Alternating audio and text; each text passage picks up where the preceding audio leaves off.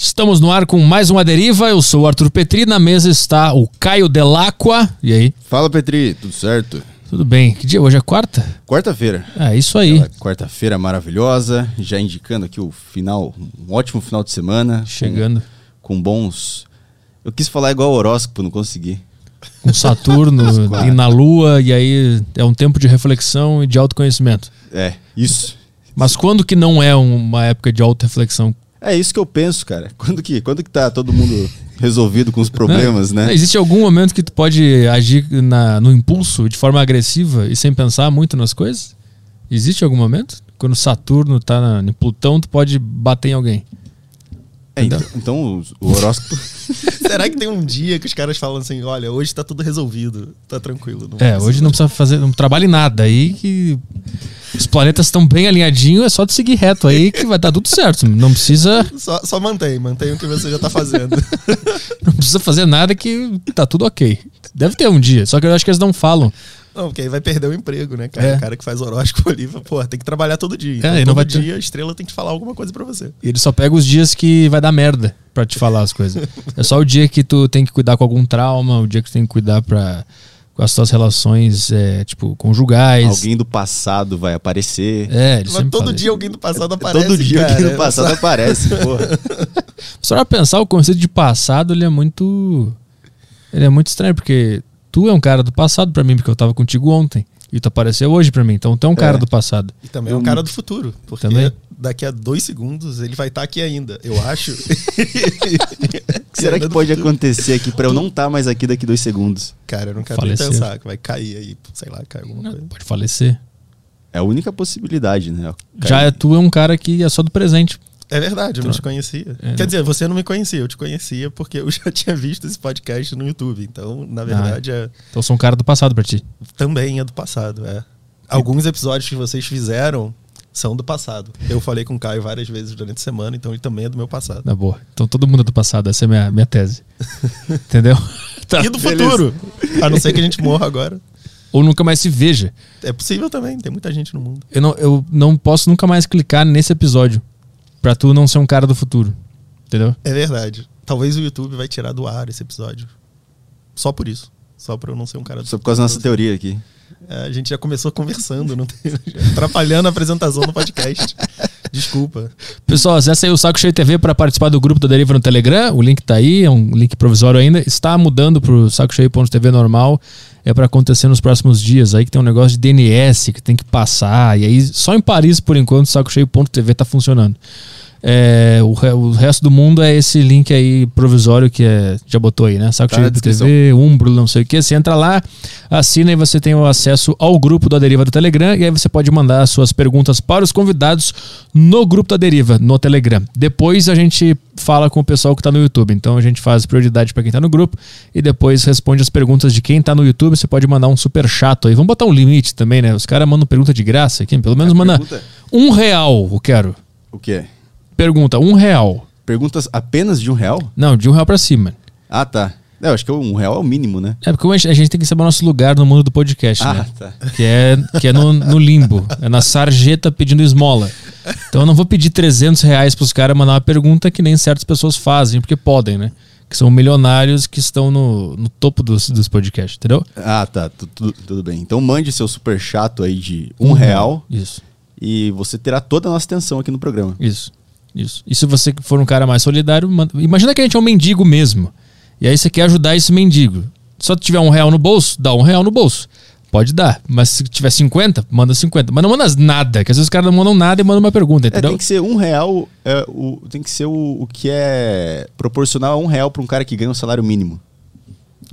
Putz, agora faz os cálculos. Um aí. mil avos, né? O salário mínimo é tipo 1.058, sei lá. Então, é, o que você ganha sobre dividido por mil é quanto você deve mandar para merecer uma pergunta de atenção. Se você mandar 50 reais, talvez a atenção que você receba seja proporcional à sua contribuição. Aí você tem, talvez não tenha 50 vezes mais atenção, você tem uma atenção um pouquinho maior. Agora a pergunta de um real é a pergunta só. Agora o cara manda 10 reais, é a pergunta e um abraço, né? É porque o nosso cálculo é sobre salário mínimo. É isso que a gente está fazendo aqui? É verdade. Tá. Mas o então, cara antes decretou, salário mínimo de 10 reais, pô. Tá, decretamos então que nossa, nossa baliza pra pedir superchat é o salário mínimo. É, Tá. salário mínimo. Isso. Fechou, então. Porque esse é o nosso público. Maravilhoso. A gente, a gente usa, a gente segue as regras go- governamentais aí. É. Tá. XM21, treinos pra fazer em casa. Se você não quer ir à academia, não quer levantar peso, mas quer mover esse corpinho aí, acessa arturpetri.com/barra xtreme21, que é uma plataforma com mais de 300 treinos pra você fazer usando apenas o seu corpo em, em qualquer lugar, tá? Você pode treinar com. O que tá acontecendo aqui? Mudou a- luz de lugar. Você, pode treinar em qualquer lugar usando o XM21 e são treinos bem intensos e do caralho. Estou fazendo na quarentena agora, porque as academias estão fechadas e é muito legal, cara. O sul pra caralho são treinos bem atléticos, se move pra cacete. Então acessa aí arturpetri.com barra xtreme21. Foi, fechou, acabou. É isso aí de merchan? Acabou. Merchan é chato pra caralho, né? Daqui pariu. Corta o clima todo. É, foda, meu. Ó, eu tô, puta, eu tô com. Eu sei que eu vou te chamar de Magnus Carlsen. Então eu vou só admitir isso antes de falar teu nome. O convidado da deriva de hoje é o Magno Cal. Pronto. Aí eu já. Aê, porra. Eu, eu mudo o meu cérebro pra ele não me enganar, entendeu? A partir de agora, qualquer nome com M eu atendo. Eu, pô, cara, tu cresce se chamando Magno, tu tem, que se, tu tem que se acostumar com qualquer nome com M, tá bom. Mário, Márcio, Wagner. Wagner acontecia também. Magnum. Magnum. Ah, Magnum é por causa do sorvete, né? Aí Sim. falava, ah, o Magnum de sorvete. Ah, Isso, meu pai é o criador. Ele inventou o Magnum. Foi daí que veio. E, e nos anos 80, né? Quando eu era criança, eu nasci em 83. E aí nos anos 80 tinha a série do Magnum, do Tom Selleck. Pô, o Magnum tinha um bigodão assim. E aí falavam, né? Magnum, aquele da TV, e eu era criança. Eu, não, na verdade não, né? Eu não tenho bigode, eu não sou o Tom Selleck e tal. Mas é isso. Mas qual é a história do nome Magno Cal? Porque é um nome muito incomum. É, eu acho que meus pais conseguiram encontrar um nome que é pouco comum, mas também não é muito estranho. Sabe? Também as pessoas não falam, tipo, nossa, que nome estranho. É tipo assim um negócio. Ah, tá. Ah, Ah, é, entendi, você tem que entendi. meio que explicar. Às vezes você tem que soletrar, tem isso também. Então, tinha um, um- um- negócio quando você tá no colégio, não sei se vocês tinham isso. ah, e aí a tia pedia pra anotar o nome de quem tava fazendo bagunça. E aí, quando anotavam o meu nome, sempre anotavam errado. Eu falava, ah, mas eu não sou esse nome aí, meu nome é outro.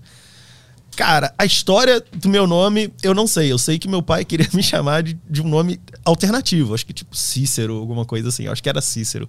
Ah. Mas no final das contas, quem manda é a mãe, né, cara? Minha mãe foi e falou, vai ser Magno. E desde então tem sido Magno. Não sei, né? A gente não sabe. Dia de amanhã. Mas tem algum personagem Magno? É tipo um jogador, um ator, agora alguma coisa assim? Cara, eu acho que não. Eu acho que não tinha nenhuma inspiração, assim, famosa. É, é claro que desde então eu tenho acompanhado alguns Magnos, né? Então eu sei que tinha. No início dos anos 90 tinha um jogador do Flamengo que chamava Magno. Depois teve Magno Alves. Isso, eu ia falar agora esse cara aí. É, o Magno Alves. Eu acho que o Magno Alves deve ser o Magno mais famoso que tem. Apesar de que o Chorão, eu acho que era Alexandre Magno. Ah, é? É. Eu acho que o Chorão é Alexandre Magno. Então, é. Vê se era mesmo. Alexandre- é. é? É, não é? O Chorão era Alexandre Magno. Então, acho que deve ser aí os dois Magnos mais famosos ah, da história recente brasileira. O Magno Alves, o cara é bastante importante aí no, Artilheiro, né? no Fluminense, no Ceará, eu acho também, artilheiro. E o Chorão, que era Alexandre Magno. Mas Magno, Magno, seco assim mesmo. É, eu acho que eu devo ser atualmente o, o, o Magno, Magno menos desconhecido. E o Carl. Cara, então, esse é o sobrenome. Eu acho que é hora da gente já falar da, da cadeira aqui. A cadeira tá abrindo. O, o Raul Labre. Vamos falar? O Raul Labre ele veio aqui, caminhoneiro, e arrebentou o sofá. Cara, a gente. O cara é gigante, mano. Ele parece que o sofá foi feito assim, a medida, sob medida pra ele. Que ele encaixou certinho no sofá, assim. Mas também não saiu mais. né? Exato, não, mas agora só ele pode usar também. É, ele moldou pra ele o sofá. Qual era a pergunta mesmo? O Carlo, o Carlo vem da onde? Cara, meu sobrenome mesmo. E tem histórias engraçadíssimas, porque um monte de gente acha que é meio que o nome artístico e tal. E ah, na faculdade, uma vez, eh, eu tava tendo uma, uma daquelas aulas de faculdade, assim, né? Que tem um auditório grande para 200 pessoas. E a professora lá embaixo, assim, era, tava entregando as provas e ela leu, ela tava lendo os nomes das pessoas e entregando as provas. Ela leu o meu e começou a rir. E eu tô lá, pô, por que, que ela tá rindo? Eu achei que eu tinha me ferrado na prova. Aí ela, por acaso, parece que a gente tem um engraçadinho aqui, né? Putz! Eu, pô, eu tentando entender, assim. Caralho. Eu tava, tipo, no primeiro semestre, segundo semestre. Por quê? Ué, alguém tá, tá assinando é, prova aqui com nome artístico, aí todo mundo começou a rir e tudo, e eu tive que descer lá com a minha identidade e mostrar pra ela. E de vez em quando, cara, alguém descobre no Twitter aí que esse é o meu nome, um nome artístico, alguma coisa assim, e me denuncia. Descobrimos aqui esse Magno com nome falso, é, tá fazendo homenagem ao Karl Marx, comunista, não sei o quê. E eu, tipo, cara, não, isso é meu sobrenome mesmo e tal. É um infiltrado no mundo liberal. É, eu fui infiltrado comunista fazendo homenagem ao Karl Marx é, com, com, com, com seu nome e tal. Cara, se tem alguém culpado nisso é minha mãe, né? Que ficou com meu pai lá, que não, não verificou o sobrenome do meu pai antes de ficar com ele. Mas é um sobrenome de verdade, assim. Esse é meu nome de Teu pai verdade. é, o- é o- é o Carl. E o Carl vem da onde? Tu sabe qual é a. Da Alemanha. Da Alemanha. Tem uma. A família, a origem da família, minha família paterna é, é da Alemanha. Eu sou de Petrópolis. E Petrópolis é uma, uma cidade na Serra do Rio de Janeiro, fundada e formada por imigrantes alemães. E a minha família paterna é uma das, das famílias que chegaram lá no final do século XIX e que está lá até hoje. A minha família inteira está lá até hoje. Ah, depois eu, eu morei alguns anos na Alemanha recentemente, mas não cheguei a encontrar nenhum parente meu por lá, não. Acho que os laços estão cortados. Até porque esse nome ficou marcado, né? E o pessoal não deve usar tanto lá, não sei como é que é. Cara, lá. Nem Adolf, não deve ter Adolf lá, mas. eu acho eu acho que não tem muito Adolf por lá. É, tem, tem umas séries de TV que vão lá e, e, e procuram os descendentes dos, dos grandes nazistas, assim, e a maioria deles mudou de nome, não só. é, tem, então tá marcado não só os primeiros nomes né, dos grandes nazistas, eu imagino que não haja muitos Adolfs na Alemanha, mas os sobrenomes as pessoas vão e trocam os sobrenomes, né? Imagina a família, família Hitler na, na Sim, Áustria, sim. família Himmler na, na Alemanha, não deve ser muito, muito famoso. E aí, Herr Hitler. Pô, Família Goebbels. Exato, até tu explicar, falou, não, foi meu bisavô e tal, pô. Já... Ele, ele o, cara, e o cara virou publicitário, tipo, o neto virou publicitário. só que tá fazendo comercial da Volkswagen. E os caras ficam incomodando ele. Tipo assim, esse cara é muito talentoso. Quem que é esse cara aqui? Qual é o teu sobrenome? Eu quero- não, não é, não é. Mas tu fez uma propaganda muito foda aqui. Tem alguma coisa estranha. Como é que você chegou nesse, nesse setor aqui da publicidade? Tua família tem alguma história no setor? Isso. Não, é. É, não, isso aí vem tudo. Foi, sou o primeiro, sou o primeiro da Sou família. o primeiro da família. Minha família era família de farmacêuticos, a gente não tinha muita. A gente não tinha muita ligação com isso, não. Quanto tempo tu ficou na, na Alemanha? Cara, eu fiquei é, quase oito anos. Eu fui pra lá, eu fiz mestrado e doutorado lá, mas eu fui pra lá atrás de uma namorada. Eu tinha uma namorada e ela se- decidiu se mudar pra lá. É, Eu morava na Inglaterra, a gente se conheceu na Inglaterra e a gente namorava e ficamos lá uns três anos morando na Inglaterra e namorando. Aí um dia ela falou: pô, eu tô querendo voltar a morar na Alemanha, voltar pra casa e fazer uma outra faculdade em Berlim. E você? Cara, completamente irresponsavelmente, falei, ah, vamos, vou também. Ela, sério, eu acho que ela não esperava isso. Né? Sério, eu falei, não, vamos, bora. E- Foi a última cartada dela pra acabar o negócio. Exato, talvez ela quisesse me dispensar, né? Ela nem queria largar a faculdade em Londres, ela só queria me largar. Porra, como é que eu vou me largar desse cara? Eu acho que eu vou pra um lugar onde ele não conhece ninguém, onde ele não fala a língua, e vou ver o que dá, né? Ele, pô, a gente vai ter que terminar. E eu falei, não, não, bora, bora. E fui, assim, a gente ainda teve um, um- um- período assim, ó, vai, vai na frente. Eu queria fazer um estágio nos Estados Unidos antes disso. Falei, olha, eu, quero fazer mestrado doutorado depois, mas eu não tenho muita experiência com pesquisa acadêmica, então eu quero ir nos Estados Unidos fazer um estágio para ver se eu sirvo para isso mesmo. E aí a gente se vê nesse período, ela foi meio que no meio do ano. Falei, a gente se vê no Natal e a gente vê se ainda tá rolando. E aí, se ainda estiver rolando, é, mais pro, pro meio do próximo ano, eu vou e moro na Alemanha contigo. Cara, e rolou. É, rolou. Eu fui e me mudei. Em 2010, eu me mudei pra Alemanha com uns 300 euros no bolso, conhecendo uma pessoa e sem muita ideia do que eu ia fazer quando eu chegasse lá, na aventura, assim. Mas tu, mas tu sabia que tu ia estudar ou tu chegou lá e agora eu me viro? Eu tinha, eu tinha feito umas buscas na internet. Então eu tinha uma ideia vaga do que eu, eu sabia o que eu queria fazer. Eu tinha uma ideia vaga de onde eu queria fazer aquilo. mas muito pouco preparado, assim, cara, olhando de agora para trás, pô, uma, uma aventura absolutamente louca. Até porque, apesar dos dois países estarem no, no hemisfério norte e o, o ano escolar, tanto nos Estados Unidos quanto na Alemanha, começarem mais ou menos no mesmo tempo, uh, eu estava nos Estados Unidos e queria me inscrever para estudar na Alemanha. A não é exatamente sincrônico. E aí, quando eu vou pesquisar na Alemanha para eu me inscrever, eu já tinha perdido a, a inscrição para aquele ano. Hum. Então, o que aconteceu foi o seguinte: o meu plano era, bem, eu fico nos Estados Unidos até o verão de 2010, e aí eu vou e começo a, a, a estudar na Alemanha já posteriormente ao verão de 2010. Eu já chego lá estudando.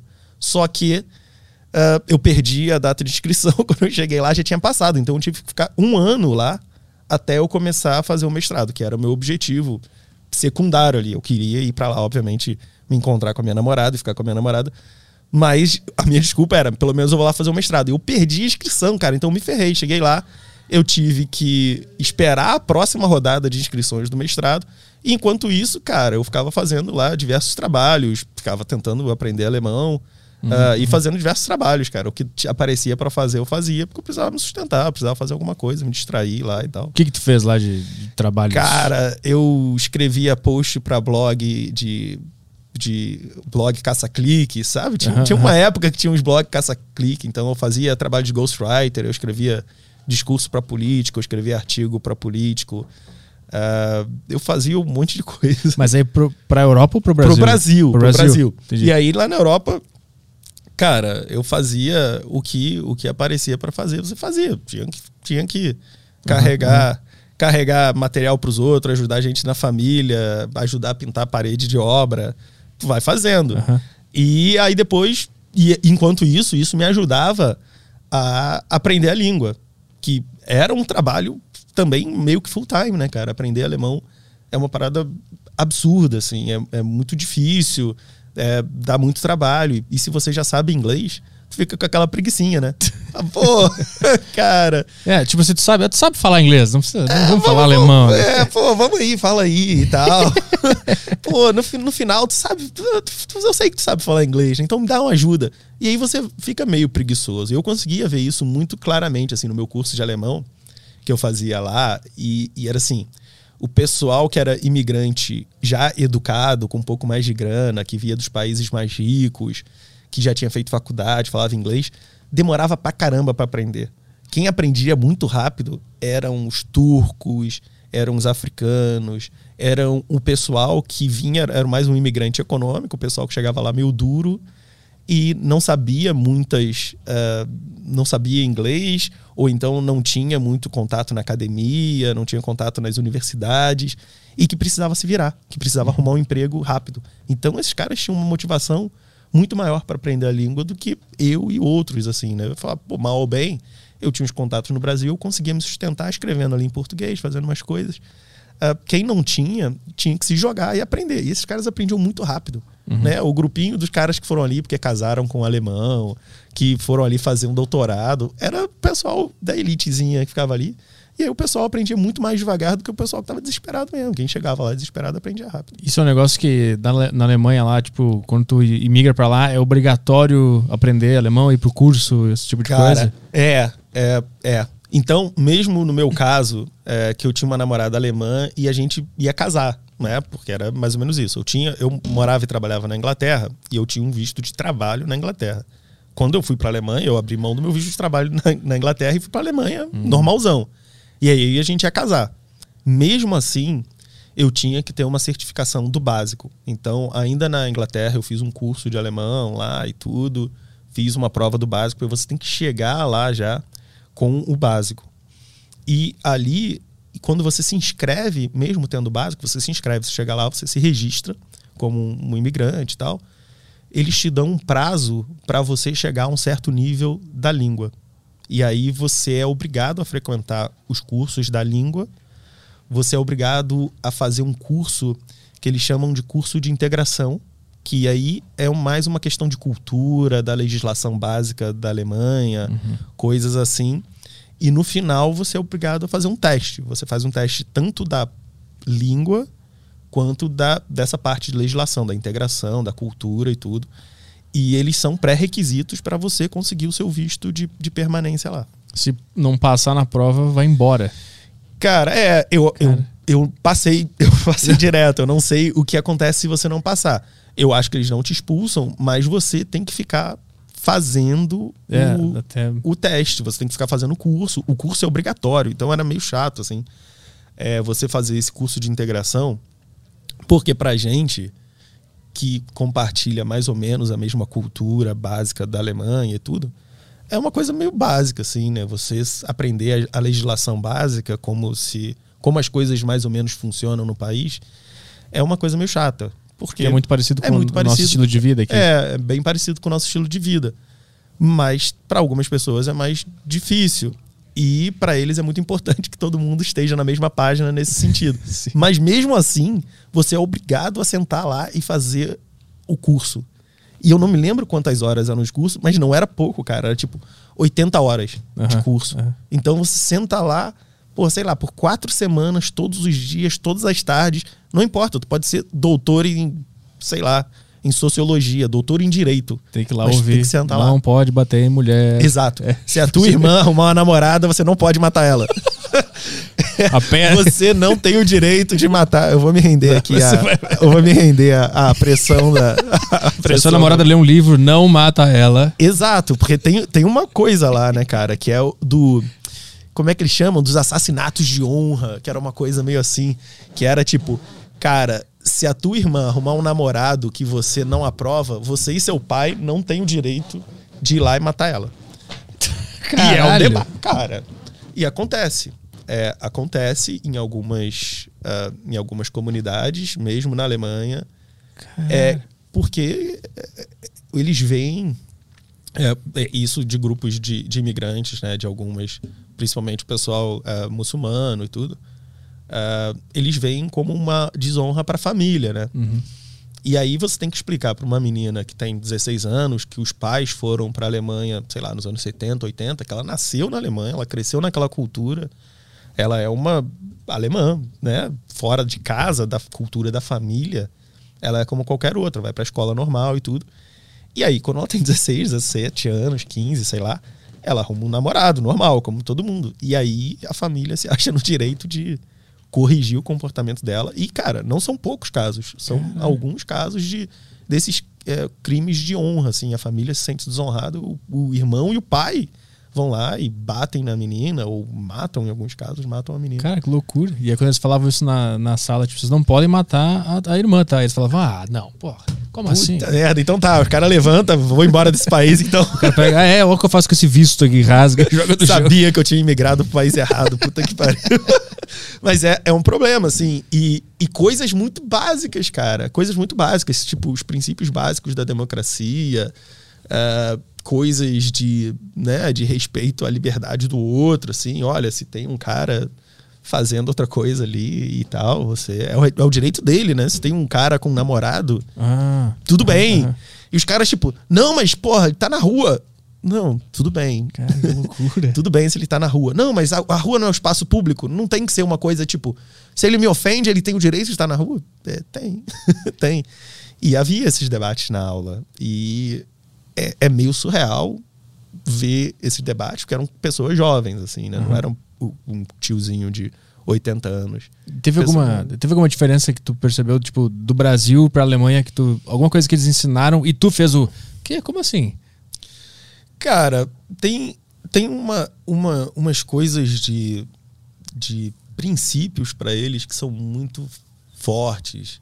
É quando eles falam da, da- das proteções constitucionais que está na Constituição alemã e da, da- das proteções que das salvaguardas que eles precisam ter na- no sistema democrático, na democracia alemã, para eles é uma coisa muito real, né? Por mais que a gente tenha vivido grandes e longos períodos de ditadura no Brasil, a gente é sempre meio assim, tipo, ah, é, né? Mas não vai acontecer nada, não.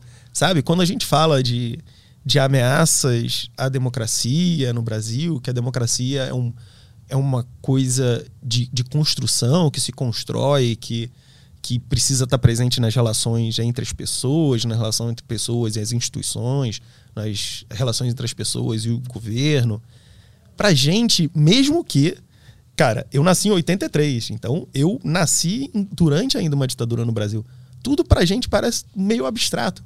Para eles é muito presente, né? Os caras literalmente dizem, ó, uma das piores ditaduras da história da humanidade aconteceram, aconteceu ali. E no tempo de vida de alguns dos avós das. Assim, tem gente viva ali que viveu ainda o tempo do nazismo, né? É, tem gente viva naquela sociedade. E tem muita gente ali que conviveu com pessoas que viveram ativamente no tempo dos nazistas.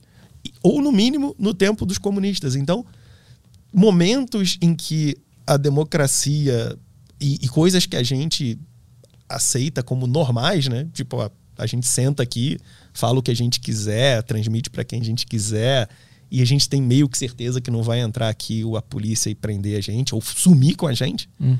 Para eles é muito mais presente essa ameaça, mesmo que em, em, na prática seja uma coisa distante. Eles não estão correndo risco agora de alguém chegar lá e acabar com a democracia alemã, mas eles têm um cuidado não só com a, a, as relações na sociedade e a política, mas o cuidado de lembrar às pessoas que a ameaça é real, que o uhum. risco é real e que acontece. E que pode acontecer e que aconteceu com eles. É um né? trauma ainda vivo. Muito vivo, muito vivo, muito vivo. Ah, é, é, é uma coisa com que as pessoas não brincam lá. É assim, é uma coisa muito presente ah, que influi ainda em várias coisas na sociedade. Tem um, uma coisa clássica que é na, nas, na Copa de 2006, que foi na Alemanha, né, do Klinsmann, que é um, um jogador icônico da, da história da seleção alemã, que era técnico na época, que ele dá uma entrevista pedindo para as pessoas colocarem bandeiras na, na janela e apoiar a seleção alemã, que estava tudo bem, né? Uhum. Que na Copa Caralho. do Mundo é ok ter esse tipo de demonstração de nacionalismo, entre, uhum. entre aspas, de patriotismo. E ainda assim era uma coisa meio tipo. Melhor não, né? Melhor vai que, não. né? Vai que é, alguém olha pra essa bandeira e começa é, a chorar muito mais é uma, do que normal. Assim. É, vai que as pessoas se apegam, né? Vai que isso vira. Vai que a gente se acostuma de novo com isso, né? É, é, é uma coisa ainda muito complicada. E é absurdo pra gente. Uhum. Assim. Não pra gente que pensa, nossa, vamos analisar a história mas pra gente que olha a Copa do Mundo como uma coisa quase que é uma brincadeira pra gente, né? uhum, né? É um, uhum. é um, um, patriotismo, é um nacionalismo meio. De brincadeira, meio né? de brincadeira, é. né? A gente não odeia os argentinos de verdade. Uhum. A gente quer ganhar deles, a gente bota uma pilha e tal, sacaneia. Mas para eles, isso tá tão vivo que é, o ato de sair com uma bandeira e tirar onda e tal, de, de se reconhecer como um time bom, uhum, sabe? Os caras uhum. ganharam a Copa e ao invés de falar, porra, é isso mesmo, somos bonzão, Alemanha ganhamos é 2000, metemos 7x1 no Brasil, foda-se e uhum. tal. Pra eles é meio tipo, não, mas pô, vocês. É, vocês, vocês jogaram foram, bem. Vocês você... jogaram bem e tal. Entendi. No dia, no dia do 7x1 eu tava na Alemanha, né? É. No dia do 7x1 eu tava na Alemanha. Assisti o jogo. Eu, eu tinha alguns amigos brasileiros lá e eles queriam assistir o jogo, o jogo todos juntos. Falei, não, porra, eu tava tão confiante que eu falei, não, eu vou assistir com os alemães. Eu vou assistir, pô. no meio deles. No meio deles. Eu fui assistir num clube, assim, nossa, lotado, devia ter umas 400 pessoas, todo mundo alemão. Eu e uns três amigos meus africanos que foram, decidiram me ajudar a torcer pro Brasil também. Então, nós cinco ali, nós quatro. E aí começou o jogo, e eu botando uma pilha, assim, começou o jogo, teve um ataque pro Brasil. E o Brasil meio que, tipo, porra, chutou no gol. E eu, porra, uh, zoando e botando uma pilha de repente começou, né, cara? A chuva de gols. começou, pá, pá, pá. E teve uma hora que eu fui no banheiro, tava tipo 3 a 0 voltei, tava 5. Falei, puta que merda. Eu fui no banheiro, no intervalo, veio um cara assim, bateu e falou, pô, bateu nas minhas costas e falou, pô, a gente tá surpreso também. e, e, eu, tipo, cara, não, me zoa aí, pô. Comemora, mano. O time é foda, foda. Teu time é bom, e se fosse ao contrário, eu ia estar tá te zoando pra cacete. Não, porra, me zoa aí. E os caras se sentindo meio consternados, assim, de, cara, desculpa, foi mal. Não é que a Alemanha é melhor, é que hoje a gente ganhou, não é que a gente é melhor que você. Exato, assim, pô, é, a, a, gente tava torcendo ali pra uma vitória 2 a 1 né, uma vitória humilde, mas, olha, não quer dizer nada. A gente tá ganhando de, de 7 a 1 de vocês, mas não quer dizer dizer nada. Não quer dizer que a gente é melhor que vocês. Cara. Hoje talvez a gente. Assim, mas uma, uma consternação e tal, uma, uma comemoração quase meio que é, os caras quase meio consternados de, de comemorar. E eu, assim, como assim, gente? Me zoa aí. Porque se fosse ao contrário, eu ia estar tá enchendo o saco de vocês. Vocês têm 400 contra mim, uhum. eu ia estar tá em cima desse balcão aqui enchendo o saco de todo mundo. E os caras se sentindo mal, me pagando cerveja, assim, não, cara, pô, toma aqui. Eu nunca bebi tanta cerveja de graça na minha vida cara, como dia. Ainda bem que os nossos ditadores aqui foram só, uns velhos, meio, meio broxa, é, uns Geisel, os caras meio... É, porra, a, a, gente, a gente teve ditaduras bizarríssimas, sanguinárias, é, mas que por algum motivo não traumatizaram a gente como deveriam ter traumatizado. Tanto que hoje a gente consegue é, lidar com, com a memória da ditadura de uma forma quase recreativa. Né? A gente tem o presidente da República que passou seus anos de, de deputado com o, o retrato dos nossos ditadores da ditadura militar uhum. no, no, na parede do, do, do gabinete dele. A gente tem o Exército, que até hoje celebra o 31 de março de 1964. Na Alemanha, cara, isso é super tóxico, assim. É, a, a, a memória deles ainda é muito viva. E eu acho que até em outros países da, da América Latina, a memória dos tempos ditatoriais ainda é muito mais viva do que no Brasil. No Brasil, a gente tem uma relação estranha com os nossos ditadores, né? Getúlio Vargas é tranquilo. Uhum, uhum. Uh, nossos ditadores militares também, tem uma galera que acha tranquilo. E lá é super tóxico. Então, e eu acho que é por isso também que tem esse curso de integração. Tipo, olha, a gente leva a nossa história aqui super a sério, tem certas coisas que a gente não brinca e certas coisas para a gente são muito importantes. A gente precisa dizer para vocês, imigrantes que estão chegando agora, que isso é muito importante. Então, olha, nazismo foi muito, muito ruim, uma merda, e a gente não brinca com isso, e a nossa democracia é uma coisa que a gente uh, cuida dela, a gente tem um super carinho com a, com a democracia e, e, se reflete até na, na política partidária lá.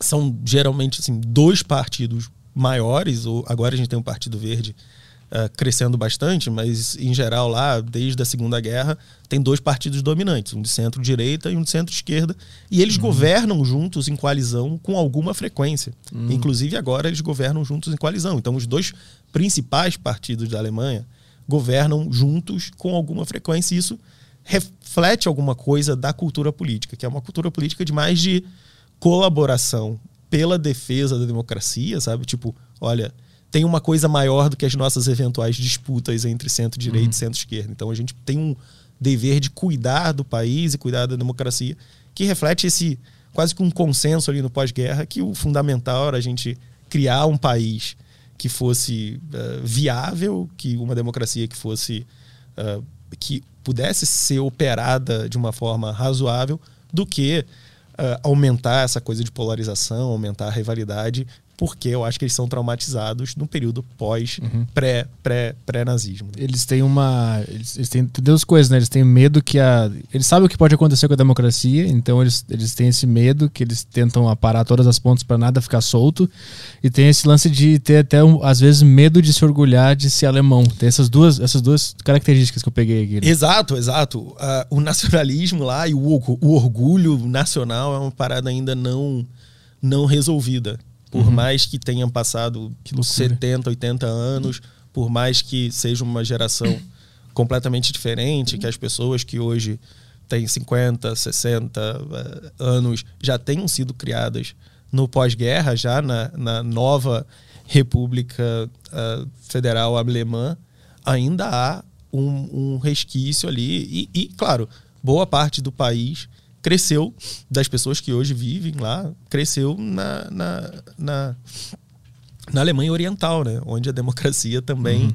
não existia. Era um outro perfil de ditadura, não era uma ditadura que era sanguinária nos, no, no, na escala que foram os nazistas, mas era uma ditadura onde a democracia, a liberdade de expressão, o dever de você uh, expressar suas opiniões publicamente, a sua capacidade de, eh, mesmo de expressão artística, era severamente reprimida. Então, uh, muita gente ali ainda cresceu durante uma ditadura, né?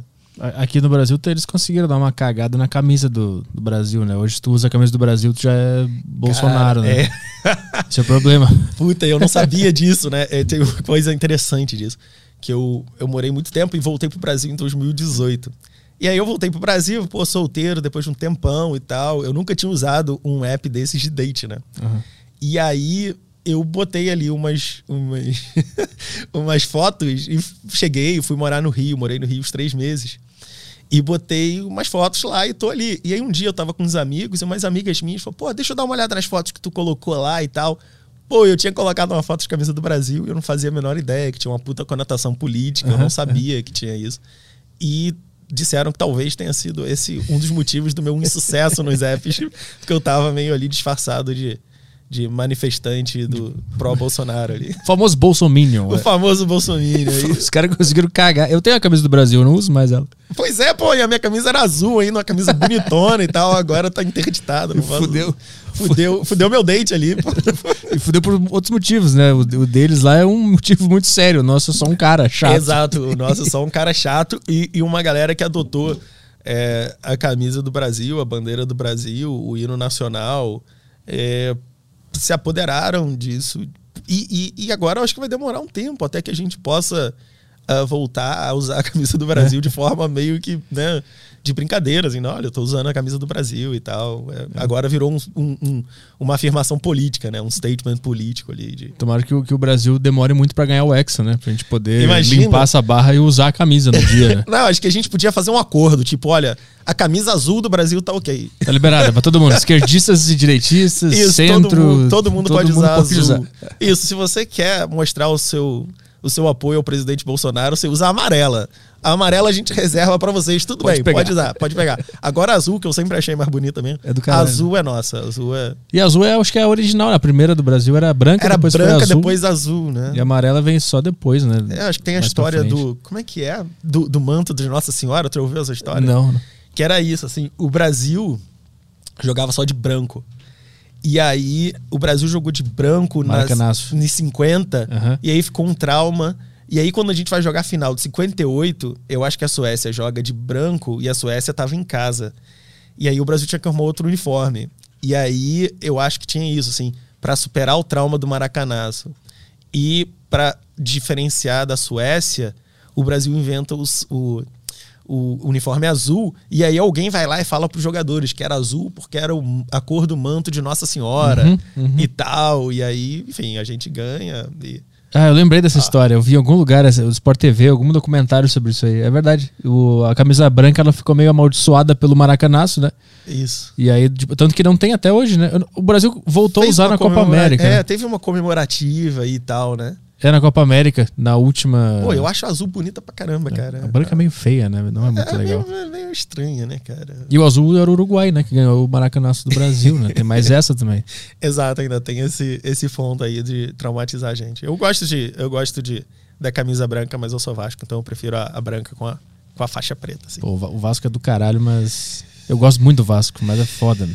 É, é difícil, assim, não é, não é pra todo mundo. Não é pra todo mundo. É, vai pra quem tem missão, né, cara? Torcer pro Vasco é uma missão. Tem, um- tem um cara que fala que torcer pro Flamengo é muito óbvio. Qual é um escritor que fala isso? pô, é, é verdade, cara, é verdade. Não era tipo um desses caras, tipo Nelson Rodrigues, um cara assim que ele fala que torcer pro Flamengo é muito óbvio, porque Eu não todo mundo sei. torce pro Flamengo. Tu vai escolher torcer pro Flamengo, que óbvio, tipo, Eu óbvio. não sei quem foi, mas ele tá muito certo. É uma maravilha. tu quero, eu quero ver torcer pro Vasco, Botafogo ou Não, Fluminense. exato. Não, todo lugar que eu chego novo, assim, eu pergunto qual é o Flamengo daqui? Aí falo, pô, o Flamengo daqui é o time tal. Beleza. Qual é o outro? É outro, é o torço pro outro. Porque, Pô, cara, tu quer estar junto com a maioria, o que todo mundo vai lá, uma galera que tá nem prestando atenção. Ainda mais agora, que os caras são super ricos, ganham tudo. Não quero. Eu não quero estar com a maioria, nem com a galera que ganha sempre. Eu quero ter um pouquinho de sofrimento, pô. Sofrer é bom, o flamenguista não sabe o que é sofrer. Tem, é aquela dorzinha, assim, né? É igual, sei lá, tu tem uma namorada, porra, namorado, sei lá, tu tá num, num relacionamento poliamoroso e sempre dá certo. Não tem graça, cara. Tu tem que ter aquela dorzinha, a dorzinha que faz a arte acontecer. Isso, Se todo isso. mundo fosse feliz, não ia ter poesia, não ia ter música, não ia ter nada, cara. Mas Tem é verdade. Sabe que eu tenho essa noção de que o Vasco e o Botafogo, eles são tipo meio que uma arte. Eu vejo isso como uma arte. O Flamengo eu já vejo mais um negócio mais business, mais burocrático, assim. Exato, porra, os caras estão aí, porra, vendendo camisa pra cacete, comprando jogador caro, vendendo jogador caro. Eles perderam um pouco aquela questão da, da questão artesanal ali, né, do futebol, aquela coisa que tu vai lá, que tu fala com teu filho, olha, provavelmente a gente vai perder. Mas tem mais do que ganhar na vida, né? É, Isso. Eu, eu acho que torcer pro, pro, pro Vasco tem, me, me tornou uma pessoa melhor, assim. me educou, me educou para saber que a gente não pode sempre ganhar na vida, que às vezes a gente vai perder. O foda, o foda é que já acostuma só desgraça, né? Também não é por aí também. A vida não é só uma desgraça. Porra, também. mas não, mas aí tu aprende a valorizar a vitória. Tem que ser isso. é verdade, quando ela acontece, tu valoriza pra caralho. Exato. Porra, cara, imagina, o que que é pro Flamengo hoje ganhar porra, um jogo do Madureira. Nada. O cara vai lá, porra, ele vai assistir para ver quanto vai ser o jogo. 3 a 0 5 a 0 Agora, pra gente, não, cara. O Vasco ganhou recentemente um jogo, se não me engano, do, não foi do Madureira, que o do Madureira eu sei que. Do Volta Redonda, sei lá. É a mesma coisa. Pô, não, mas volta, é que o Madureira a gente perdeu. Ah, tá, tá entendi, entendi. Então a gente ganhou um jogo do Volta Redonda, sei lá, de um time menor do Rio. E, pô, pra mim foi uma grande vitória grande vitória, comemorei, falei, pô, agora as coisas estão mudando e tal, não sei o quê, porque foi a nossa primeira vitória na temporada. Depois de seis jogos, a gente ganhou um jogo. Mas como é que é pra ti ter visto toda a fase do Vasco de ganhar Libertadores e ganhava brasileiro? Ele tinha é. um timaço e agora tá assim. Como é que, que tu sente vendo esse contraste? Cara, assim, eu tive muita sorte, né? Porque enquanto eu tava no ensino médio, foi a época. Eu fiz o ensino médio de 98 a 2000. Então ali, porra, o Vasco ganhou o Brasileiro de 97, aí 98 ganhou a Libertadores, 99 ganhou o Rio São Paulo, Carioca, em 2000 ganhou o Brasileiro, ganhou o Mercosul, não sei o quê. Então, enquanto o futebol é mais importante para você, que é quando tá ali na escola, nego enche o saco, putz, não sei o quê, o Vasco tava bonzão, tava bombando. Depois, a gente teve que pagar o pre... pagar as dívidas que a gente o, fez. O diabo, né? É, é, exatamente. A gente fez um pacto ali com o diabo olha, deixa a gente ganhar tudo ali esses 3, 4 anos, depois a gente passa 20 anos pagando essa conta. E foi difícil. Eu acho que a gente é, teve uma geração toda que precisou se acostumar com a derrota e procurar outras, outras coisas que fizessem sentido pra gente, né? E aí você fala, porra, não, olha só, a gente tá perdendo, tá? O primeiro rebaixamento é difícil. O primeiro rebaixamento tu fica puto, tu chora, puta, e agora? Como é que eu vou explicar que eu tô na segunda divisão? Cara, agora a gente tá no quarto rebaixamento. Acostumou já. Pô, no quarto rebaixamento tu já tá analisando a tabela da Série B, tu tá escolhendo quais são os adversários mais fortes, mais fracos. Quantos anos a gente volta? Tu tá, tu tá feliz que pelo menos é mais fácil ganhar jogo na Série B do que na Série A. Fala, porra, pelo menos eu vou, talvez vou liderar um campeonato. Maravilhoso. Você, você, ao invés de valorizar os grandes craques do teu time, tu valoriza a história do teu time. Tu fala, porra, não, pelo menos o Vasco tem uma baita história aí de luta contra o racismo a gente tem uma história da qual a gente tem que se orgulhar. E aí o presente, cara, tu tenta só sobreviver no presente, torce para que, sei lá, né, cara, uh, a gente consiga pagar os jogadores no tempo certo, a gente pare de perder jogador para Bahia, Fortaleza, Ceará, que são times muito organizadinhos Sim. e que conseguem tirar jogadores do Vasco mesmo tendo um orçamento muito menor, né? Então é, é inacreditável você ter um Vasco uh, que não só não tem receita do tamanho do clube, porque a receita é muito baixa, mas que mesmo com a receita que tem hoje, que é muito maior que dos outros times, os jogadores hoje preferem ir para outros times, porque, porra. Vai receber, vai jogar a primeira divisão, né? Exato. Tu, tu prefere jogar, trabalhar num lugar onde o mês tenha 30 dias e não que o mês tenha sei lá quanto tempo, cara. Tem a história que São Januário foi construído por é, escravos libertos? Como é que é a história de São Januário? Não, cara, São Januário foi, é, foi construído pelos torcedores do Vasco. Uh, foi uma iniciativa dos torcedores do Vasco. Tem uma história muito interessante, que é a história da resposta histórica do Vasco, né? Que é a Liga de Futebol do Rio de Janeiro. Uh, ah, para começar, o futebol era um esporte para brancos, né? Era um esporte de elite, você vê isso, os grandes clubes uh, do Rio de Janeiro são todos da zona sul do Rio de Janeiro, né? Uhum. O Fluminense uh, de Laranjeiras, o Botafogo de Botafogo, o Flamengo de Flamengo. Uh, e o Vasco é o único dos grandes clubes. O, o, o, América, que era um grande clube, é da Tijuca, que era um bairro também da classe média do Rio de Janeiro. E o Vasco é de São Cristóvão, um bairro operário. E era um esporte de brancos. O Vasco, no início dos anos 20, monta um time com negros.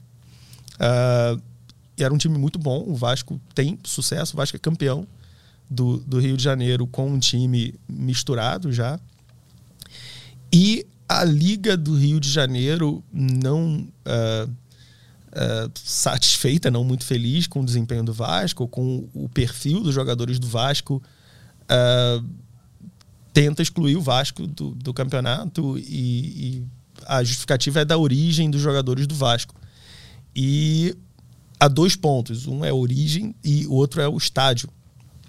E o Vasco, então, os torcedores do Vasco se organizam e constroem São Januário, que na época era o maior estádio de futebol da América Latina, e o Vasco, os torcedores do Vasco fazem, era um, um, uma iniciativa dos torcedores para construir o estádio, e o clube uh, elabora a resposta histórica, dizendo: olha, se o preço que a gente tem que pagar para participar do campeonato de vocês é excluir esses jogadores de origens uh, que vocês julgam duvidosas, né, de origem popular, o time de operário, o, um, um, time de jogadores que nos trouxe conquistas, uh, a nossa resposta é vocês fiquem com o, nosso, com o campeonato de vocês que a gente vai ficar com os nossos jogadores. A gente se recusa a, a excluir esses jogadores. Então, é, para a história do Vasco, esse é um episódio bastante marcante.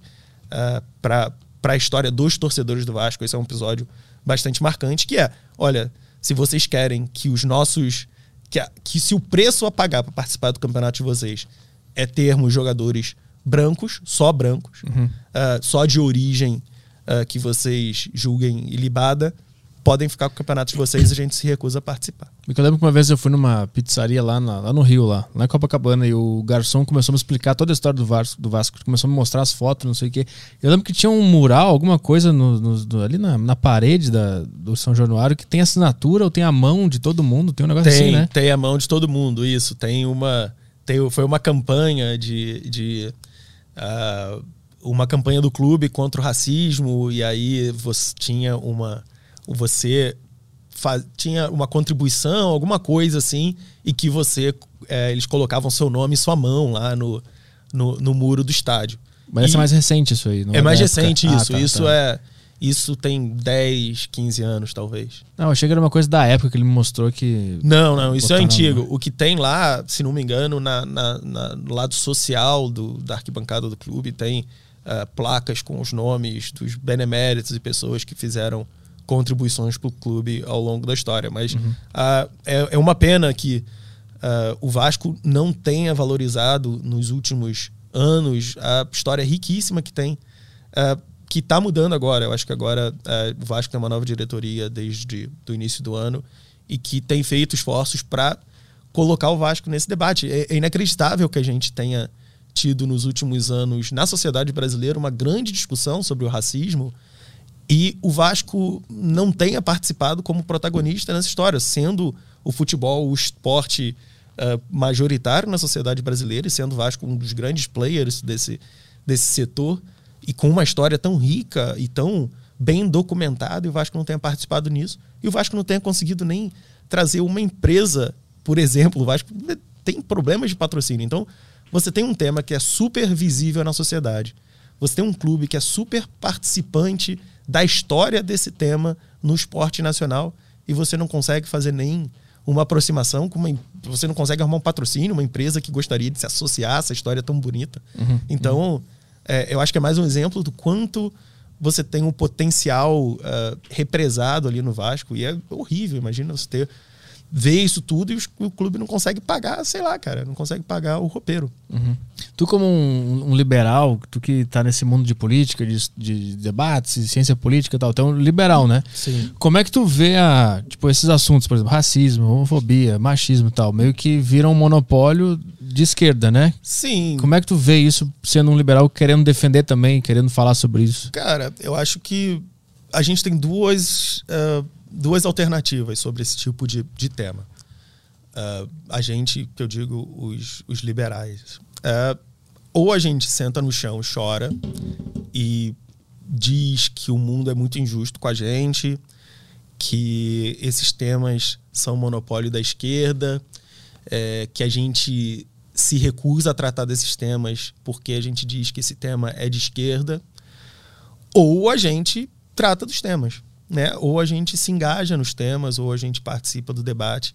Eu prefiro que a gente participe do debate. Eu prefiro que uh, a gente tenha algo a contribuir. Eu, eu não acho que esses temas tenham nascido como temas de esquerda. Eu não acho que racismo seja um tema de esquerda ou de direita, cara, é um tema da sociedade. Então, Uhum. se a gente quer participar da conversa na sociedade, a gente tem que participar das conversas. Agora, se a gente não participa, o tema vai ser monopólio de quem participa, né?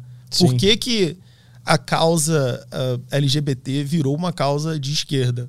Porque quem não era de esquerda corria da causa. Né? Vinha, via a discussão acontecer e corria para outro lado. Não quero, não quero me mexer com isso. Sei lá, não entendo disso, vai que me confundem. Cara, aí é fácil, né? Aí quem trata desses temas acaba tendo um monopólio. E eu acho que facilita a gente entender como essas pautas viram monopólio de um lado ou de outro, se a gente pensar, por exemplo, segurança pública. Segurança pública virou uma pauta, um monopólio de direita. Por quê? Porque, cara, quem não era super doido da direita não quer mexer em segurança pública. Sabe? E aí é muito fácil a gente entender como aparecem pessoas que são, sei lá, vítimas preferenciais da violência policial que votam em cara que defende violência policial. Porque esses caras são os únicos que falam de um tema que para eles é importantíssimo, que é segurança pública. E aí a gente vê, por exemplo, pô, como que os caras ah, de esquerda que defendem regimes que literalmente perseguiram homossexuais podem ser super de esquerda e, e- e associar essa luta das questões LGBT a questões de esquerda. Cara, porque eles são os únicos que estão tratando disso. Então, se a gente foge dos temas, a gente não pode culpar quem tratou dos temas de querer ser monopolista do tema. A gente tem que tratar do tema também. Então, tanto de um lado quanto de outro, ah, se você abandona o debate, eh, você está entregando o monopólio desse debate a quem não abandonou o debate. Então, ah, eu acho que a contribuição dos liberais, e aí tanto na área de segurança pública, que virou um, um monopólio da, da direita, inegavelmente, quanto nas questões de liberdade civil, ah, que virou monopólio de esquerda e continua monopólio de esquerda até que alguém de direita vire o alvo, ah, a gente tem que participar da discussão, sem ter medo de, cara, fazer coalizões ah, pontuais. Então, se tem uma, uma pauta que às vezes é um cara de direita que concorda comigo, beleza, vamos trabalhar para avançar essa pauta pontualmente nessa questão. A gente colabora, vamos trabalhar junto. Em outra pauta, se tem alguém de esquerda que, que- concorda comigo, beleza, vamos atuar junto, vamos trabalhar junto. Porque, no final das contas, o que você tem que ter é princípio. Se você tem um princípio, se você sabe no que você acredita, se você sabe como que você quer tratar dessas pautas, você fica muito tranquilo de fazer coalizão com um lado ou com o outro, porque você sabe onde você está indo. Então, para a gente não é muito mistério. Agora a gente tem uma questão, por exemplo, da Lei de Segurança Nacional. A Lei de Segurança Nacional tem sido usado para pegar bolsonarista, tem sido usado para pegar gente anti-Bolsonaro. O que, que a gente vai fazer? Bom, a Lei de Segurança Nacional é uma lei instalada na ditadura. A, a justificativa é que é uma lei que pode, que, que protege as instituições de Estado. Então, é uma lei que diz, olha, se você está ameaçando o presidente da República, ah, você está ameaçando o Estado. Então, você vai... Se você está ofendendo a instituição presidência da República e tudo. E isso, na nossa visão, é uma ameaça ah, à, à liberdade de expressão que não tem muito lugar na- no, no período democrático. Né? Então, a gente apoia a revisão da Lei de Segurança Nacional. Há hoje no STF representações de partidos alinhados à direita, como, por exemplo, o PTB, que hoje é do Roberto Jefferson, que está bastante aliado ao bolsonarismo, que entrou na justiça contestando essa lei por conta dos blogueiros bolso- bolsonaristas que foram presos. Há manifestações de partidos da esquerda que entraram na justiça contra a lei por conta dos críticos ao Bolsonaro que foram presos por conta dessa lei. Para a gente, tanto faz. O que a gente quer é que a lei seja ah, adequada aos, aos, aos princípios contemplados pela, pela Constituição de 88. Então, é, se, se você tem princípios, não importa quem tá. Tem um, um negócio muito da internet, né? Que é, ah, é, é, quem está do seu lado na trincheira importa. Aí alguém responde, importa mais do que a própria batalha. Então quer dizer que a batalha que você está lutando é menos importante do que quem está lutando contigo. Cara, eu acho que muito pragmaticamente é, eu gostaria de discordar dessa afirmação de uma forma bastante pragmática. Ah, se você tem princípios, se você tem nessa cabeça o que precisa ser feito para melhorar o país, eu acho que montar coalizões, formar grupos com pessoas que em outros temas pensam diferente de você, mas que nesse trabalho a gente pode uh, se juntar por um bem maior, eu acho que é uhum. absolutamente tranquilo. Então acho que essa tendência no Brasil que a gente, que a gente vê agora de tudo ir para o extremo é, um, é, uma, é uma falta de, de um grande trauma para puxar aquele, aquele assunto uhum. da Alemanha, que lá eles não caem nos extremos mais, né? Porque eles tiveram um puta de um trauma. É. Aqui a gente cai nos extremos muito fácil, né? Pautas são consideradas de um lado ou de outro, e as pessoas se apegam a uma ideia e ficam malucas, e, e também por, por ser uma coisa muito nova, o brasileiro está envolvido em política há pouquíssimo tempo, né? É, eu, eu, eu gosto dessa, dessa explicação de a gente está envolvido há pouco tempo, a gente está prestando atenção há pouco tempo. Então, é, muita gente, e virou até uma coisa de senso comum, assim, de falar mal dos tios do WhatsApp. Ah, o tiozão do WhatsApp lá, o pessoal que não, que não entende direito e sai compartilhando fake news e tal. Eu acho que é uma, é uma participação ainda meio atabalhoada, mas eu gosto de participação. Eu gosto que a gente tem mais pessoas prestando atenção né? É porque essas pessoas estão fazendo barulho, elas estão é, cumprindo um determinado papel e eu acho que essa participação pode ser qualificada no tempo. Assim, à medida que a gente preste mais atenção, essa participação poderá ser mais qualificada. Então, eu não tenho um problema intrínseco com a com o tiozão do WhatsApp. Eu acho que é questão de tempo. Com o tempo, a qualificação deles, o nível de informação dessas pessoas novas que estão chegando na, na política, vai melhorar. É claro que, cara, o pessoal que tá, não tem muita informação, não tem muito tempo para pesquisar, vai compartilhar fake news, é, é, da vida. Mas eu prefiro uma sociedade que tem mais gente prestando atenção na política do que uma sociedade que ninguém está nem aí. É, eu acho que no tempo a gente pode, assim, à medida que o tempo passa, a gente pode melhorar essa qualificação. A, o porquê que a gente foi para os extremos, eu não sei. A Alemanha tem bastante gente nos extremos, mas é que eles não conseguem governar, né? Uhum. Eles não conseguem eleger um, um, presidente extremista. Eles têm uma participação no parlamento, mas é como o, os moderados acabam formando maioria, os moderados acabam governando, mas eles fazem barulho, os extremos fazem barulho lá. É, tem uma, uma coisa interessante, quando começou essa coisa de polarização no Brasil, uma superpolitização, né? Eu não sei nem se é uma polarização em si, mas eu acho que é uma superpolitização. Me lembrou um, um, uma passagem interessante. Em 2012, se não me engano, o... eu estava fazendo mestrado na Alemanha e eu tinha três amigos venezuelanos. E se não me engano, era a última eleição que o Hugo Chávez disputou, a última reeleição do Hugo Chávez. É, no dia seguinte da vitória do Chaves, eu vi um, esse amigo, um amigo meu, cara, um negão, grandão e tal, fortão. Eu encontrei com ele e tava chorando igual uma criança, porque o Chaves tinha ganhado. E por mais que eu não gosto do Chaves, não, não concordo com nada do que ele tenha feito, é, a minha primeira reação não era nem tipo, pô, tá certo, esse cara tá tá, tá certo, esse cara tá puto, o Chaves mesmo é uma merda. A primeira, minha primeira reação foi tipo, cara, o que faz? Que loucura que é a política num país que faz um cara grandão desse chorar. Um cara que tinha sido do exército, pô, um cara fortão, chorar igual uma criança por causa de uma eleição. E aí a gente começou a conversar e eles me contando assim, não, pô, na Venezuela, tu conversa com alguém, você sabe todo mundo o que eles pensam do governo. Você está conversando com alguém, você sabe todo mundo que você conhece se eles são a favor ou contra o governo. E naquele momento eu pensei, porra, eu acho que eu não sei no Brasil, né? Eu sei algumas pessoas, quem é mais ligado no, em política, mas eu não sei o que todo mundo pensa do governo. Né? A política não é uma coisa tão central na nossa sociedade ainda. Nunca tinha sido no meu tempo de vida para a gente saber o que as pessoas pensam do governo, o que todo mundo pensa do governo.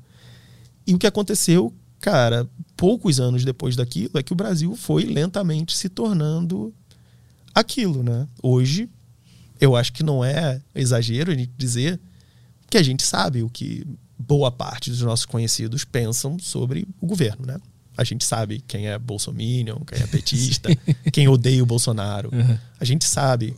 Eu acho que veio muito de. E a superpolitização da vida, né? As pessoas brigando com família, é, brigando com parente, saindo de grupo. E, Isso que é muito estranho. Tipo, e foi muito rápido, né, cara? parece que a política chegou no colo do cara como uma bomba e ele teve que lidar com aquilo e emo- ele botou muito, muita emoção atrelada à posição política dele. E aí parece que tá, tipo assim, parece que a gente tá caindo, tentando juntar as coisas e ao mesmo tempo tentando ser É uma coisa meio futebol, cara. É, uma meio estranho.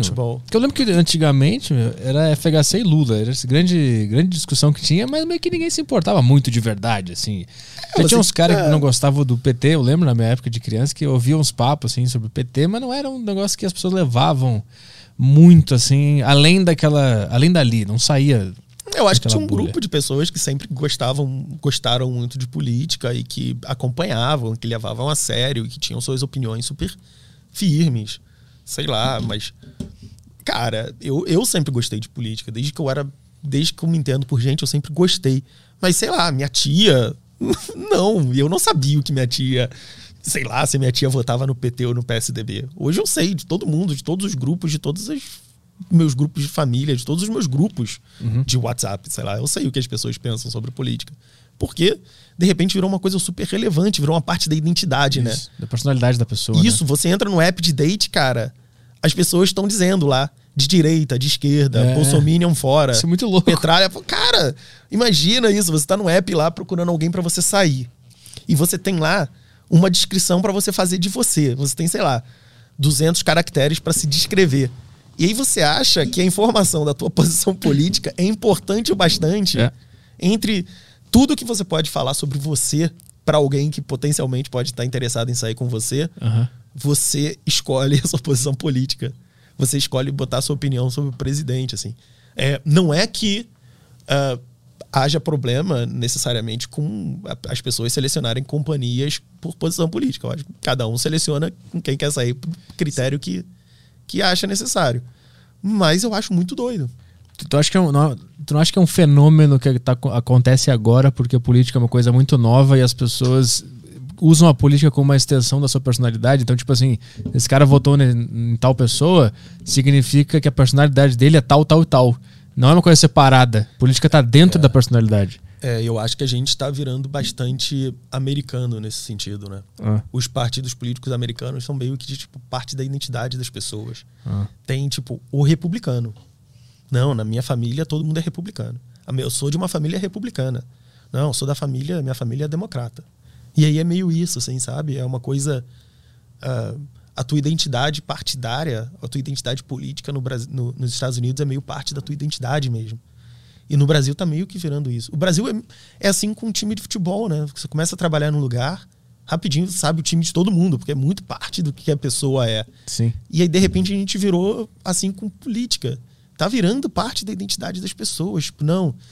É, eu tinha um amigo. Todo mundo tem um amigo que pirou por causa de política, cara. Todo Nos mundo. últimos cinco anos, sei lá. Eu um pirei uma época também, depois eu voltei pro niilismo completo. tem dia que eu piro. total. Não, eu tenho dias. Tem dia que eu tô pirado, tem dia que eu tô puto. E eu acho que vai variando, assim, a depender de com quem eu tô puto, eu vou pirando de um lado, eu vou pirando de outro e tal. E é, e é difícil você ah, dar um passo para trás e botar, ah, ter calma e pensar, não, olha só, eh, vamos pensar racionalmente, a gente, não importa, cara, o país que a gente tem é esse aí, as pessoas que a gente tem são essas aí, a gente vai ter que fazer as coisas funcionarem da forma que tá, né? Não dá, é, não dá para a, a saída pro país, pro Brasil, não é a gente arrumar a mala e sair fora. Pode ser a saída para alguns de nós, né, pessoal. Mas eu morei, sei lá, 13 anos fora. É, mesmo que eu esteja salvo, cara, meus parentes estão tudo aqui. Eu vou fazer o quê? Eu vou querer que o Brasil pegue fogo e minha mãe tá aí, Uhum, uhum. né? Eu quero que o Brasil melhore. E às vezes é, demora um pouco para você botar a bola no chão, respirar fundo e falar, tudo bem. É, ou então xingar, você fica puto da vida, filha da puta, não sei o quê. Respira, e aí quando você vai responder aquele e-mail, você fala, não, a gente pode trabalhar junto sim, vamos lá, o importante é o, o Brasil e tal. É, é difícil separar isso, né? Tu manda esse tipo de e-mail? Eu fico imaginando que tipo de e-mail tu recebe pra ter que responder uma coisa assim. Cara, não, tu, mas tu- mens- tipo, tu discute por artigos com as pessoas. mensagem de WhatsApp e tudo, é... É maravilhoso. Eu, eu acho que tá difícil, tá cada vez mais difícil ser generoso com as pessoas, né? Tá, tá difícil, cara. Puta frase boa. Tá difícil, tá cada vez mais. Cara, tu trabalha na- com política, ou você lida com política no, no dia a dia, tá muito difícil ser generoso, porque é a presunção, a presunção da boa vontade, a presunção da generosidade, eu acho que tá por baixo, assim. Eu acho que a gente não tá. ah, eu acho que os incentivos para tratar alguém com generosidade estão muito baixos. Porque ah, pensa no, no- nas redes sociais, né? pensa no Twitter. Pô, o teu incentivo para tratar um cara que discorda de você com generosidade é muito baixo. Porque se você meter um retweet zoando o cara, tu vai ganhar muito mais like e muito mais retweets do que se você tratar o cara com generosidade. Falar, não, Hum, fulano, entendo o teu ponto, a gente discorda, mas entendo, pois é e tal. É, cara, porque aí vão te odiar. Os caras que apoiam o teu adversário já te odeiam e vão continuar te odiando. E quem te apoia vai falar, pô, como assim? Todo molenga aí, hein, cara? Tem que dar porrada nesses caras aí, não pode tratar assim, não. Então eu acho que a gente está numa base muito baixa de cooperação, de generosidade, de vamos trocar ideia, né? A base da política é vamos trocar ideia, né? Vamos conversar, vamos ver o que a gente pode construir, vamos ver se a gente encontra algum acordo. Mas na rede social, o, o, a recompensa maior chega em quem está dando voadora, não é quem está construindo, em quem está não, vamos conversar, vamos tentar acordo, vamos ver um, um meio do caminho aqui em que todo mundo ganha. A, o, a recompensa na rede social, o like na rede social, é, é desproporcionalmente maior para quem tá, tá brigando, tá criando conflito, tá acusando, tá botando o dedo na cara, do que quem tá conversando, tá construindo acordo. E isso gera incentivos muito ruins, né? Gera uma cultura muito ruim. Mas Tu acha que isso é um fenômeno que acontece porque a política é muito nova no Brasil e faz parte passar por essa fase e depois vai tudo melhorar? Ou a gente vai seguir o caminho dos Estados Unidos de o republicano, do, do democrata e tal? Eu acho que a gente tem uma onda de, de radicalização em rede social. É, eu- eu acho que é um, um fenômeno que se observa em boa parte das democracias no mundo, né? De as redes sociais estarem se tornando players bastante importantes na vida política e aí de uma forma bastante diferente do que se imaginava, sei lá, 10, 15 anos atrás. O, o Obama talvez tenha sido o grande cara de uso, é, o grande inovador de uso das redes sociais lá atrás, em 2008, na sua primeira eleição. Só que o Obama usava a rede social como engajamento, para divulgação das plataformas, para divulgação dele, que ele não era o candidato eh, preferido do mainstream do Partido Democrata, então ele usou isso como para engajar os, os jovens em tudo.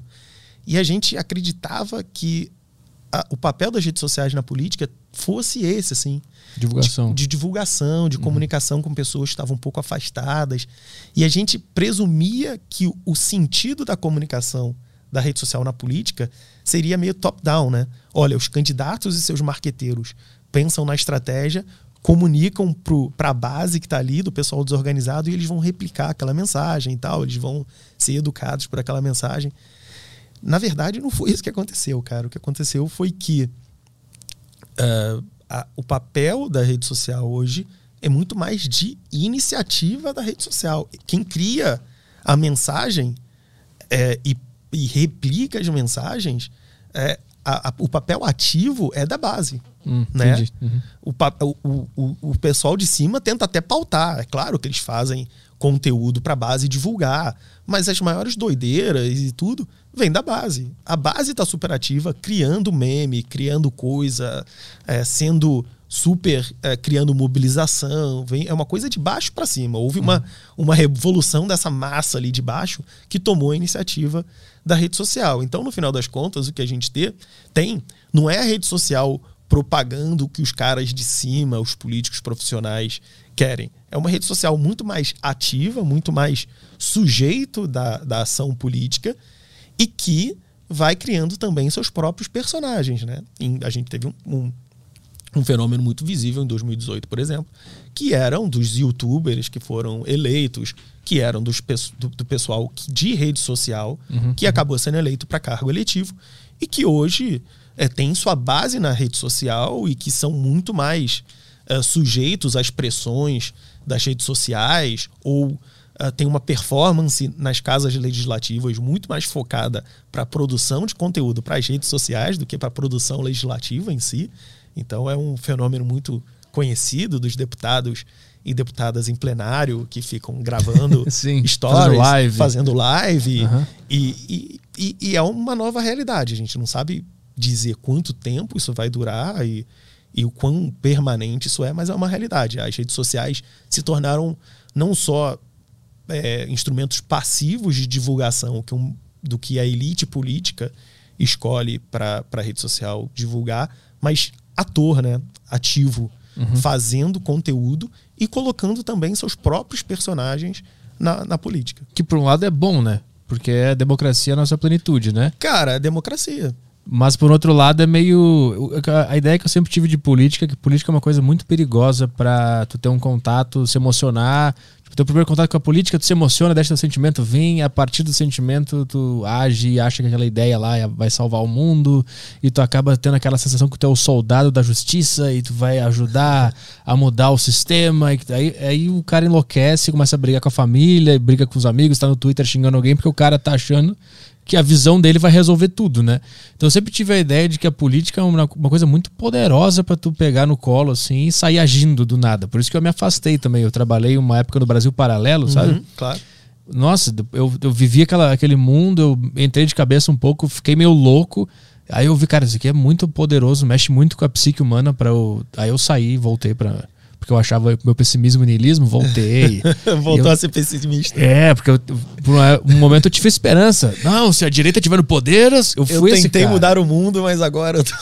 E aí eu percebi que era todo mundo meio doido, na verdade. E que a política tinha mudado. Eu, eu vi, tipo, o cara era um cara normal. Eu conheci ele antes de entrar na empresa, por exemplo. Um cara normal. O cara ia no bar comigo, conversava.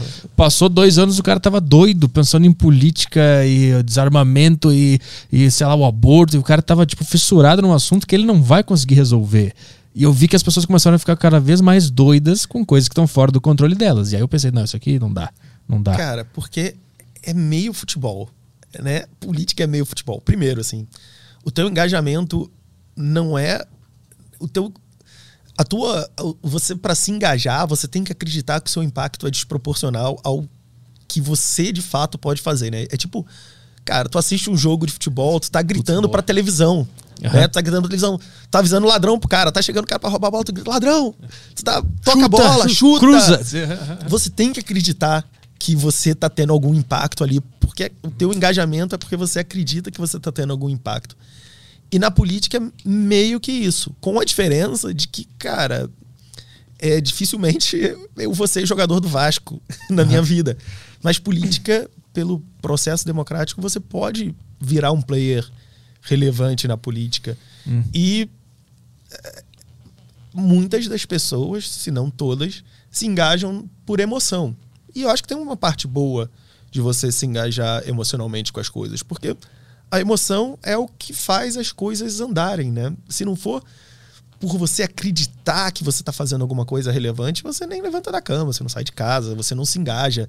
Principalmente política, que, cara, quase todo mundo voluntário, né? Então, o que faz um voluntário sentar lá e se engajar numa atividade é, é acreditar que está mudando alguma coisa. No Livres a gente tem mais de 4 mil associados, cara. Mais de 4 mil associados que estão ali, que estão engajados na organização, 4 mil pessoas que estão ali achando que vão mudar alguma coisa, que estão trabalhando para mudar alguma coisa. Então eu acho isso bonito, né? Então a gente pega fazer uma nota técnica do movimento sobre, sei lá, Lei de Segurança Nacional, que a gente já falou aqui.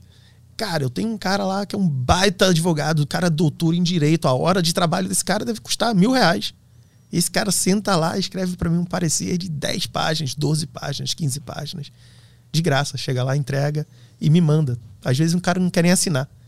E o que que faz esse cara se mobilizar? O que que faz esse cara fazer isso? O que que faz os caras dar uma doação desse tamanho pra gente? É a vontade de mudar alguma coisa. Então, eu não acho que isso seja necessariamente ah, problemático. Agora, onde que a emoção na política é problemática? Quando a gente não tem certos freios para impedir que grandes mudanças sejam feitas sem reflexão, sejam feitas na base da emoção.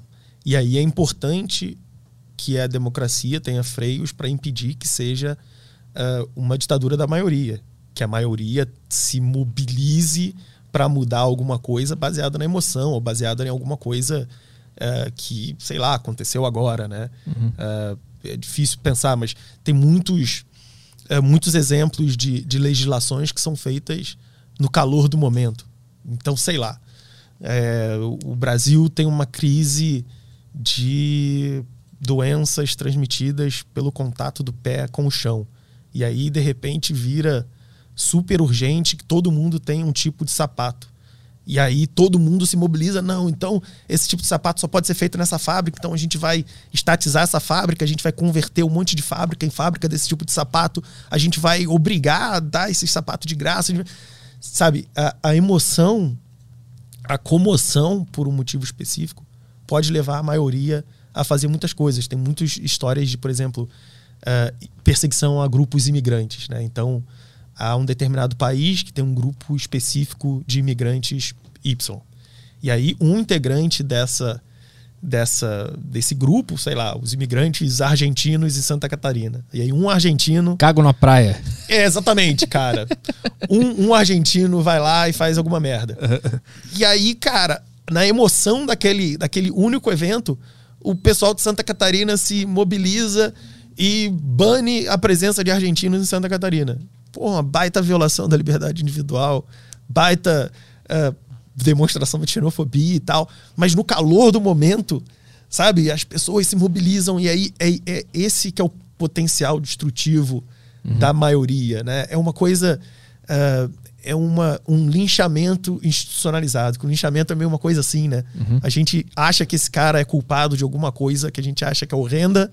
Uhum. E aí, ao invés da gente analisar os ca o caso, ao invés da gente ouvir o argumento dos dois lados, ao invés da gente ter a justiça é, trabalhando nisso aqui, a gente só mete a porrada no cara. A punição é instantânea, a gente não quer nem saber. Uhum, uhum. E é meio isso, assim, né? Quando a gente transmite, transforma isso numa, num, num processo do, na democracia, a gente faz com que tudo seja meio decidido no calor do momento. Eu acho que a emoção é fundamental, mas as democracias precisam ter parte, como parte do seu arcabouço institucional, formas de frear mudanças bruscas. O Brasil tem isso, tem alguns instrumentos desse tipo. Por exemplo, sei lá, você mudar alguma coisa na Constituição não é chegar lá um dia na Câmara dos Deputados e propor uma coisa e a maioria votou, se o sim ganhou no não, uhum. mudou a Constituição. Não, pô, tem o, o, tem o quórum qualificado, tem a votação qualificada, tem que votar em dois turnos, tem que votar nas duas casas, tem toda uma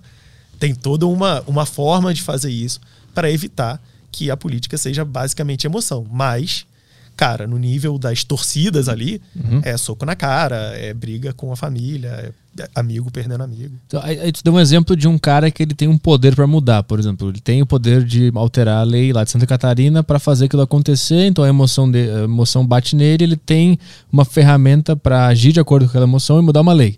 Mas no caso de um, um voluntário de um partido, de um, uma ideologia política, o cara não só se estressa e gera ódio dentro dele, porque se ele não tem como alterar nada no mundo, ele só fica martelando uma ideia na cabeça dele e elege inimigos e odeia o cara. Me parece que o cara que se envolve em política, um cidadão normal, por exemplo, se ele não está bem preparado para lidar com aquele poder ali de ter uma opinião, ele enlouquece e só gera ódio, porque ele não consegue nem, nem descarregar aquela emoção numa lei, por exemplo. É, ele pode até vir a ser um cara, né? Ele pode crescer ali dentro daquele grupo e ser eleito alguma coisa. Mas na maioria das vezes o que acontece é que o cara vai para a rede social, se engaja lá. E como eu tinha falado antes, eu acho que a rede social. Uh, a rede social uh, beneficia desproporcionalmente quem é mais doido. Uhum. Sabe? Rede social, quem é mais extremo, quem é mais doido, quem tem mais certezas né, a, a, recompensa na rede social é desproporcionalmente maior para quem tem mais certezas Sim. do que para quem tem dúvidas, quem tem questões, né?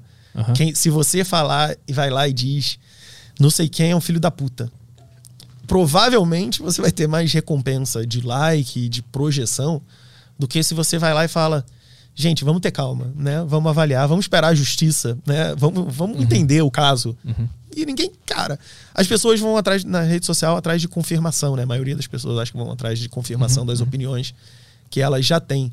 E isso na cabeça de um cara como do teu exemplo tem um poder do cacete sobre ele, né? Vai transformar ele esse tipo de cara vai perder a noção, vai uhum. perder a linha. Porque tu é um cara normal. Mas aí tu quer se engajar politicamente, tu começou a, a, seguir umas coisas e tal.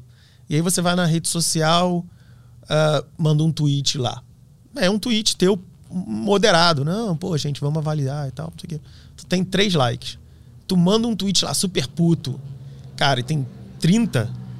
Aí tu fala, porra. Uhum. Tu manda o próximo, super puto também. Sistema de recompensa, né? Cara, o sistema de recompensa de rede social uhum. é muito é, é muito injusto nesse sentido, ou é muito. Uh, tem um bias ali. É, é muito desregulado para recompensar quem tem atitudes mais extremas, quem se encaixa mais fácil num grupinho, do que quem vai trafegando por grupinhos diferentes. Uhum. Quem de alguma hora, quem em uma hora tá com um grupo, quem em outra hora tem outra opinião. Então isso fortalece e facilita a formação de bolhas, né? Porque dentro daquela bolha você vai crescendo, você vai se sentindo bem.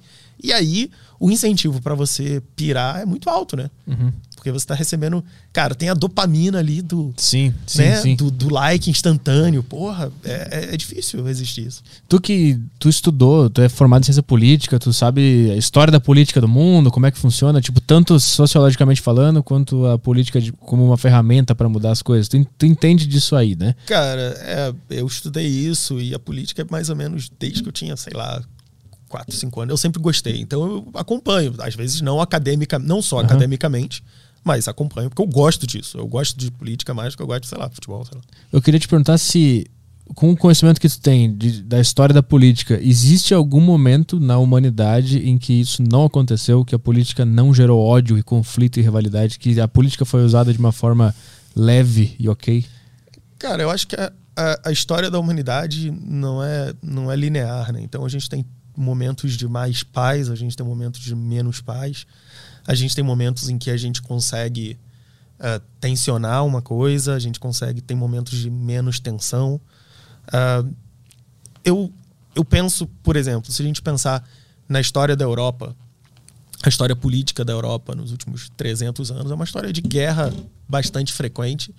E nos últimos 60, 70 anos é uma história de paz. Né? Não, há, não há conflitos entre os países, os principais países da Europa que conflitaram uh, conflitaram, tiveram conflitos entre si uhum. por séculos, não, não deixaram de invadir um ao outro desde a da Segunda Guerra Mundial. Então, a gente tem histórias uh, recentes de bastante paz. O mundo hoje é relativamente bastante pacífico. E eu acho que se deve a alguns fatores. Uh, tem, a gente tem instituições políticas para dirimir um pouco das, das, das tensões políticas que acontecem, acabam nascendo ali entre nações, uh, de interesses nacionais, como a União Europeia, a gente tem a ONU, a gente tem a, a, a, Organização Mundial de Comércio, são organismos multilaterais onde questões potencialmente conflituosas podem ser debatidas e resolvidas. A gente tem uma mediação desse tipo de conflito. Mas é como é que a gente confia nesse, nesse mediador? Cara, a gente não, não tem, não tem não tem resposta, né? Uh, os mediadores também são imperfeitos. E eu, e eu como o seu niilismo, assim, né? é, eu, eu sou cético também a respeito desses, desses grandes mediadores, né? Dessas grandes burocracias. Uhum. Porque elas têm, no final das contas, têm seu interesse, né? Os mediadores acabam se tornando... Uh, tem, os mediadores têm uma tendência a crescimento, a fazer da mediação a coisa principal, né? Porque uh, uma vez que a gente forma um grupo aqui, nós três, a gente já forma um grupo de interesse. Uma vez que a gente forme um grupo, o nosso grupo imediatamente tem um interesse. Né? Seja em fazer desse podcast um, um, um acontecimento diário, fazer do podcast um podcast maior, uhum. fazer do, trocar essa cortina para uma outra cor. Uma vez que você tem um grupo, aquele grupo já tem um interesse e você começa a trabalhar por um interesse daquele grupo. Então, os mediadores, naturalmente, têm seus interesses. E tem literatura, uh, estudos que mostram que há uma tendência nos campos mediadores, nessas organizações internacionais, de no final das contas acabar perseguindo seus próprios objetivos, que é o crescimento e o bem-estar da própria mediação. Hum, uhum. Mas a gente não pode negar que eles têm um papel na sociedade. Então, há organismos de mediação de conflito o comércio internacional e o fortalecimento da globalização, da interdependência entre países também ajuda enormemente em dirimir uh, certo tipo de conflito, porque o custo de você entrar numa guerra hoje e romper relações com um, um parceiro seu é enorme. Uhum. E a gente pode ver isso hoje no Brasil. Veja o que acontece quando uh, o Eduardo Bolsonaro entra em, com um tweet louco sobre a China. Né? A China tem inúmeros problemas. A China é um Estado moderno que tem campo de concentração. A China tem uh, vigilância sobre um grupo de pessoas baseado na sua etnia. Né? A China tem problemas seríssimos com os muçulmanos chineses. Hum. A China tem grandes problemas de direitos humanos. Mas a China é um parceiro comercial bastante importante do Brasil. Né? É o nosso maior parceiro comercial é a China. Então o que, que acontece quando o Eduardo Bolsonaro começa a brigar com o embaixador da China? Cara, todo o espectro político se mobiliza. E aí é a direita que tem uh, preocupação com uma coisa, é a esquerda que tem preocupação com outra coisa, o centro que tem preocupação com outra coisa. Todo mundo se mobiliza e diz: calma, né? Vamos tratar desse tema com diplomacia, que é, no final das contas, como a gente se acostumou a lidar com conflitos internacionais nesse no século XX, né? no final do, na metade do século XX. Uhum. Vamos preferir a diplomacia às armas, a, a, a, a, até o discurso mais belicoso, porque a gente é interdependente. A gente não pode sair rompendo relações diplomáticas com todo mundo, porque a gente depende de todo mundo. A gente não pode romper com o Bolsonaro, com o Trump ou com o Biden. A gente não pode romper com o governo chinês. A gente não pode romper com a União Europeia. A, sabe, a gente tem, a gente é interdependente no mundo. E isso é, é, um exemplo do Brasil. E o Brasil é muito pouco belicoso, né? O Brasil não, não é um país que tem tradição de envolvimento em guerra, mas eu acho que isso uh, é um exemplo de como o mundo inteiro se tornando comercialmente interdependente e, e cooperador e sócio no acesso a alguns recursos, faz com que a gente tenha uma sociedade uh, mais pacífica, um mundo mais pacífico, ou menos belicoso. Uhum. E isso tudo é política, cara. Isso tudo é política. Mas tu não abre precedente para, tipo, por exemplo, a China tem um monte de problema que falou ali. Tem campo de concentração, por exemplo. Aí tu não. E tu é um país que depende da China e tu não concorda eticamente com isso. Mas aí tu, tu pensa assim, nem vou falar nada porque eu preciso dos caras. Não abre esse precedente também? Abre, abre. E aí é uma é uma discussão ética ética importante, né? Do quanto uh, você se cala, o quanto você denuncia, é, qual é o papel das instituições de Estado. É, é, é, é, uma, é uma linha difícil de, de, de traçar, né? Qual é o, o limite que um país deve ultrapassar para você começar a agir contra ele institucionalmente. Né? Por exemplo, sei lá, tem a África do Sul do apartheid. É, o apartheid é sério o bastante para você romper relações diplomáticas com o país. O que a Coreia do Norte faz uhum. com seus cidadãos é, é importante o bastante para romper, sei lá, o que a, o Irã faz com seus cidadãos, o que a Rússia faz com seus cidadãos, o que as piores ditaduras uh, fazem com seus cidadãos, uh, qual é a linha de que, que precisa ser cruzada para a gente romper relações? É difícil, não é uma não é uma, uma resposta fácil de ser dada. É que o Brasil precisa ter uma estratégia para isso acontecer. Né? O Brasil tem diplomatas qualificados para pensar e executar uma estratégia de relacionamento com a China, por exemplo, que é nosso maior parceiro comercial baseado nas nossas premissas de o que devem ser os direitos humanos e baseado no nosso interesse comercial sem e, e, e tenho certeza que não é o tweet o Twitter do Eduardo Bolsonaro né? Uhum, sabe uhum. não é a doideira do, do Ernesto Ara, do Ernesto Araújo é, tem que ser uma política a política de Estado tem que ser conduzida por, pelo Estado né? tem que ser pensada tem que ter estratégia não é na doideira é, e eu acho que o Brasil tem investido muito, no Brasil especificamente, tem investido muito na doideira como estratégia de, de, de, relacionamento Estado-Estado. Sabe? O Brasil não pode ter o filho do presidente é, discutindo no WhatsApp com o embaixador da China.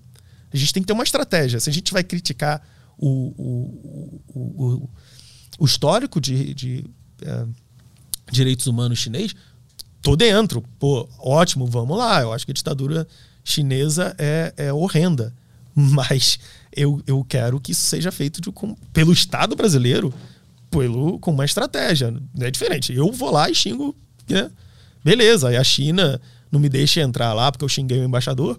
Beleza, a vida segue. Uhum. Agora, porra, o, o presidente da Comissão de Relações Exteriores da Câmara dos Deputados, filho do presidente da República, não pode fazer isso. Uhum. Né? Tem que ter uma estratégia por, por trás. Mas é uma linha ética difícil de tratar.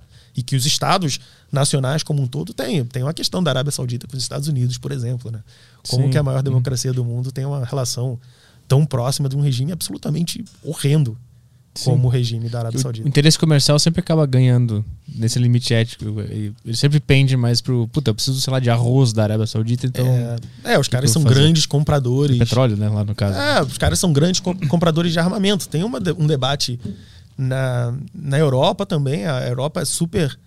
É, os países europeus são super sensíveis a, a, a ao, ao ao contexto local dos países com quem eles fazem negócio, né? Então, uh, há muito, muita venda de armamento, venda de avião de guerra dos, dos fabricantes europeus para países uh, ditatoriais. Então, há dentro da Europa uma discussão ética sobre a venda de armamentos para ditaduras, por exemplo, como há até na discussão sobre cooperação com países uh, um pouco desalinhados com o que os países europeus pensam. O Brasil, é, eu acho que tem uma discussão por exemplo, de armamento sobre a Arábia Saudita, por exemplo. Né? Hum. É um dos poucos países do mundo que nem dizem ser uma democracia é a Arábia Saudita. A Arábia Saudita nem finge para ninguém ser uma democracia. com orgulho ainda. Com orgulho, exatamente. Gente, não tem nada a ver com democracia.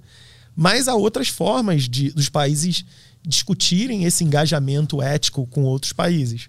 A Europa faz muito isso com os parceiros comerciais, não só de armamento, mas, por exemplo, o Brasil está tendo dificuldade em ter o, o livre comércio uh, o acordo de livre comércio entre o Mercosul e a União Europeia está tendo problemas de ratificação na Europa por causa do, do, da percepção que eles têm do nosso cuidado com o meio ambiente. Uhum. Então, uhum. por o Brasil ter tido tem um problema absurdo de comunicação, no mínimo, né? Acho que a gente pode falar disso sem nem precisar entrar no debate das políticas que de fato estão sendo elaboradas pelo Ministério do Meio Ambiente mesmo que a gente nem discuta o que o Ministério do Meio Ambiente tem feito, tem um problema de comunicação gravíssimo.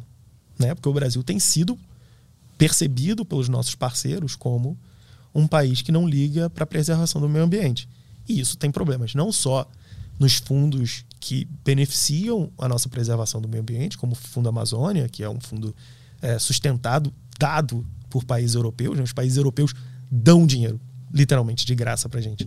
E pararam de dar por, por esse nosso problema de, de comunicação, de por perceberem que a gente não cuida do meio ambiente, mas também na ratificação de alguns acordos multilaterais. Então, se você tem uma imagem ruim no, no exterior para certos países, não, não, de forma não muito surpreendente, eles vão ter problemas em falar para o país deles que eles estão sendo nossos amigos. Né? Então, uhum. fazer acordos comerciais com um país que tem uma má fama, que tem uma imagem ruim, é ruim. Então a Europa usa isso contra a gente para é, frear um pouco acordos de livre comércio, que talvez eles nem queiram assinar mesmo, mas que a nossa má reputação está freando esse tipo de, de realização de acordo. Então a gente uhum. tem que ter é, cuidado sobre a imagem que a gente projeta no mundo também, porque são coisas importantes. Para a gente é super importante ter um, um tratado de livre comércio com um bloco importante como a União Europeia. E, no entanto, isso não está evoluindo. Como é que a a natureza humana. Existe algum estudo? Eu, eu, sei que tem duas vertentes. Tem uma que diz que o ser humano é mal e outra que diz que ele é, que ele é bom. Como é que essa teoria entra na política? Porque a política ela é feita por seres humanos. Ela é, um, ela é uma extensão biológica do ser humano, ela é um, é um fenômeno da nossa consciência. Que acontece? Porque a minha visão é que o ser humano é mal, então ele pode fazer qualquer política que ele quiser, sempre vai dar uma merda, sempre vai dar uma confusão, sempre vai ter uma briga, sempre, vai estar tudo sempre um caos. Essa é a minha visão. Existe algum estudo, alguma tese sobre essa, essa, essas visões? Há, há inúmeras. Acho que a história da. Parte da história da ciência política, talvez a história principal da ciência política é meio que entender isso, assim, né?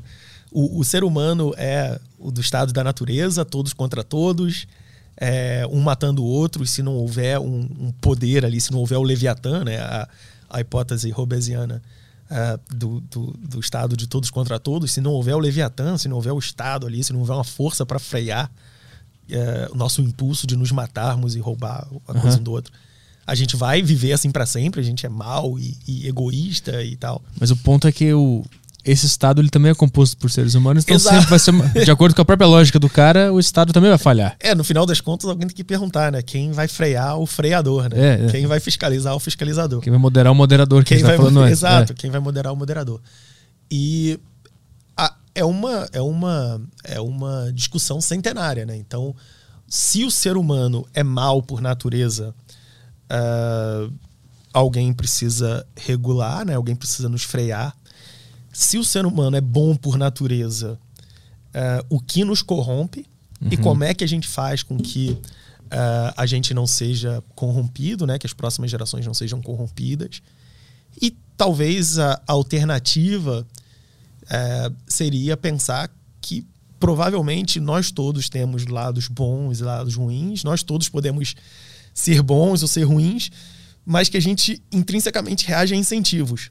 Hum. Então, no final das contas, mais importante do que descobrir se a gente é necessariamente, intrinsecamente bom ou mal, é entender que a gente pode agir de forma produtiva ou não produtiva, de forma construtiva ou de forma destrutiva, a depender dos interesses, uh, da, dos, dos, dos, incentivos que estão alinhados ali para gente. A gente, no final das contas, uh, age pensando nos nossos interesses mais imediatos, nos interesses dos nossos conhecidos, dos interesses dos nossos familiares e como que a gente alinha incentivos, como é que a gente pensa numa estrutura de sociedade para que a minha busca pela minha felicidade não envolva te matar e te roubar, roubar tudo que você tem, sabe? Uhum. Como a gente pensa numa estrutura de sociedade que você possa perseguir os seus interesses, os seus objetivos eh, de uma forma pacífica, cooperativa, de uma forma que seja um ganha-ganha. E que eu acho que é um, o grande desafio uh, de uma abordagem liberal sobre a sociedade, que é, olha, a gente tem uma compreensão de sociedade que todos nós podemos uh, perseguir os nossos interesses, os nossos objetivos, todos nós podemos ter a liberdade de seguir os nossos interesses, os nossos objetivos, o que a gente acredita, o que a gente, nós indivíduos, acreditamos ser o melhor para nós, sem precisar que um grande governo uh, diga para todos os 200 milhões de brasileiros o que é melhor para os 200 milhões de brasileiros. A gente confia no indivíduo, né, uhum. né, que o indivíduo sabe melhor do que o presidente da República o que é melhor para ele uh, e que ele deve ter liberdade suficiente para que ele persiga seus interesses. No entanto, a gente cria uma estrutura de Estado, instituições que evitem que o processo de perseguir os meus objetivos não uh, infrinja a sua liberdade de perseguir seus próprios objetivos. Né? Uhum. Né? Então, é a, a, a, o, o o centro da ideia da livre iniciativa é que você, como indivíduo, sabe melhor do que o, o Bruno Covas, que uhum. o João Dória e que o Bolsonaro, o que te faz feliz. O que é o, onde você acha que dá uhum. para você encontrar o seu sustento. Sim. E que você deve ter a liberdade de buscar isso, desde que você, o seu sustento não seja roubar as pessoas. A gente, no momento de crise, por exemplo, como agora a gente está vivendo a pandemia, tem gente que acha que eu posso correr na rua sem máscara e tem gente que, que acha que não. A gente entra numa puta batalha agora sobre o, quem sabe mais se a minha, se a minha liberdade. Porque, tipo assim, eu acho que se eu, se eu posso correr, por exemplo, dá um exemplo, eu posso correr na rua sem máscara.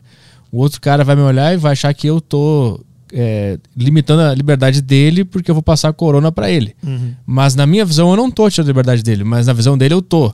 E aí entra num embate numa área muito cinzenta que ninguém sabe nada.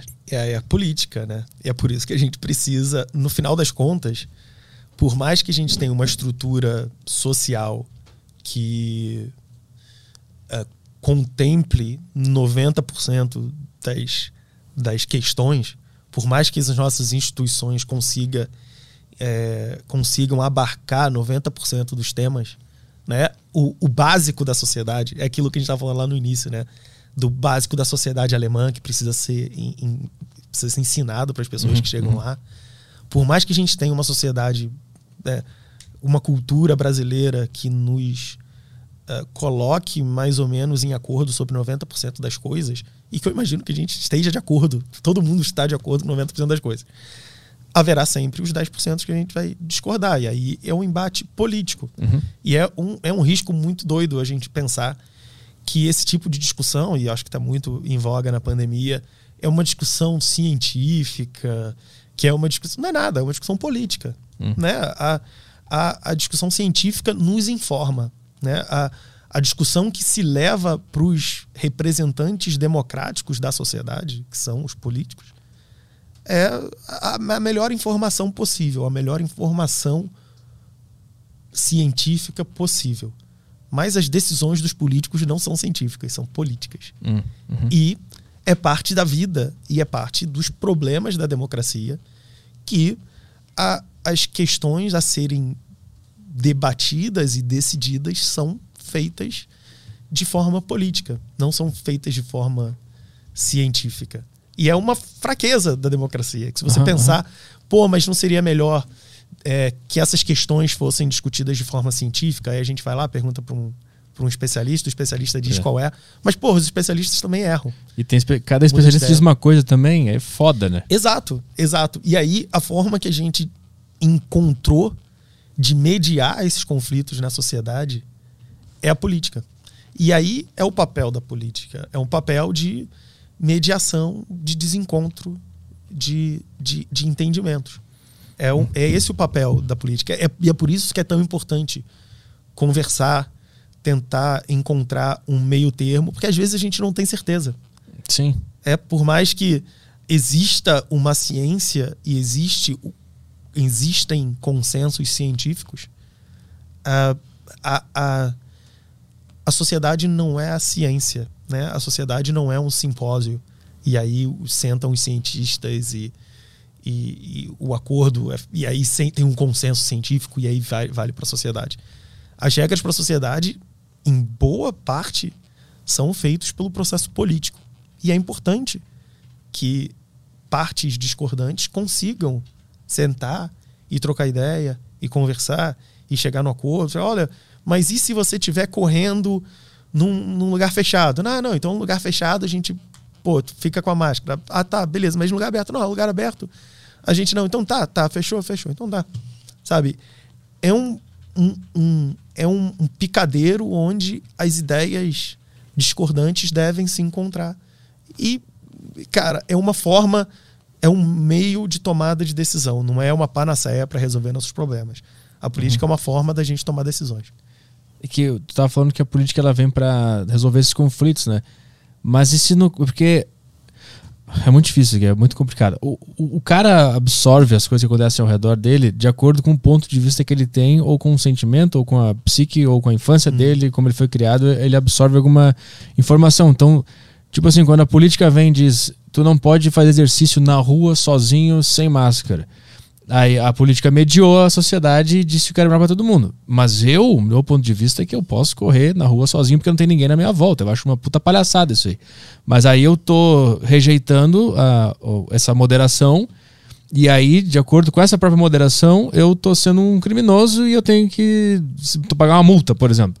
Pois Só que é. aí, aí a minha liberdade foi Pois é, e essa, é, e essa, é a batalha dos liberais. É. Exatamente por isso. Puta, vou me tornar um liberal. É, não, Cada semana eu sou, um, eu sou uma coisa diferente. Então, Vamos lá. Mas essa, essa, essa é a batalha dos liberais, né? A, ah. a, a crença dos liberais e a batalha dos liberais pela liberdade individual é baseada exatamente nisso aí.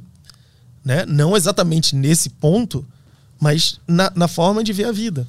Que é a autonomia do indivíduo deve se estender o máximo quanto possível até que inflija a liberdade, a autonomia do outro, a liberdade do outro. Uhum. E, em, e redução do número de vezes em que alguém lá que não me conhece, que não sabe a minha situação, que não sabe se eu tô, onde eu estou correndo, que não sabe uh, como eu estou conduzindo o meu negócio, venha me dizer como eu devo me comportar.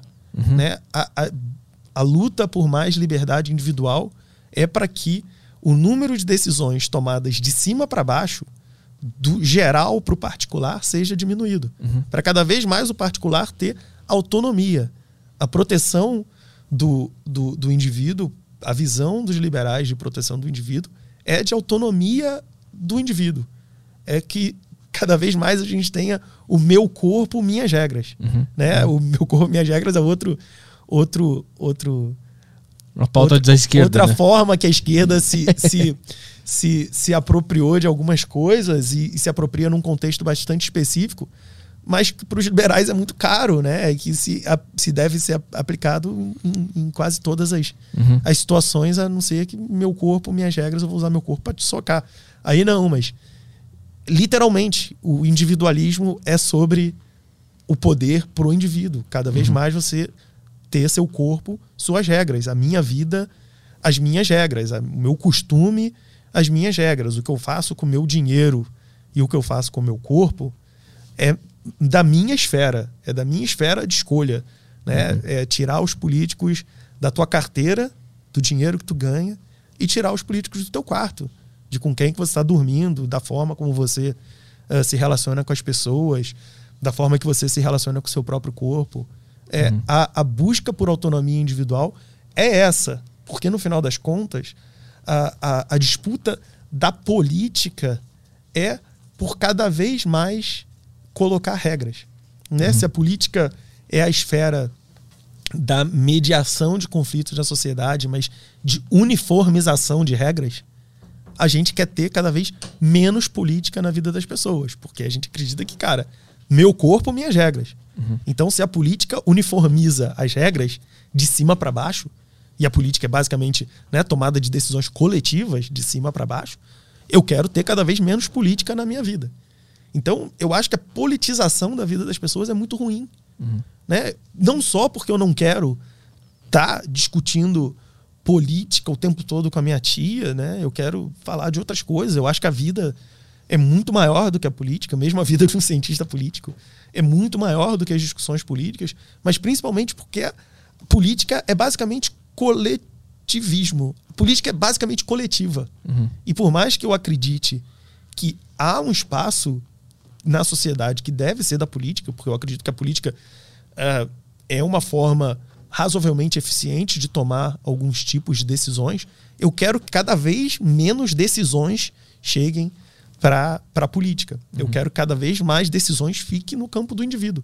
Cada vez mais fiquem para eu ou você ou qualquer um de nós tomarmos decisões sobre as próprias nossas próprias vidas uhum. e que essas decisões não podendo ser tomadas por nós, indivíduos, sejam tomadas em unidades menores, é, com menores quanto possíveis. Uhum, então, uhum. se eu não posso tomar, que seja a minha família, que seja o meu bairro, que seja a minha cidade, que seja o meu estado, e só então seja o país. Uhum. Porque quanto mais distante as esferas de decisão estão da gente, menos capazes elas estão de entender o nosso problema, né? O cara, o cara tá lá em Brasília, tem muito menos capacidade de entender o, o, problema do cara de um bairro de Belém do que o cara da associação de moradores daquele bairro, do que uhum. o prefeito de Belém, do que o governador do Pará, enfim, né? Que essas decisões sejam tomadas, sejam o, o que chamam de princípio da subsidiariedade, né? Que é uh, se as decisões, as decisões sejam tomadas no nível mais local quanto possível, uhum. né? Na pessoa, na família, no bairro, na cidade, no estado e só então no país. Eu usei esse exemplo da, da máscara porque eu acho que ele, ele é um, um exemplo bem extremo né, de uma situação de crise. Mas acho que ela ilustra um, um impasse que deve acontecer em outros, outros âmbitos da sociedade que são situações que é, são dá para enxergar menos o que está acontecendo, entendeu? Numa situação extrema tu consegue enxergar exatamente o que está acontecendo. E o meu ponto é que às vezes o cara acha que eu tô tirando a liberdade dele e eu acho que ele tá tirando a minha liberdade. E aí a gente tem um beco sem saída. É, e aí vocês precisam de mediação, né? E, é, é, e aí eu, e eu não concordo com a mediação, aí eu fico é. puto, aí é, é puto. Pois é, assim, e, e há cada vez mais agora formas alternativas de mediação, né? Que não sejam a justiça, exatamente, né? Tem as pequenas, Uhum. ah, pequenos cortes de mediação, né? Tem, Ringue. é, pode ser também, pode decidir Cada bairro tem que ter um ringue. A gente É, tem- resolve. Tem, formas de lidar que não seja levar à justiça. Uhum. E tem formas de lidar que não seja necessariamente politizar tudo. Uhum. É, mas é, são, são coisas, são problemas sociais, né? Você precisa de alguém, no final das contas, mediando, mediando esses conflitos. Aí pode ser de forma privada. A mediação privada hoje está se tornando cada vez mais comum. Quando tem disputa de contrato, por exemplo, entre partes privadas, tem mediação privada, que não é necessariamente a justiça. Mas, eh, em geral, as- ou as questões grandes vão para política ou para a justiça. né? A a tua visão é, do, é de estado mínimo ou é estado zero? Cara, eu, eu- sou, eu sou uma. Eu, eu fiz mestrado em políticas públicas, eu gosto de política partidária.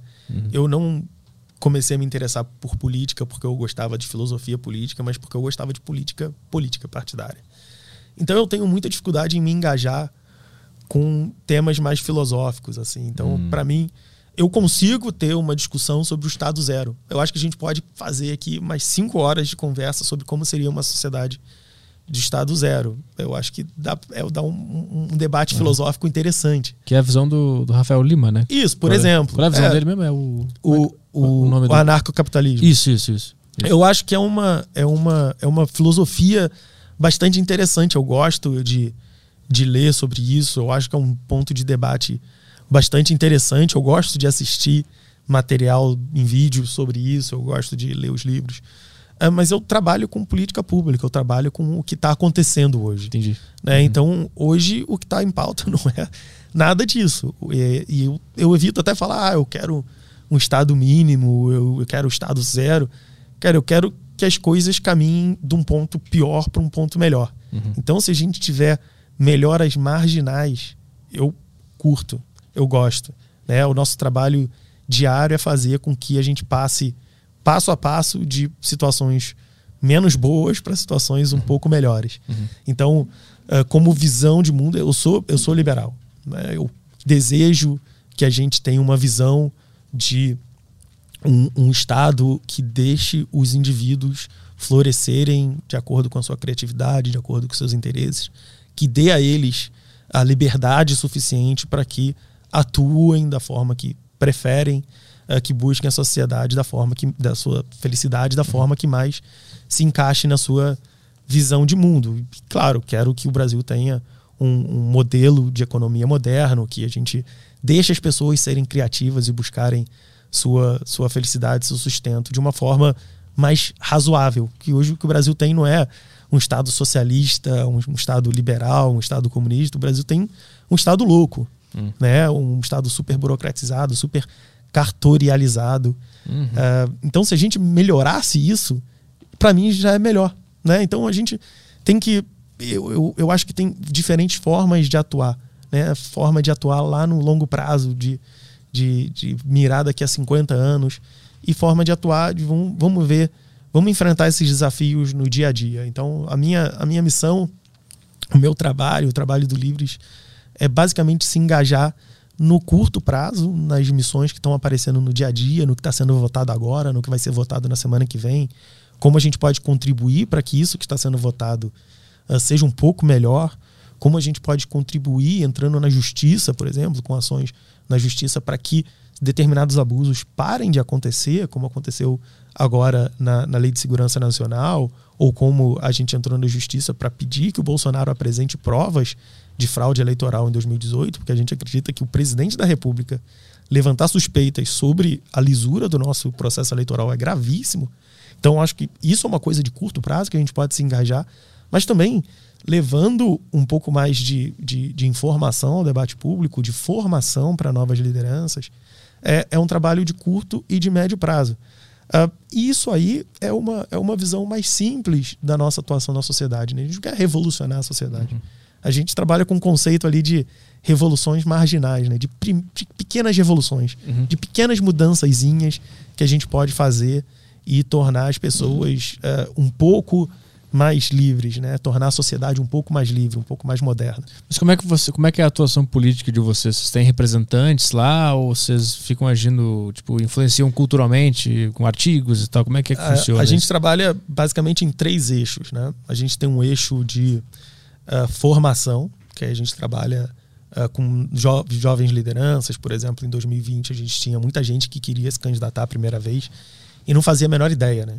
de que fazer, por onde começar. Eu só tenho interesse em política. Então a gente faz oficinas, a gente fez muito conteúdo online em 2020, porque a pandemia chegou em março e, e mudou os planos de todo mundo. Mas a gente tinha planos de fazer presencial nas cidades. A gente acabou fazendo uh, bastante coisa online para preparar, então tem essa parte de formação. A gente tem uma parte de atuação de fato nas casas legislativas, então a gente tem hoje, entre os nossos mais de 4 mil associados, a gente tem 32 que tem algum tipo de mandato. Hum. E aí é uhum. desde vereador a deputado federal. Então a gente tem uma, um trabalho junto deles, junto com a assessoria deles, ou até pessoalmente com eles também. Um trabalho de apoio, um trabalho de compartilhamento de ideias. A gente não tem um, um compromisso com eles. Né? O mandato deles não é nosso, a gente não manda neles e nem eles mandam na gente mas eles são associados, eles são certificados por nós. E a gente tem uma parceria bastante forte com esses 32 e, claro, com alguns outros também que a gente troca ideias eventualmente. Uhum. E a gente tem um outro trabalho que é um trabalho de participação na vida pública. E aí, seja com artigos na imprensa, é com entrevistas, é com publicação de coisas, de estudos um pouco mais acadêmicos, um pouco mais uh, aprofundados, é com ação social. E aí, ação social vai desde uh, acolhimento e, e, e, ajuda de formação a jovens de muito baixa renda, que não sabem nem fazer um currículo de repente, nunca tiveram uma entrevista de emprego. A gente dá uma, uma oficina para esses caras, a gente fez isso já uh, no Nordeste, e é uh, coleta de dinheiro para distribuição de cestas básicas, que a gente nessa pandemia fez em diversos uh, lugares no país.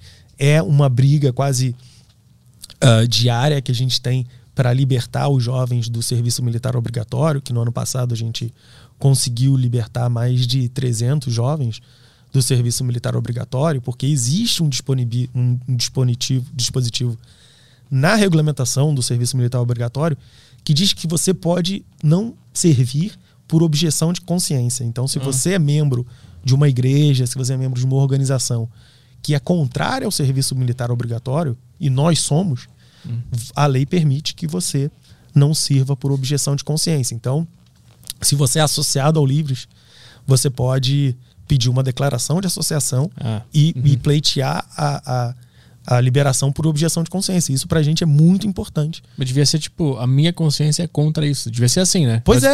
Tem que, estar tá associado a alguma isso. burocracia, digamos assim. Exato. Você uhum. tem que se associar a alguma organização Caramba. que a organização tenha objeção ao serviço militar. E aí, se você for associado a uma organização, você pode expressar a sua objeção. Então, uhum. é uma pauta super importante para a gente. Uh, a gente é muito feliz de ter conseguido 300 no ano passado e a gente trabalha para conseguir ter mais e mais, divulgar mais essa iniciativa, uhum. porque é, não faz para a gente nenhum sentido mais a gente ter o serviço militar obrigatório. A gente já tem mais gente querendo servir uhum, do uhum. que vagas para as pessoas servirem. Então, por que, que a gente não faz isso ser voluntário? Se você já tem mais demanda do que oferta de vaga, sim, sim. deixa só entrar quem quer, pô, faz ser voluntário logo. Então, é, é, a gente é uma coisa, essa, essa parte de, de ação na ponta, né, de fazer coisas, de engajar pessoas, é uma coisa que a gente tem é, um baita orgulho, não é uma coisa que aparece muito, é claro que é uma organização política, nossos posicionamentos políticos, nossa ação política aparece muito mais, mas é uma coisa da qual a gente tem bastante orgulho, porque é uhum. é um, uma coisa que você afeta lá na ponta. Né? E, e, os impostos? Que tem um negócio sobre imposto que eu não me importava muito, porque eu não entendia muito bem o que acontecia, mas eu ouvia, ouvia falar liberal falando sobre imposto, do imposto é roubo, ouvia todo esse papo aí, mas eu não estava ligado como é que isso me afetava. Aí eu abri uma empresa fui, né, ter que contratar um contador, aí tu começa a entender a máfia que tem por trás, né? porque tem que contratar o contador, aí te explica como é que funciona e tal. Aí tu tem um impacto quando tu vê lá, o, quando vem o boleto da, que tem que pagar pro, pro Paulo Guedes, vem o boletinho, aí tu vê a grana que tu tem que dar pro cara. E, e aí eu comecei a raciocinar assim, caralho, Eu, eu, eu fui atrás do meu sonho, eu abri minha empresa, eu fiz o negócio acontecer, eu gastei minha grana, investi, fiz, fiz o negócio, tá dando certo, tal, tá dando dinheiro. E agora vem um cara e pede parte desse dinheiro. Que loucura é essa? E todo mês eu tenho que pagar lá Ele 800 vem uma pau parte, cara. pede uma parte do teu, do teu dinheiro, te prometendo oferecer serviços que, se você quiser os serviços de fato, você vai ter que pagar a parte. É, sim. E é uma coisa muito doida do, da política em geral, é que falar, e, e da política brasileira em específico, que falar de impostos é uma coisa de direita, que falar de impostos é uma coisa de rico, e que falar de impostos é uma coisa de coxinha.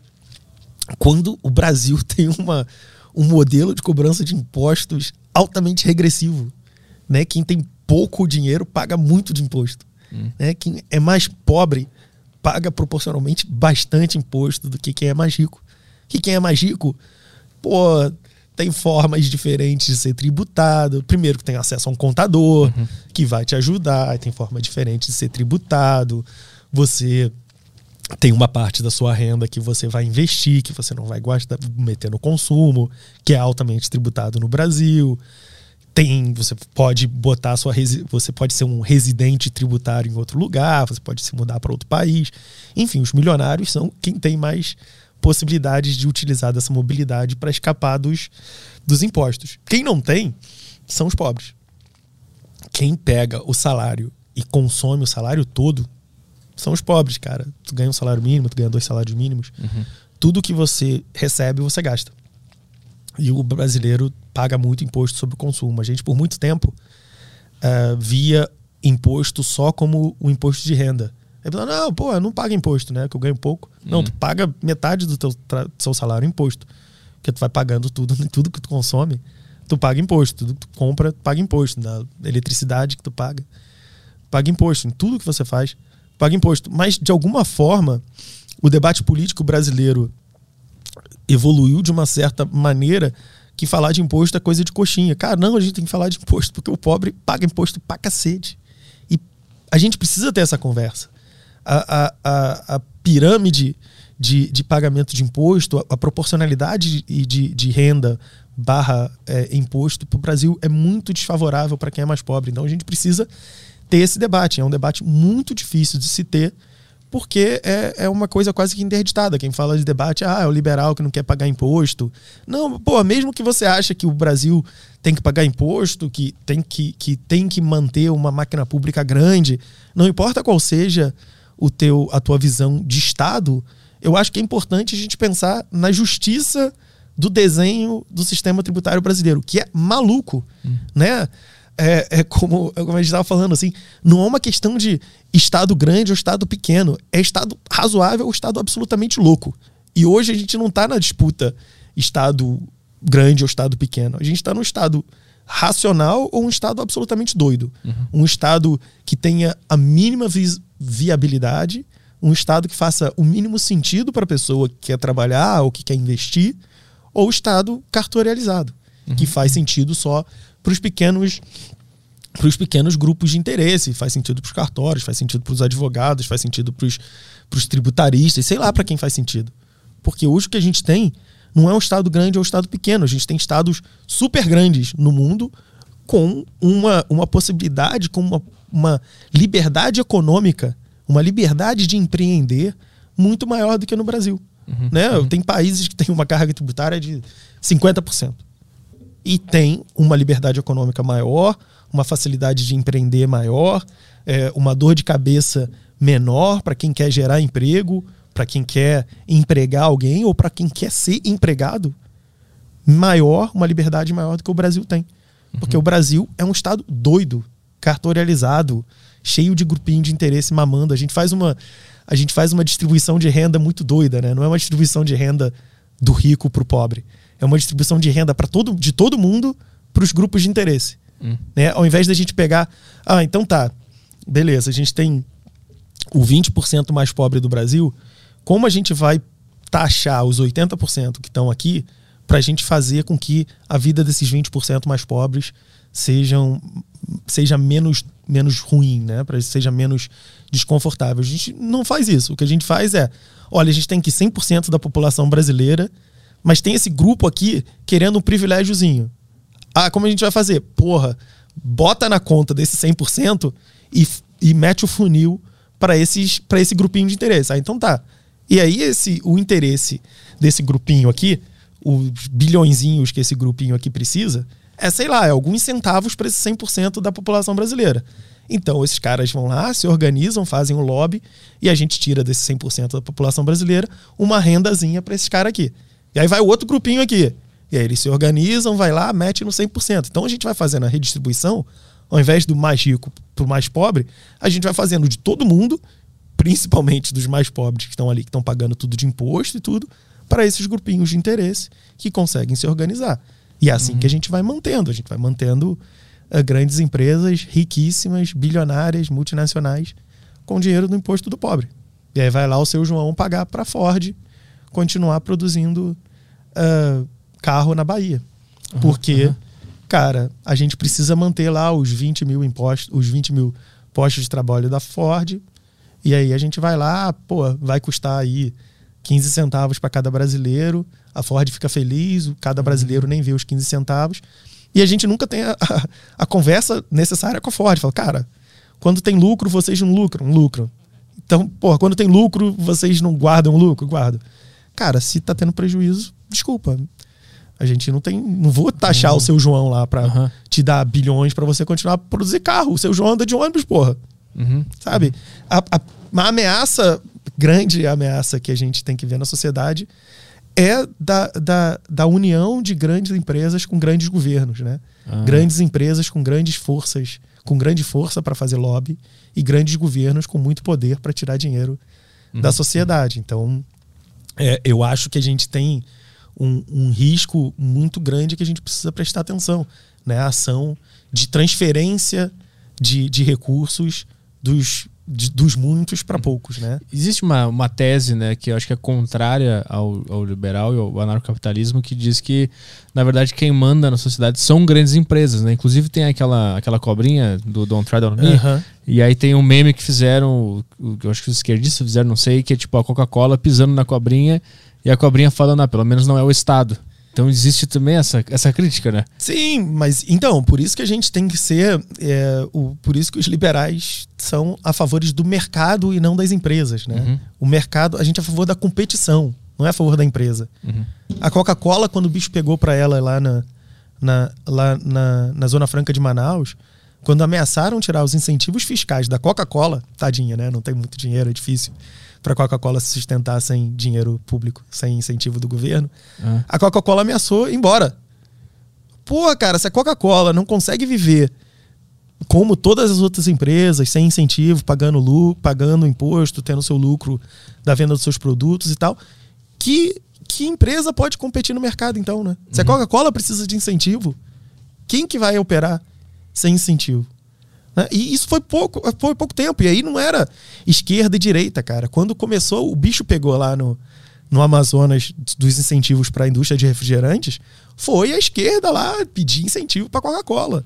Nesse ponto não tem.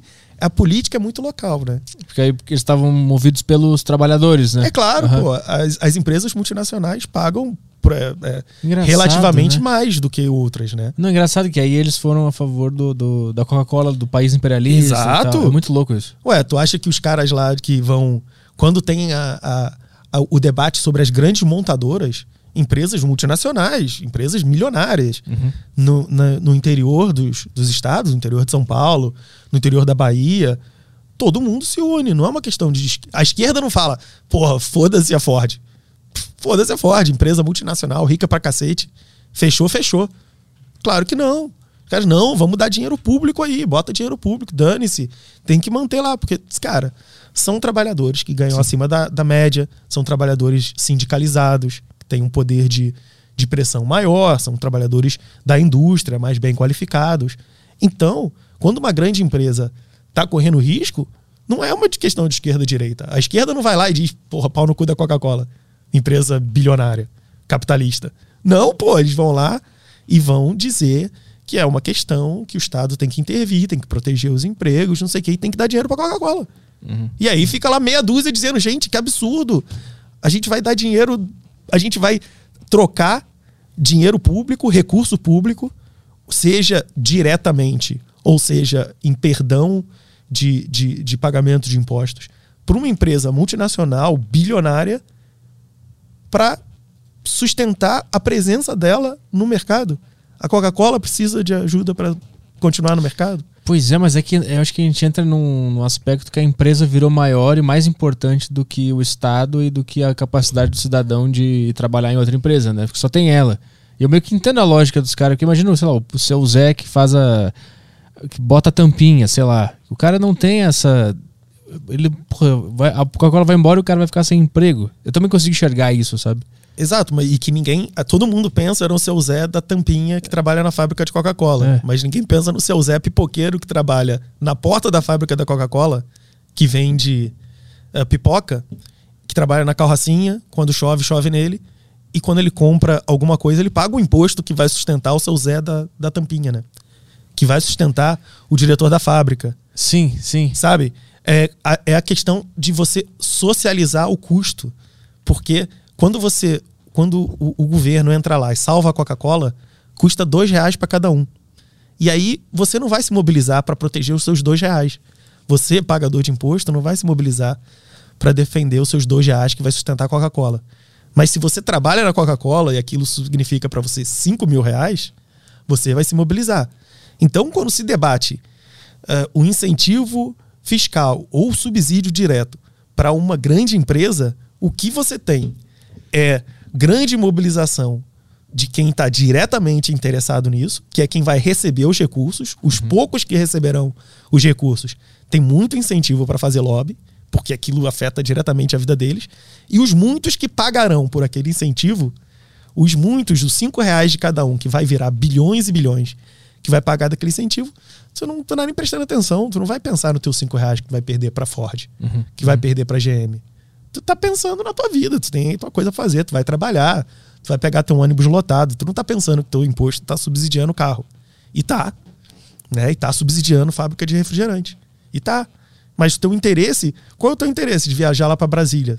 Tu paga 5 reais por ano, pô. Uhum. Agora, se tu recebe um salário de 5 mil todo mês, o teu interesse para ir fazer lobby em Brasília é muito alto. Sim. Então, sim. a desproporção ali de força é grande. Então, por isso que a gente faz tem esse modelo louco de distribuição de renda. E aí o pobre do pipoqueiro está distribuindo é, renda para o executivo da Coca-Cola. Uhum. Né? É. O pobre que paga lá o impostinho dele, toda hora que ele compra alguma coisa, uhum. ele paga o, o subsídio para o cara da Coca-Cola, porque a Coca-Cola, por algum motivo, não consegue sustentar a fábrica vendendo refrigerante. Teve, ó, quando, eu, quando eu abri minha empresa, eu, eu, eu saquei que tipo, existe um, um não incentivo a tu dar certo na vida. Porque, tipo assim, eu, pelo sistema que a gente tá vendo agora, né? Porque tipo, eu fiz a, a minha empresa, tava dando certo e tal. Então eu, eu não tava no CNPJ até eu fazer o CNPJ, eu tava no meu CPF. Eu tava dando certo, tá? tava ganhando meu dinheirinho lá, tava vivendo, guardando as coisas. Aí do nada eu, eu percebi, caralho, eu acho que eu sou um criminoso. Porque eu fiz a coisa dar certo. Tipo, eu atingi meu objetivo e eu acho que eu sou um criminoso nesse momento, porque eu tava no meu CPF. Aí eu tive que me regularizar para não ser um criminoso. Então, tipo assim, tu atingiu o teu objetivo de crescer e se tu não fizer nada, os caras vão, vão, vão te prender ou vão pegar 30% da tua grana aí, meu. Então, tipo assim, tu deu certo, agora tu vem aqui é. e, e, segue as minhas regras. É muito louco isso, é porque coisa, era melhor eu não ter dado certo. É muito difícil de, de desenhar essas, essa, essa escala, né? Porque ou você. E isso é a, é a pior coisa, talvez, do custo burocrático do Brasil, né? Que você tem duas opções. Ou você começa gigantesco que aí tu tem um departamento jurídico, um departamento contábil, tu já tem uma porrada de advogado e contador para resolver todos os problemas da tua empresa, mas aí tu tem que nascer grande. Uhum.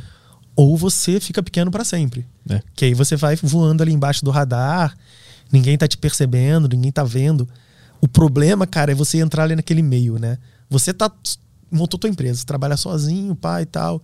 E aí tu empregou um cara, tá ali e tal. E isso tem três, quatro, tu quer legalizar os caras, contratar os caras direitinho, assinar carteira. Tu já tem que dar um. O, o, o salto de custo é tão grande que isso pode matar o teu negócio. Uhum, e aí, tu cria um incentivo reverso pro cara Não continu- é, não crescer ou continuar no, no, no submundo ali, né, na, na, naquela economia cinza, onde você não declara o teu rendimento, você não registra o cara, depois o cara sai, te coloca na justiça. Você cria uma série de. Você cria a desorganização no, no, no sistema, né? Você, ao invés de você racionalizar as coisas, você colocar todo mundo debaixo das mesmas regras, você fazer uma discussão eh, razoável sobre as coisas, você complica, porque cada um tem que puxar para um ladinho É ali. foda. Imagina, pô, aí tu quer abrir um negócio, tem que ter o alvará. Aí não, aí, pô, não, tem que ter o certificado do bombeiro. Tem um endereço. o quê, tem um aí tem que contratar um co-work, porque tu não tem um endereço. É só gastança. Eu lembro que, tipo assim, sei lá, um valor fictício aqui. Se tu faturar até 3 mil, tu tá, beleza, segue aí, não precisa pagar o imposto. tal. Se tu faturar 3 mil e um reais, pum, vem imposto na tua cara. Aí tu pensa, tá, então é melhor eu, eu não vender tanto. É Exato. melhor eu fracassar no meu objetivo aqui. Exato, exato. E é assim, eu reconheço que não é uma coisa simples, né? Porque os caras querem dar uma, um espaço sem imposto para quem ganha pouco.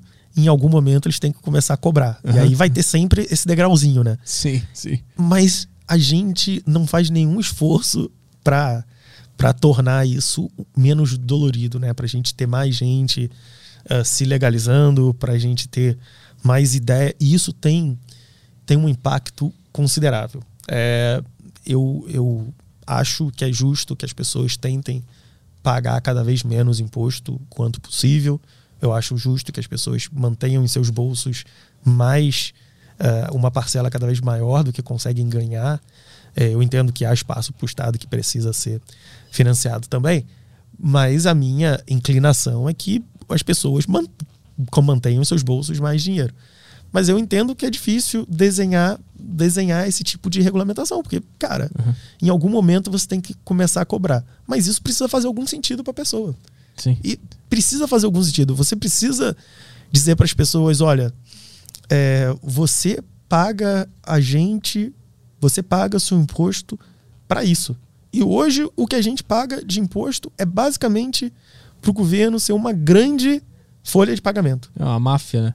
Um grande, um grande, é, uma grande, cara, um grande, uma grande distribuição de dinheiro. Aham. Porque o orçamento brasileiro está tão comprometido com folha de pagamento e aposentadoria que o governo recebe, paga folha de pagamento dos funcionários públicos, paga aposentadoria, paga despesas obrigatórias, né, saúde, educação. No final das contas sobra 5%, 6%. E cada vez sobra, vai sobrando cada vez menos para fazer qualquer investimento. Então, é muito difícil, enquanto o Brasil tiver uma total incapacidade de fornecer eh, serviços públicos minimamente aceitáveis, a gente vai ter uma dificuldade muito grande de conversar sobre impostos no Brasil. Porque hoje, cara, é, é difícil. Você vê as pessoas mais pobres, quando tem a possibilidade, o que elas fazem? É, escola particular. O que, elas fazem? Plano de saúde. E aí é muito difícil. Olha, a gente pode ficar aí, viva o SUS, viva o SUS, viva o SUS, tudo. O o SUS tem uma grande rede, presta um serviço essencial, mas a gente ainda tem, sei lá, 60, 50 milhões de brasileiros nos, nos planos de saúde. O, SUS, o SUS tem problemas, a gente tem que ser capaz de discutir esse problema. Se não tivesse problemas, a gente tem 50 milhões de malucos que estão queimando dinheiro. Não tem problemas. A gente tem que falar, a educação pública é super relevante. É relevante oferecer educação para todo mundo. É relevante que todo mundo tenha acesso à educação. Mas a gente precisa ser capaz de discutir a educação. Se não tivesse problemas, se não tivesse o que discutir, a gente ia ter um contingente gigantesco de brasileiros, mesmo pobres, pagando educação privada. A, a, a nossa, o nosso reconhecimento da importância de universalizar certos serviços, como saúde e educação, não pode ser impeditivo da gente discutir o, o serviço, o que a gente de fato está entregando para os brasileiros. O que a gente está entregando para os brasileiros não é muito bom. E é importante que a gente tenha a capacidade de ter esse tipo de, de conversa. Como é que a gente tá de questão aí, Caio? Temos Temos ba- bastantes questões aqui. bastantes questões? Aham. Tá. Aí Posso sim. começar já a leitura? Quer ir no banheiro, alguma coisa? Tá Eu boa? quero ir no banheiro. Então vou dar uma pausinha, que eu Beleza. quero ir também, aí a gente volta com as questões da turma aí. Tô bebendo água aqui o tempo todo. Fechou. Deixa que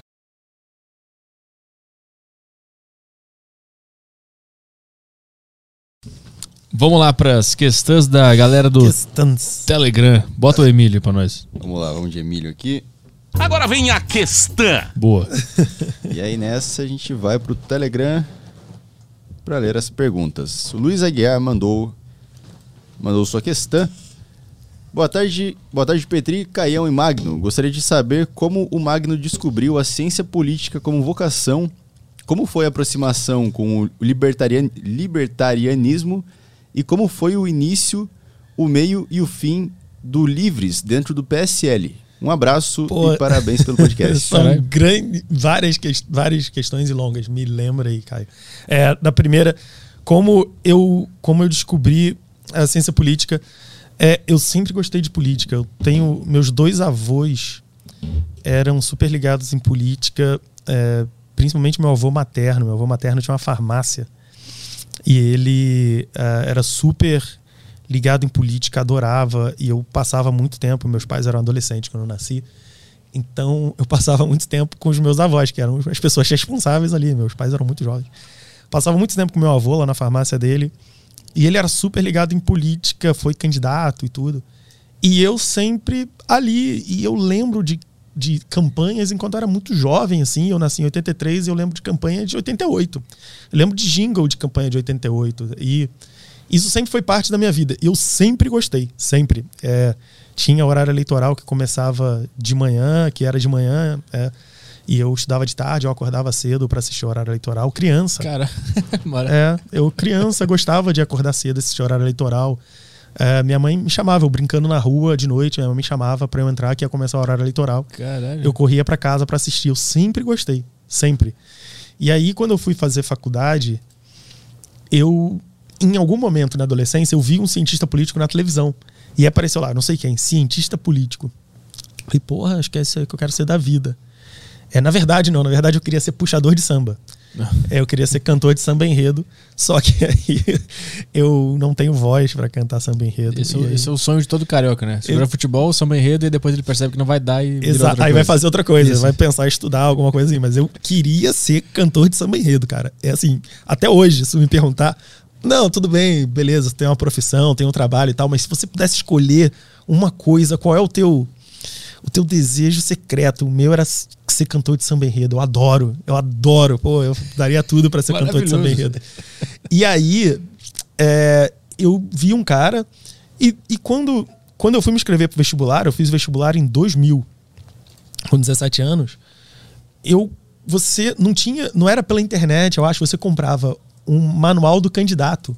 E aí era uma revistinha, e na revistinha você olhava ali os cursos que tinham disponíveis. E eu não achava o curso de ciência política, não achei. Porque o único curso que chamava de ciência política, se eu não me engano, era na UNB, em Brasília. E aí eu fui procurar outra alternativa. Eu falei, não tem, não tem, não existe, sei lá, não tem no Rio, enfim. E eu fui fazer letras, porque eu gostava, gosto de ler, sempre gostei de ler, gostava de literatura. Eu falei, ah, vou estudar literatura então. Um ano depois, por, cara, por uma coincidência do destino, a minha namorada na época fez um vestibular para ciências sociais. Ela também não sabia direito o que, que era. Entrou e aí ela veio morar comigo. E aí, vendo o material do primeiro período dela na, na faculdade de ciências sociais, tinha uma matéria chamada ciência política. Eu falei, ué, como assim? Ela, não, é que ela me explicou. Na verdade, ciência política é uma habilitação do curso de ciências sociais. Porra, quando eu descobri, eu falei, é isso que eu vou fazer, porra, me encontrei. E aí mudei de curso e aí fiz eh, ciências sociais com habilitação em ciência política. Então foi assim que eu descobri a ciência política como. ah, Vocação. como é, eu sempre eu sempre gostei, eu sempre quis trabalhar nisso, mas como curso superior e como profissão, eu acho que mesmo que eu tivesse virado professor de literatura, eu ia gostar de política, porque eu sempre gostei, eu ia estar acompanhando também, mas não de uma forma profissional. É, como eu virei liberal ali e tal, eu, eu acho que eu sempre fui liberal, eu só não sabia o que, que existia o liberalismo. Eu tinha muito problema com a, a visão da economia da esquerda, que era uma visão absolutamente doida para mim. Assim, eu não conseguia entender como eles achavam que países socialistas estavam dando certo. Porque para mim era muito evidente que aquilo não, não, era uma sociedade onde eu gostaria de viver. Né? Que as pessoas, sei lá, fogem de Cuba e aí sendo o mais clichê possível, mas eu tinha 17 anos e todo mundo com 17 anos pensa no clichê. Eu pensava em Cuba, eu pensava na Alemanha Oriental, eu pensava no Muro de Berlim. E só via as pessoas atravessando de um lado para o outro. Não via ninguém de Miami tentando nadar para Havana.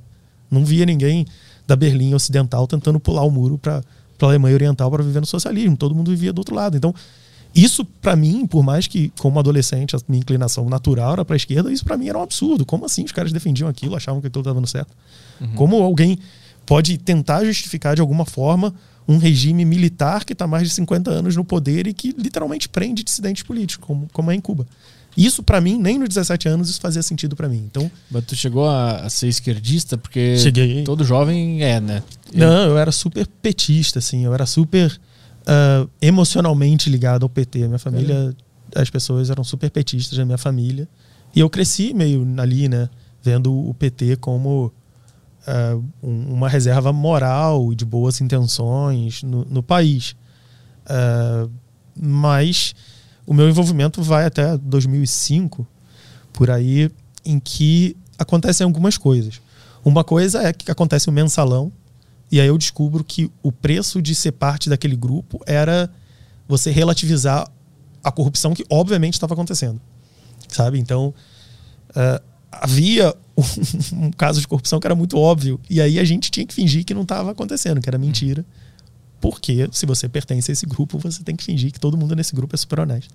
E ao mesmo tempo eu comecei a ter contato com uma literatura que eu não conhecia e que juntava uma abordagem que para mim soava mais razoável sobre economia, mais moderna, mais razoável, mais compreensível, que fazia mais sentido para mim racionalmente e que não era uma defesa direitista da ditadura militar brasileira, que não era uma direita ah, anti-gay, anti-modernidade, anti-século XXI, ah, a favor do Pinochet, de umas doideiras dessa, que- com, a qual eu também não podia, não conseguia me identificar. Aham. E isso pra mim foi muito natural. Eu não virei liberal. Eu só conheci, ah, então isso aqui existe? Existe. Então tem um grupo de pessoas que pensa isso sobre economia e isso sobre a vida na sociedade ou sobre a sociedade? Existe. Ah, então é isso que eu é isso, né? Então eu me descobri. E só então que eu descobri que isso era o que era o liberalismo, era isso que algumas pessoas identificavam como liberalismo, que existia uma literatura, que existiam grupos e que existiam pessoas. E para mim isso foi muito natural. É, mas claro, foi uma foi um- uma construção, assim, foi um, quando você tá na faculdade, você tem 20 anos, você não conhece nenhum outro liberal, ninguém que é parecido com você. É, é natural que seja uma transição. Tu não, é, e, e política é uma parada muito muito pesada. O que a superpolitização que existe hoje na sociedade já existe no curso de ciência política, né? Você discute mais política com seus amigos do que ah, do que outras coisas. Então é difícil você de repente mudar de time. Então é um processo e você vai se aceitando e você vai saindo do armário ah, devagarzinho. Você vai falando para os seus amigos que você tá mais liberal, vai mais liberal até que algum dia você se, se declara liberal. E a saga do Livros no PSL é uma coisa totalmente diferente. É, é, em resumo, existia dentro do PSL um desejo de renovar o partido. O, o presidente do partido, Luciano Bivar, estava caminhando para uma aposentadoria e o filho dele desejava renovar o partido, o Sérgio Bivar. E convidou um grupo de liberais para tentar liderar essa renovação no partido. Esse grupo de liberais, ah, em princípio, assumiu a comunicação do partido, ah, assumiu a comunicação institucional do partido, começou a trabalhar a imagem do partido, começou a trazer ideias liberais, começou a divulgar as ideias liberais como ideias do partido, começou a formular o programa do partido, a comunicação do partido nos horários ah, gratuitos da televisão. Então, começaram a comandar a comunicação do partido e havia um acordo de que esse seria um processo ao final do qual o partido mudaria de nome, se chamaria Livres e seria um partido liberal. Tudo isso evoluiu ah, de uma maneira bastante ah, linear e bastante segura ah, por mais ou menos dois anos. No final de 2017, início de 2018, o Livres já comandava 12 a 13 ah, diretórios estaduais do, do PSL, então metade do, parti, do país no, do partido no país já era comandado pelo pessoal do Livres. E aí, em janeiro de 2018, a gente recebe a notícia que possivelmente o Luciano Bivar teria convidado o Jair Bolsonaro a entrar no partido e a ser o candidato à presidência do partido em 2018. A gente buscou informações, disseram pra gente que era mentira, a gente acreditou no cara que tinha cumprido a palavra dele até aquele momento. Passaram alguns dias, a gente soube que o Bolsonaro estava indo para Recife se reunir com o Bivar. E aí a gente preparou uma carta de saída do partido, porque uh, Bolsonaro nunca foi liberal, Bolsonaro nunca nem fingiu ser liberal, Bolsonaro nunca teve nenhum alinhamento com a gente, não fazia o menor sentido um grupo de renovação que tentava transformar um partido de fisiológico e a, em partido liberal permanecer no partido que teria um candidato à presidência absolutamente iliberal, muito uh, possivelmente um candidato antiliberal à presidência. Então, no momento que Bolsonaro anuncia que entrou no PSL, a gente anuncia que estava saindo, que estava se estabelecendo como um movimento independente. Uhum. Abandonamos todo o trabalho que fizemos no PSL por dois anos, sem pestanejar, sem pensar duas vezes, porque a gente tinha plena ciência que o que o Bolsonaro representava antes dele ser presidente, só pelo histórico dele, era absolutamente diverso do que a gente desejava ver na política brasileira. Então, Bolsonaro entrou por uma porta, a gente saiu pela outra. Próxima questão aí. O Otávio Souza mandou aqui. Boa tarde, Magno Cal Max. Cal Max. É, o que acha sobre Mises, o Moisés da economia? Eu falei certo, é Mises? Mises. Mises é um, um dos um dos economistas liberais certamente mais influentes, possivelmente um dos mais influentes da história e certamente um dos mais influentes do século XX. Uh, ah, tem contribuições super importantes para, para as ideias liberais, para o entendimento, uh, um certo entendimento liberal da economia. O, o Mises tem uma, uma, um estudo da ação humana, as ideias dele são baseadas no estudo da ação humana, que ele chama de praxeologia, o estudo da praxis. É, é, ele contribuiu de formas uh, diferentes. Ele tem. Eu, eu gosto de umas.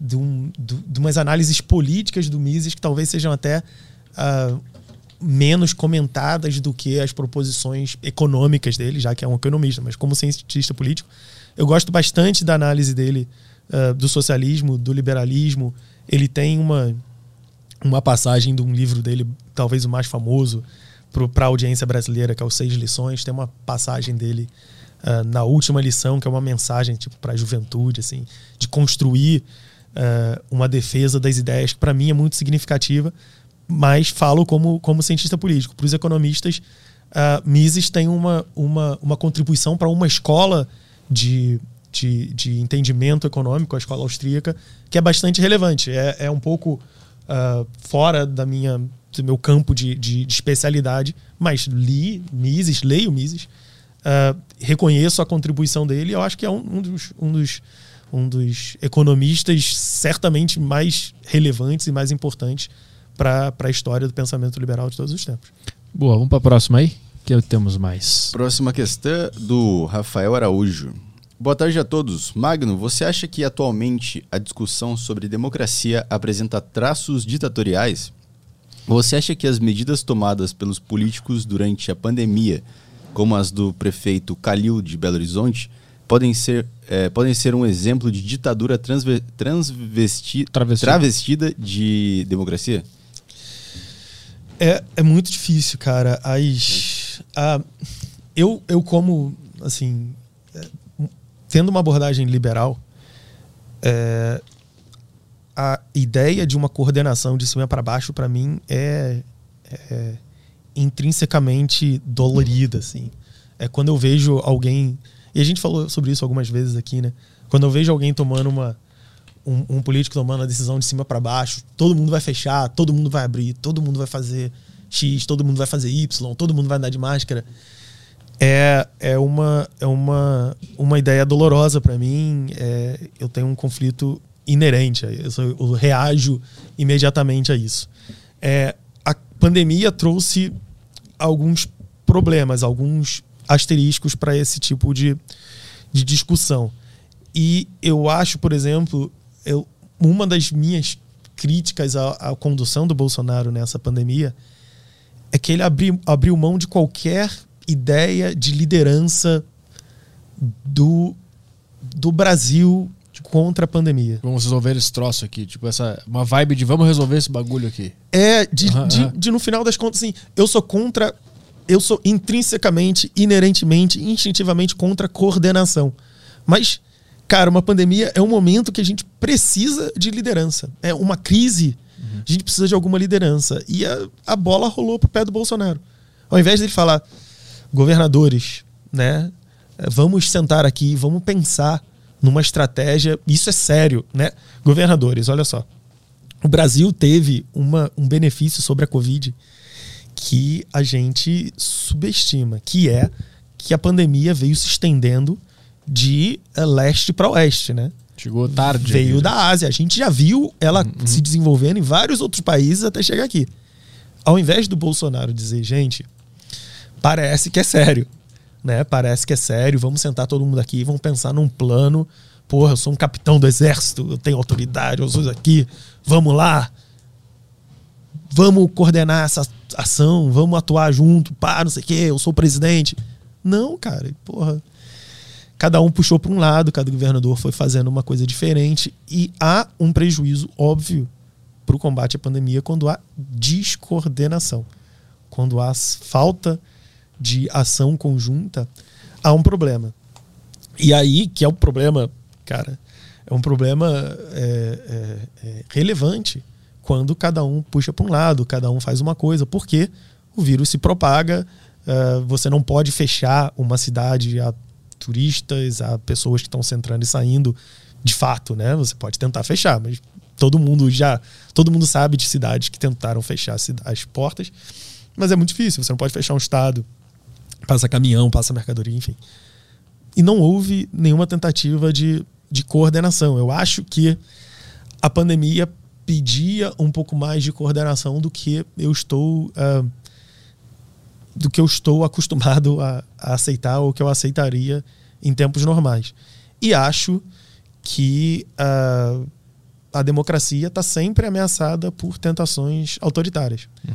Talvez a, a, a pandemia, talvez momentos de crise façam com que a gente preste mais atenção nessas ameaças. Essas ameaças fiquem mais ou menos visíveis. E eu acho que na pandemia ficou mais visível. Mas uh, a vida na, na sociedade democrática é sempre cheia de ameaças.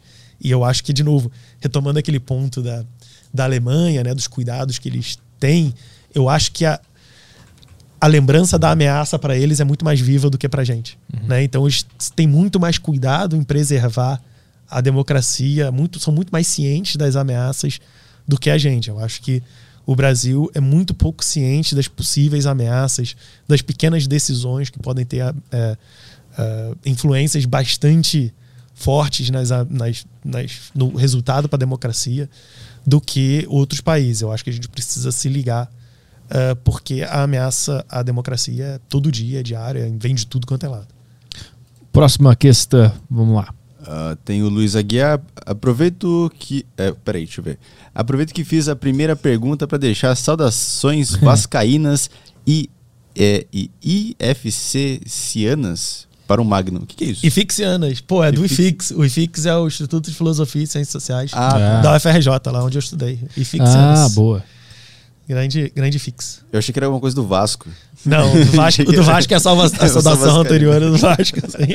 Você que foi teu colega lá, o Luiz Aguiar? Ou ele só, só estuda lá? Talvez, não sei. Luiz, tu foi meu colega, diga aí. Manda aí.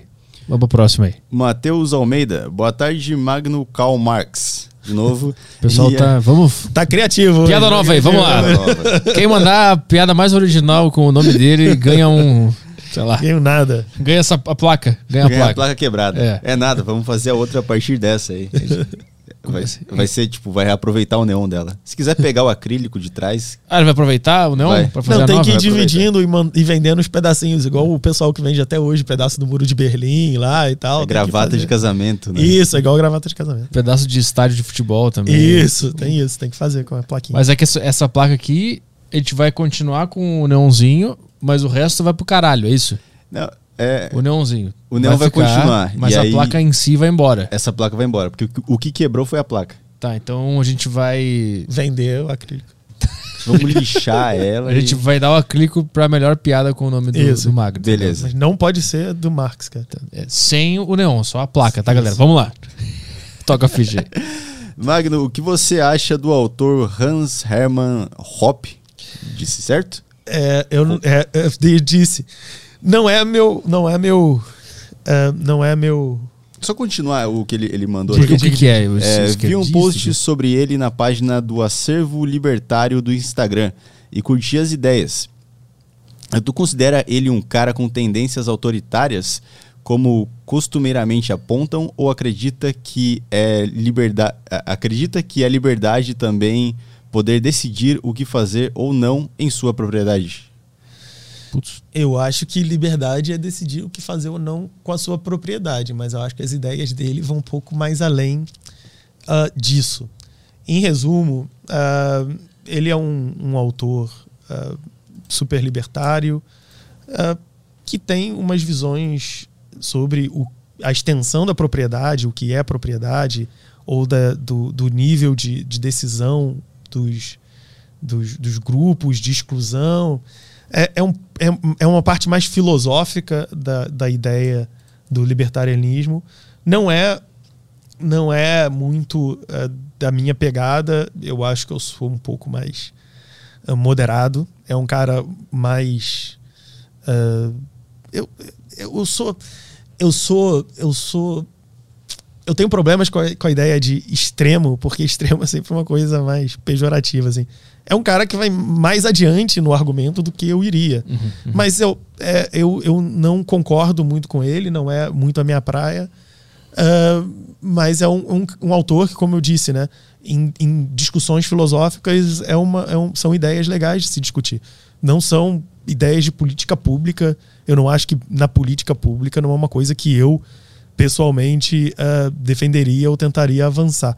Mas ah, como discussão filosófica, acho que debate filosófico é sempre válido. Eu, eu- não é não é minha praia, não é o, o tipo de, de, de não é o perfil de, de liberalismo que eu adoto ou que eu proponho, não. Mas o que ele fala, por exemplo? Uma, uma, uma ideia que tu acha estranha dele? É, monarquia como propriedade privada do. O Estado Nacional como propriedade privada do monarca.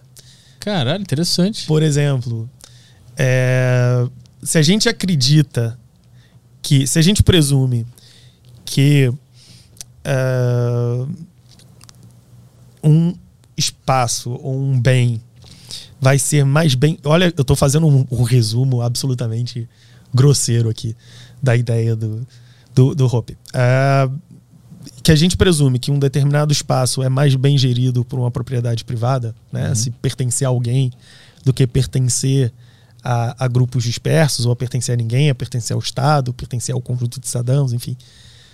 Países provavelmente serão mais bem cuidados e geridos se forem monarquias, porque é do interesse do rei passar um país decente pro seu filho e tudo, Caralho. não sei o quê.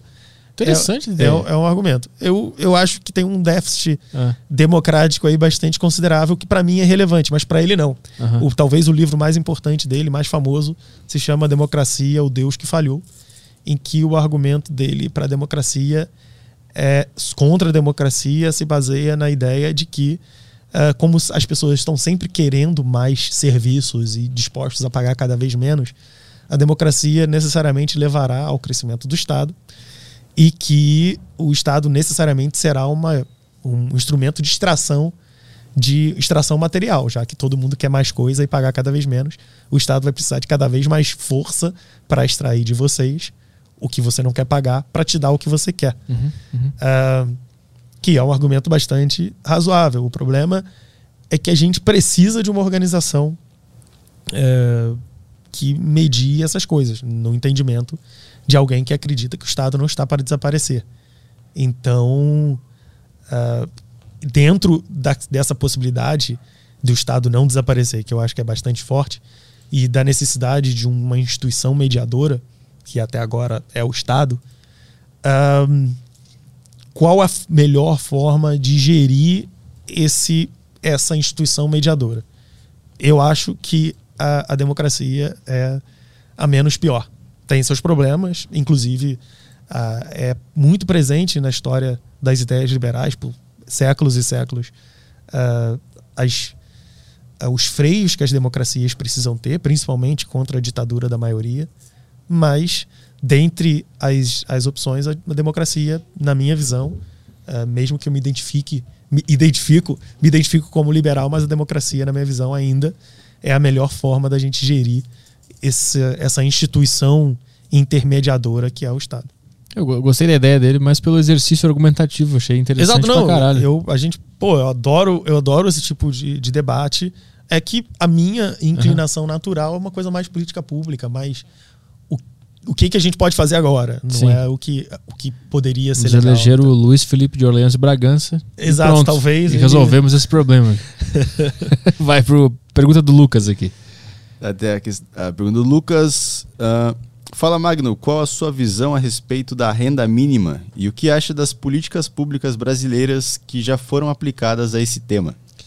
Lucas, eu gosto, eu gosto do Bolsa Família.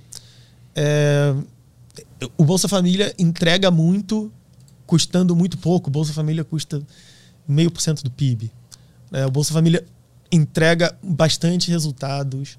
É importante, é, de novo, assim, é, eu sou liberal, eu sou super é, cético sobre essas, esses super esquemas redistributivos, mas também me interessa que pessoas não morram de fome. E se vai acontecer um programa de ação social, me interessa que ele, esse programa de ação social seja eficiente, que a gente perca pouco dinheiro na gestão desse recurso e que boa parte do custo desse programa seja de fato benefício, não seja uh, gestão desse programa, não seja na transferência, tenha pouco espaço para fraude. E nesse sentido, eu acho que o Bolsa Família faz um papel fundamental. O Bolsa Família é muito bem desenhado, o Bolsa Família é barato, o Bolsa Família é bastante eficiente. E eu gosto uh, do Bolsa Família que tem origens liberais, não só né, pensando no, no, imposto, na ideia de imposto, imposto de renda negativo lá atrás do, do Friedman, mas na, no próprio desenho do Bolsa Família no Brasil, que foi liderado pelo Ricardo Paes de Barros, no, durante o governo Lula. O Ricardo Paes de Barros é um economista liberal, é membro do Conselho Acadêmico do Livres. É, eu acho que é uma boa ideia, precisa de reparos. O Bolsa Família tem alguns problemas. Uh, na, na entrada tem fila para entrar, na saída também é difícil, tem a questão ali do cara que ganha renda e não quer declarar porque vai perder o benefício, e o cara ganha um real a mais, uhum. perde benefício, aí acaba ganhando menos, isso é claro. Tem, tem é, talvez seja pouco, talvez a gente possa melhorar. O problema é que o, o recurso da assistência social no Brasil é espalhado, principalmente a assistência social que o governo federal uh, oferece. Há diversas propostas de unificação que permitiria fazia com que a gente enquadrasse todo mundo debaixo do mesmo guarda-chuva, sob as mesmas regras e até faz, fizesse com que essa assistência fosse mais robusta. A gente podia pagar mais, focando um pouco melhor a política social. Isso aparece de vez em quando sob diversos nomes. Uh, o Paulo Guedes chegou a fazer essa ideia aparecer sob o nome de Renda Brasil. Aí depois o Bolsonaro disse que ninguém falaria mais em Renda Brasil. E aí levantaram a ideia de novo. O Bolsonaro falou que ia haver.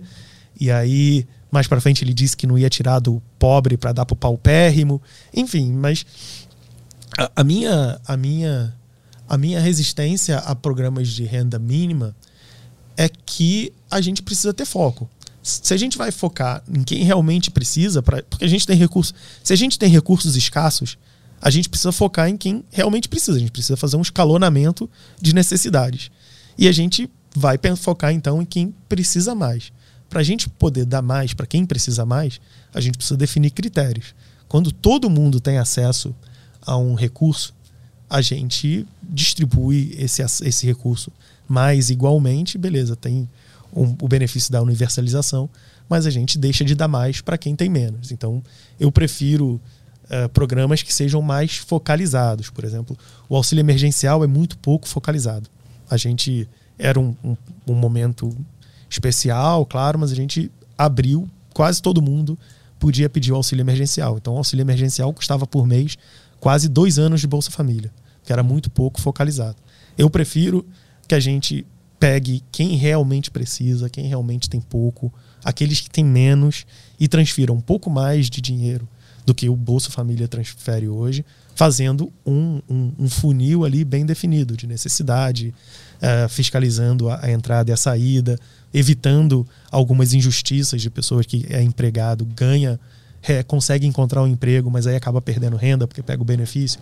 Fazer um escalonamento de entrada e saída, ou seja, fazer ajustes no, no, no, no, modelo que a gente tem de Bolsa Família hoje, que é focalizado, do que a gente tentar inventar uma coisa nova, uma coisa menos focalizada, que vai custar mais e trazer mais injustiça. Eu acho que é importante que a gente combata a pobreza. E o Brasil tem instrumentos eficientes de combate à pobreza e tem testado esse instrumento nos últimos 15, 20 anos, que é o Bolsa Família. Acho que um, a nossa ação uh, no, no campo social tem que usar o Bolsa Família, deve usar o Bolsa Família como como modelo e construir a partir daí, ao invés de jogar no chão e começar do zero. Tem uma pergunta em áudio aqui, né? Tem a pergunta em áudio do Vinícius. Vamos embora. Mandou a questão dele aqui. Vamos rodar. Fala Magno, boa tarde. Rapaz, o pessoal envolvido com política que eu acompanho de fora do país e que tem a cabeça um pouquinho mais aberta, geralmente dizem que você não, não vai ter né, uma linha política que resolva todos os problemas. Então a ideia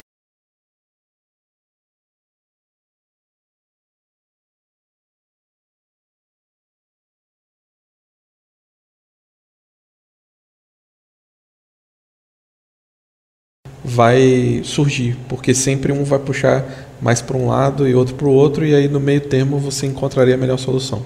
É, você concorda com isso? Me pareceu ser o que eles estão fazendo na Alemanha no momento que você comentou sobre o governo lá. Fala, Vinícius. É, é a Alemanha é um, pa um país parlamentarista, né? Então facilita esse tipo de composição. Então, os governos alemães, se não me engano, todos os governos alemães desde 1949, com a exceção de um, foram coalizões. E como eu disse, algumas delas foram coalizões da centro-direita com a centro-esquerda, com os dois principais partidos. É, num modelo presidencialista como o brasileiro, é mais difícil da gente ter esse tipo de composição entre principais países. Sei lá, a gente teve a, a dualidade por muito tempo entre PSDB e PT, e na eleição presidencial, quase sempre os dois vão ter os candidatos mais fortes, e aí vai ganhar um, o outro vai perder. É difícil a gente ter esse partido do Brizola. Demora muito tempo a entrar na oposição, clara, ao Collor. Inclusive, uma vez que as denúncias começam a aparecer, o PDT demora um pouquinho a entrar, porque o Brizola era um pouco reticente sobre a oposição ao Collor. Mas desde então, você tem é, setores que vão e voltam ali na base do governo, no governo Fernando Henrique. A gente tem, do, no Itamar Franco, você já tem né, o PPS, se não me engano, uh, era base do Itamar, também o PPS é, entra em alguns momentos e sai da base do governo do Fernando Henrique, então uma força de esquerda ali, misturado ao PFL da época, hoje Democratas, que estava lá nos governos petistas, então nem se fala, você tem no própria, na própria composição da chapa do Lula, uma composição entre o PT na presidência e o PL, o Partido Liberal do Zé de Alencar, na vice-presidência. Você tem no governo, os governos do PT, da Dilma, até no governo da Dilma, uma composição dos grupos mais uh, à esquerda do, do parlamento brasileiro, do PCdoB, do PT, do PSB, convivendo na base governamental do, junto com o PP, com o PR, é, que era o nome do PL na época, que era literalmente os, os, partidos mais à direita do espectro político brasileiro. Né? O PP, que é literalmente o que restou da Arena, que era o partido uh, da ditadura, o PP é base do Bolsonaro, mas era base dos governos petistas também. Então, uhum. a, a, gente sempre lidou com certa, de, de, certa maneira com alguma coalizão entre direita e esquerda nos governos de esquerda, uh, um pouco no governo do, do Itamar e do, do Fernando Henrique. Mas é, eu acho que o problema aí desse tipo de coalizão no Brasil é que o sistema presidencial, no segundo turno, nos obriga a escolher entre preto e branco. E aí, preto e branco é sempre nós e eles, um ou outro. É um partido A contra o partido B, lado A contra o lado B. E é mais difícil do que num, num sistema parlamentarista, onde isso, esse tipo de composição é mais fácil. O que mais temos aí? Entrou um monte de questão nova, né? Sim, o Rafael mandou outra questão aqui. O discurso de ameaça à democracia. Sim, o Rafael mandou outra questão aqui. O discurso de ameaça à democracia. menos livres. Eu acho que a ameaça vinda daqueles que defendem ah, acabar com a democracia para colocar no seu lugar um, um regime ditatorial ou aqueles que defendem que desejam instrumentalizar a democracia para seguir seus próprios ah, fins está sempre aí mas eu até que ah, até que se prove o contrário, eu acho que a democracia tem sido um, um modelo de gestão ah, de pessoas, no mínimo, ah, mais eficiente do que as, as, as alternativas. Mais eficientes, mais conducentes à, à prosperidade, à proteção dos direitos individuais e à, à liberdade. Vamos lá para a próxima Tem questão. a próxima, o Luiz Aguiar ele mandou respondendo: estudei ciências sociais lá. Foi de 2011 a 2016. Ah, teu Luiz, colega, então. Luiz entrou muito depois, eu já estava velho já. Já estava na, na Europa. Já estava na Europa, já estava na Alemanha nessa época. Tem, tem a última aqui do Maróstica. Maróstica. Ah, não sei se foi abordado, comecei a assistir da metade, mas ele comentou algo sobre o movimento Brasil Livre. Caso não, pergunta para o Magno se o MBL é, se o MBL ainda é considerado um movimento liberal ou hoje atual ah, ou, ou hoje atua mais como um projeto, um grupo político pró-partidário e não é, é, e não é mais tão livre assim. Cara, eu não tenho. Eu tenho zero interesse, assim, e é uma coisa muito tentadora de responder quem é liberal e quem não é. Mas eu tenho zero interesse em ser porteiro do liberalismo, assim, de ficar na porta checando a carteirinha de todo mundo, dizer você entra, você não entra. Você se identifica como liberal, você não se identifica, você pode se identificar, você pode não se identificar. É, eu, eu acho que grupos políticos atuam com um determinado perfil. Eu acho que é inegável que ah, se a gente enumerar alguns pontos ah, de atuação do MBL, eu acho que a gente vai ter eh, convergências bastante significativas. Ah, e se eles desejam se chamar de liberais, tudo bem. Se eles desejam se chamar de outra coisa, tudo bem. Se alguém deseja chamar eles de liberais, tudo bem. Se alguém deseja chamá-los de outra coisa, tudo bem. Ah, eu acho que quanto mais grupos a gente tiver se identificando com, com um certo tipo de bandeira, ou principalmente quanto mais grupos a gente tiver se identificando com o meu tipo de bandeira, para mim, melhor. Eu acho que a gente ah, tem uma cultura política no Brasil muito ah, muito primitiva ainda. Isso perpassou, eu acho que boa parte da nossa conversa aqui de dessas novas pessoas se engajando com a política. Eu acho que quanto mais iniciativas a gente tiver que permitam as pessoas se engajarem ah, na política, se engajarem com os temas políticos, eu acho que é sempre bom. Eu queria que a gente tivesse partidos com melhor qualidade, partidos que representassem mais ideias, que representassem mais a efervescência política que a gente vê hoje na sociedade brasileira do que a gente tem hoje. Aí talvez a gente não precisaria do Livres, não precisaria do MBL, não precisaria do Acredito, do Agora, sei lá, desses movimentos políticos. Mas como a gente não tem, como os partidos políticos no Brasil ainda são muito pouco ah, ativos, eles são basicamente cartórios eleitorais, né, que di- dizem quem pode se candidatar e quem não pode, te dá um certificado para você concorrer na eleição do que fazer um, um- de fato um trabalho na sociedade, fazer trabalho de base com novas lideranças, fazer treinamento, fazer preparação, não fazem nada disso, né? não fazem publicações.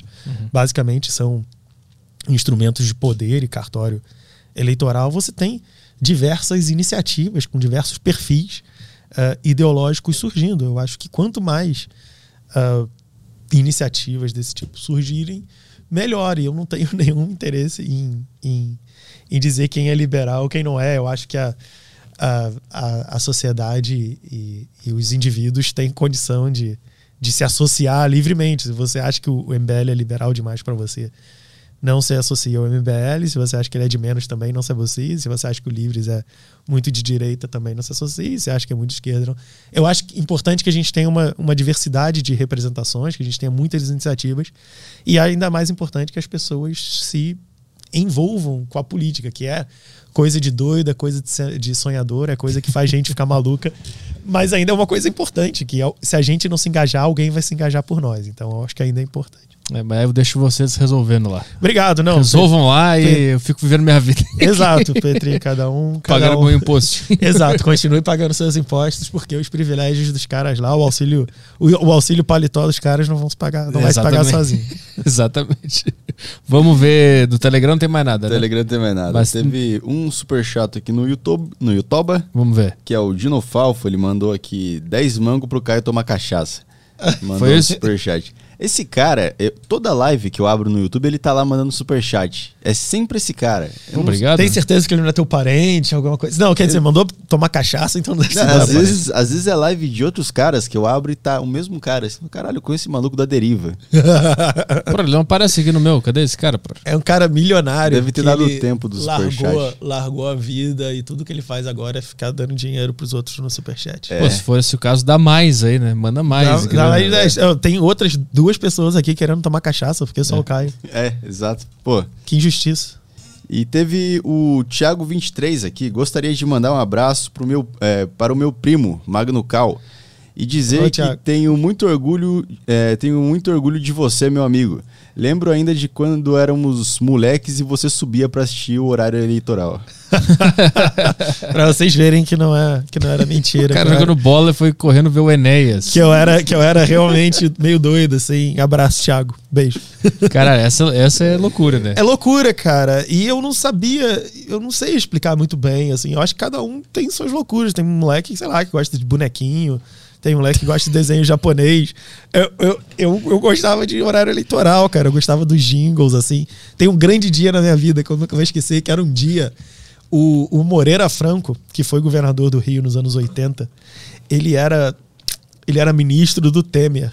E aí um dia ele tava no Twitter e lá, abriu lá, é, ministro Moreira Franco responde suas perguntas. E eu tava no meio do doutorado, assim, eu tava um dia na biblioteca lá estudando, porra, tava um frio danado, eu tava meio entediado, saco cheio do livro que eu tava estudando lá. E eu mandei uma mensagem pra ele assim, ministro, pô, eu sou do Rio e eu adorava o jingle da tua campanha nos anos 80. O, o jingle, o nome dele é Moreira. Você pode mandar pra mim um link pro, pro teu jingle? Nunca encontrei na internet. Você pode mandar o, o link pro jingle? E ele me respondeu com o link pro jingle. Pô, foi um dos grandes momentos da minha carreira, assim, da minha carreira como tuiteiro. o grande momento foi quando Moreira Franco, é, ou alguém da assessoria, mas me Cara. mandaram o jingle do Moreira Franco dos anos 80, de quando ele concorreu para governador do Rio de Janeiro. Então, pra mim, foi Cara, maravilhoso. Encontramos o único ser humano que via o horário eleitoral gostando. Gostando, é, gostando assim. E agora melhorou, né? Porque agora, antes você tinha um problema, que só passava o horário eleitoral da tua cidade, ali do teu estado. No Ah. máximo, depois, aí teve antena parabólica. Aí tu podia pegar do teu estado, mas também um ou outro estado ali na parabólica, de repente você conseguia sintonizar outro estado. Hoje tem do YouTube, cara. E aí tu senta lá, tu vê de tudo quanto é lugar, tem, porra, tem horário eleitoral de tudo quanto é cidade, de tudo quanto é estado. Então, pra quem é doido, assim, como, como eu, quem tem esse hobby alternativo, é ótimo. Eu fico lá assistindo horário eleitoral até hoje. Eu fico, de vez em quando, eu tô em casa de bobeira. Boto lá um Rio 2012 lá, dos vereadores, e vou vendo. Muito, é o que sobrou pro Vascaíno, né? É o que sobrou, exatamente. É, é, é o que me dá menos tristeza de acompanhar no YouTube. É, porque as lembranças das glórias passadas do Vasco são doloridas agora. Tu, É assiste, tipo, tu vê no YouTube pra ficar mal? O gol do Juninho, essas coisas. eu, eu fico. é, não, esses. é, algumas coisas eu fico. Eu, eu gosto de ver, assim, ah, alguns lances de alguns jogos. Tem um que eu nunca mais vi, que é o Vasco e Real Madrid na final do Mundial de 98. Foi bom, né? O Vasco jogou Pô, bem. o né? Vasco jogou muito, e por isso que eu não vejo, né? Eu não tenho problema, tipo, ah, ver o 7x1 do- da Alemanha sobre o Brasil é até engraçado. Quando tu toma uma piaba lá, é engraçado. Agora, porra, quando tu quase ganha, Uhum. é muito doloroso. Pô, Vasco e Real Madrid é muito dolorido pra mim. Eu acho que eu nunca mais vi melhores momentos. Foi nem nada. 1x0 pro Real Foi Madrid? 2x1. 2x1. Puta, fizeram gol ainda. Fez, pô, gol do Juninho também. Caralho. É, Foi de foi- falta também? Não, não, foi mó golaço do Juninho. O Vasco ataca pela esquerda e chuta, rebote. O Juninho mata no peito, dá uma limpada, assim, porra, mete na gaveta. O, o, o, o Real Madrid jogou pra cacete, assim, o goleiro do Real Madrid jogou muito. E é isso que me dói mais. Se tivesse sido uns 5 a 0 ah, foda-se, porra, a gente é uma merda, fomos lá, jogamos com o Real Madrid, Real Madrid humilhou a gente. Mas não, porra, a gente conseguiu competir, Sim. mas perdeu. Eu tenho E isso eu. Eu tenho isso também, porque o Grêmio perdeu pro Real Madrid o Mundial. Ah, né? tu é Grêmio? Porra, É, não. Foi Grêmio. 1x0 Foi porque o 1 a cara 0. abriu a barreira. No meio da barreira. E aí o cara fica.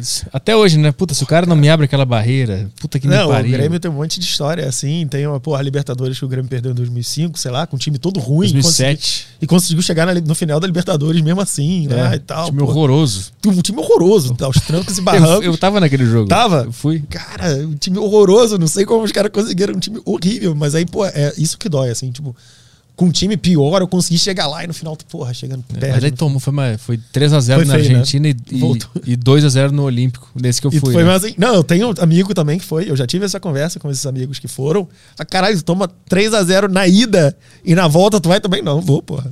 E lotou o estádio. Não, tem que ir. Aquelas, eu acredito. Mas eu, eu vou também, eu sou maluco de estádio. Eu adoro estádio. Caralho, adoro, adoro. Tipo, eu matava aula quando eu fazia faculdade no Rio. Eu matava aula pra ir no estádio, pô. Várias vezes. Várias. Eu nunca fui no São Januário. Cara, é legal. É muito legal. Eu tenho um amigo gremista que foi em São Januário, no Vasco e Grêmio, na Libertadores de no- de 98. O Vasco eliminou o Grêmio. Ele foi lá, chegou com o time do Grêmio. Falou que tomou bambuzada, pedrada. São Januário é estranho, cara. É estreito ali, né? É, É, é um, é um lugar que não é preparado para grandes eventos, assim. Eu só via o São Januário quando eu chegava no Rio e pegava o táxi pra ir Isso. pra Zona Sul lá. Eu via o São Januário. É, você vê lá e tudo. É, eu, eu, putz, adoro. Pra mim é, é igual ir pra casa, assim. É, é, é ótimo ali. Tu vai, almoça dentro da barreira. Ah, o São Januário é do lado da favela, né? Da barreira do Vasco. Que é literalmente do outro lado da rua começa já a favela. Mas pra mim, eu cresci ali. Então, pra mim, eu, eu vou ali. Eu cresci ali indo, indo aos jogos, né? Eu ia muito. Meus pais trabalhavam. Meus pais vendiam gorro do lado de fora do estádio. Ah, é? Então eu ia pra lá direto, cara. Direto, final de semana eu ia pra lá e ficava andando lá, almoçava dentro da favela, comprava refrigerante na favela, convivia ali numa boa. Que legal. Pô, foda. Eu, É. eu nunca vi, eu já fui em jogos fora de Porto Alegre. Eu já, já vi Grêmio Corinthians aqui no Pacaembu 98. Eu já fui no Morumbi também, Grêmio São Paulo, na Libertadores, essa de 2007. E acho que foi isso, mas eu nunca vi nenhum jogo no Rio do Grêmio. É, Eu, eu quase fui no Grêmio Flamengo 5x0. Eu quase fui. Eu, eu tava no Rio fazendo show e eu ia embora, tipo, sábado. Não, eu ia embora na segunda e o jogo era quarta. E eu pensei, será que eu não estendo a minha estadia aqui pra Boa, ver? cara. Tinha sido 1 a 1 o primeiro jogo, né? E eu fiquei naquela, será que eu, não, eu fui no site da Gol ver quanto custa pra eu adiar essa passagem? Aí ainda bem que eu não fiz essa cagada, né? cara, eu tava aqui em São Paulo nesse jogo, vendo num bar com uma amiga minha que é super gremista. Super, daquelas que fica puta, briga com os outros e tal. E a gente tá num bar, e o bar era pequeno, era menor que essa sala aqui.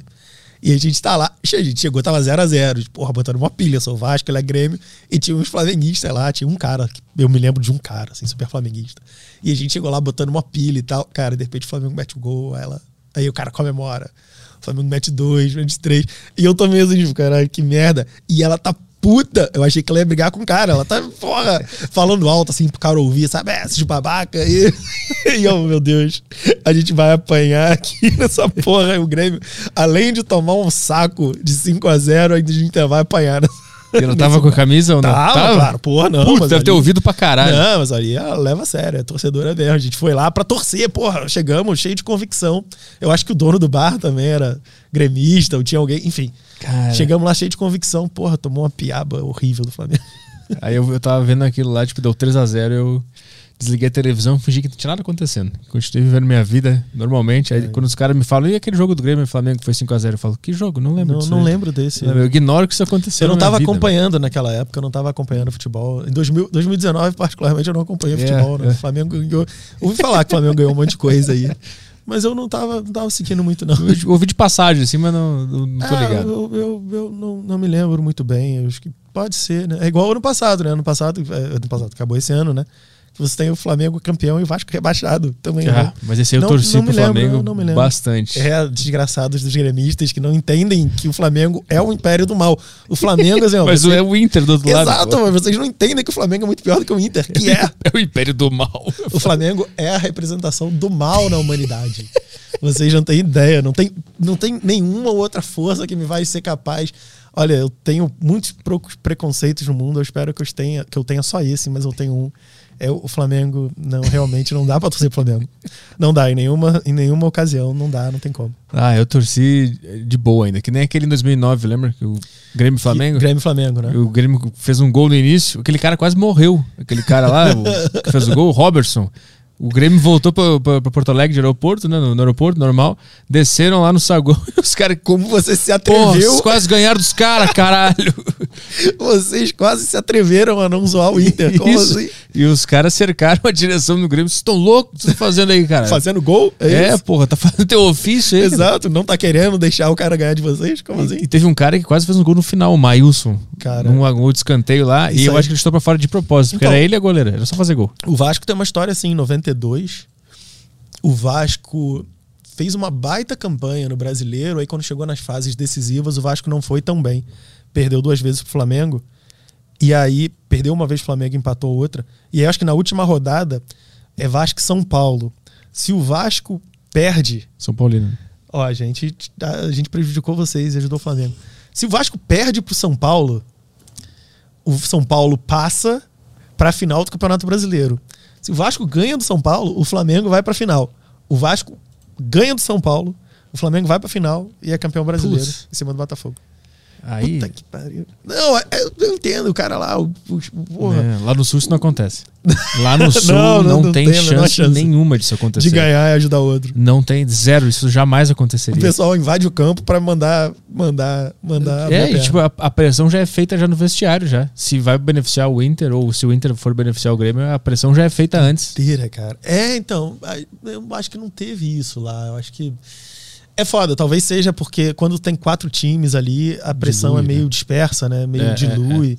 Tendo só dois é incrível. Apesar de que eu acho que há uma quebra geracional ali bastante grande no Rio Grande do Sul. Não tem, tipo, cara, Como assim?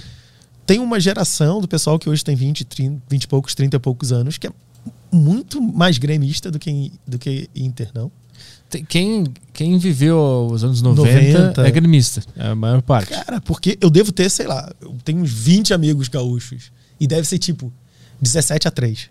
É, é, eu acho que a galera que era adolescente ali em 2006, que o Inter ganhou as coisas, foi campeão do mundo e tal, a galera que tava ali sendo adolescente em 2006, hoje não sei quantos anos tem, mas essa galera é mais colorada, porque eu lembro que quando eu, eu vivi nessa época do Grêmio rebaixado, 2005, e o Inter campeão, de tudo. De tudo é.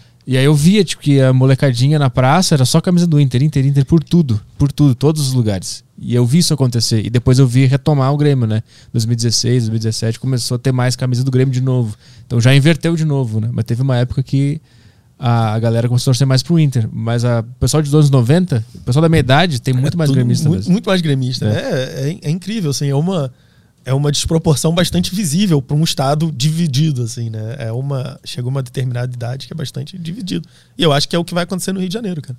Ah, não, também é, já tá acontecendo. Né? Já tá acontecendo. Criança né? lá, tudo flamenguista, né? É, é muito difícil não ser Flamengo hoje no colégio, né? Pô, imagina pra você convencer o- o- uma criança a ser Vasco. Porra, deixa eu te contar os últimos 20 anos do teu time, meu filho. A gente foi rebaixado quatro vezes. É. A gente E não o- ganhou basicamente nada. E o outro time lá E tem um time- puta timaço e ganha de todo mundo o tempo inteiro. Super rico, tem muito dinheiro, vai continuar tendo muito dinheiro por, por algum tempo, né, cara? O Flamengo. Aí aí ele pergunta qual a opção: Botafogo ou Fluminense? Exato, também, né? Putz. é pior, né, cara? É pior. O Botafogo Fluminense, é, assim, tem.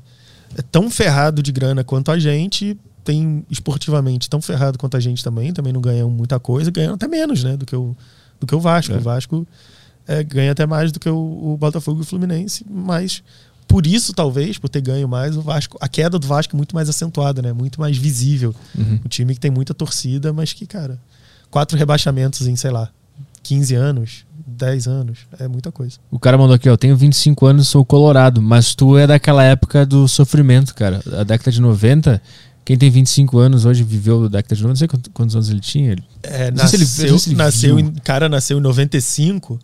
Ah, então ele não, ele não viu. É, ele, não, viu, o sofrimento Ele não mais doido ali, não, né? É, ele não viu, ele não viu. Porque eu lembro que os anos 2000 ali no início, tipo, discutir com o Colorado era muito fácil, porque eles não tinham ganhado nada. Nada. Nada, absolutamente nada. Eles só falavam do rebaixamento do Grêmio, era só isso. É verdade, é Que verdade. O Grêmio, o Grêmio foi 93. rebaixado duas vezes, né? 92, é. Em 92 e, e depois agora, 2004. já 2000 e alguma coisa, É. que é da, da- É. do Tá bom. milagre lá Isso, do- Batalha dos Aflitos. dos aflitos. Mas era tipo, eu lembro que na escola era, era humilhação completa, assim, o cara tinha vergonha de ser colorado, porque a gente fala "Ah, campeão do mundo, campeão da Libertadores, campeão da Copa do Brasil, agora da VTC, o cara não tinha nada nada. falar. Era um sof... Quem era colorado na década de 90 e tava consciente da vida, sofreu pra caralho. E quando eles ganharam tudo É, a única depois, coisa que tu pode fazer é, cara, culpa a tua família. Fala, não, minha família, todo mundo torce pro mesmo time.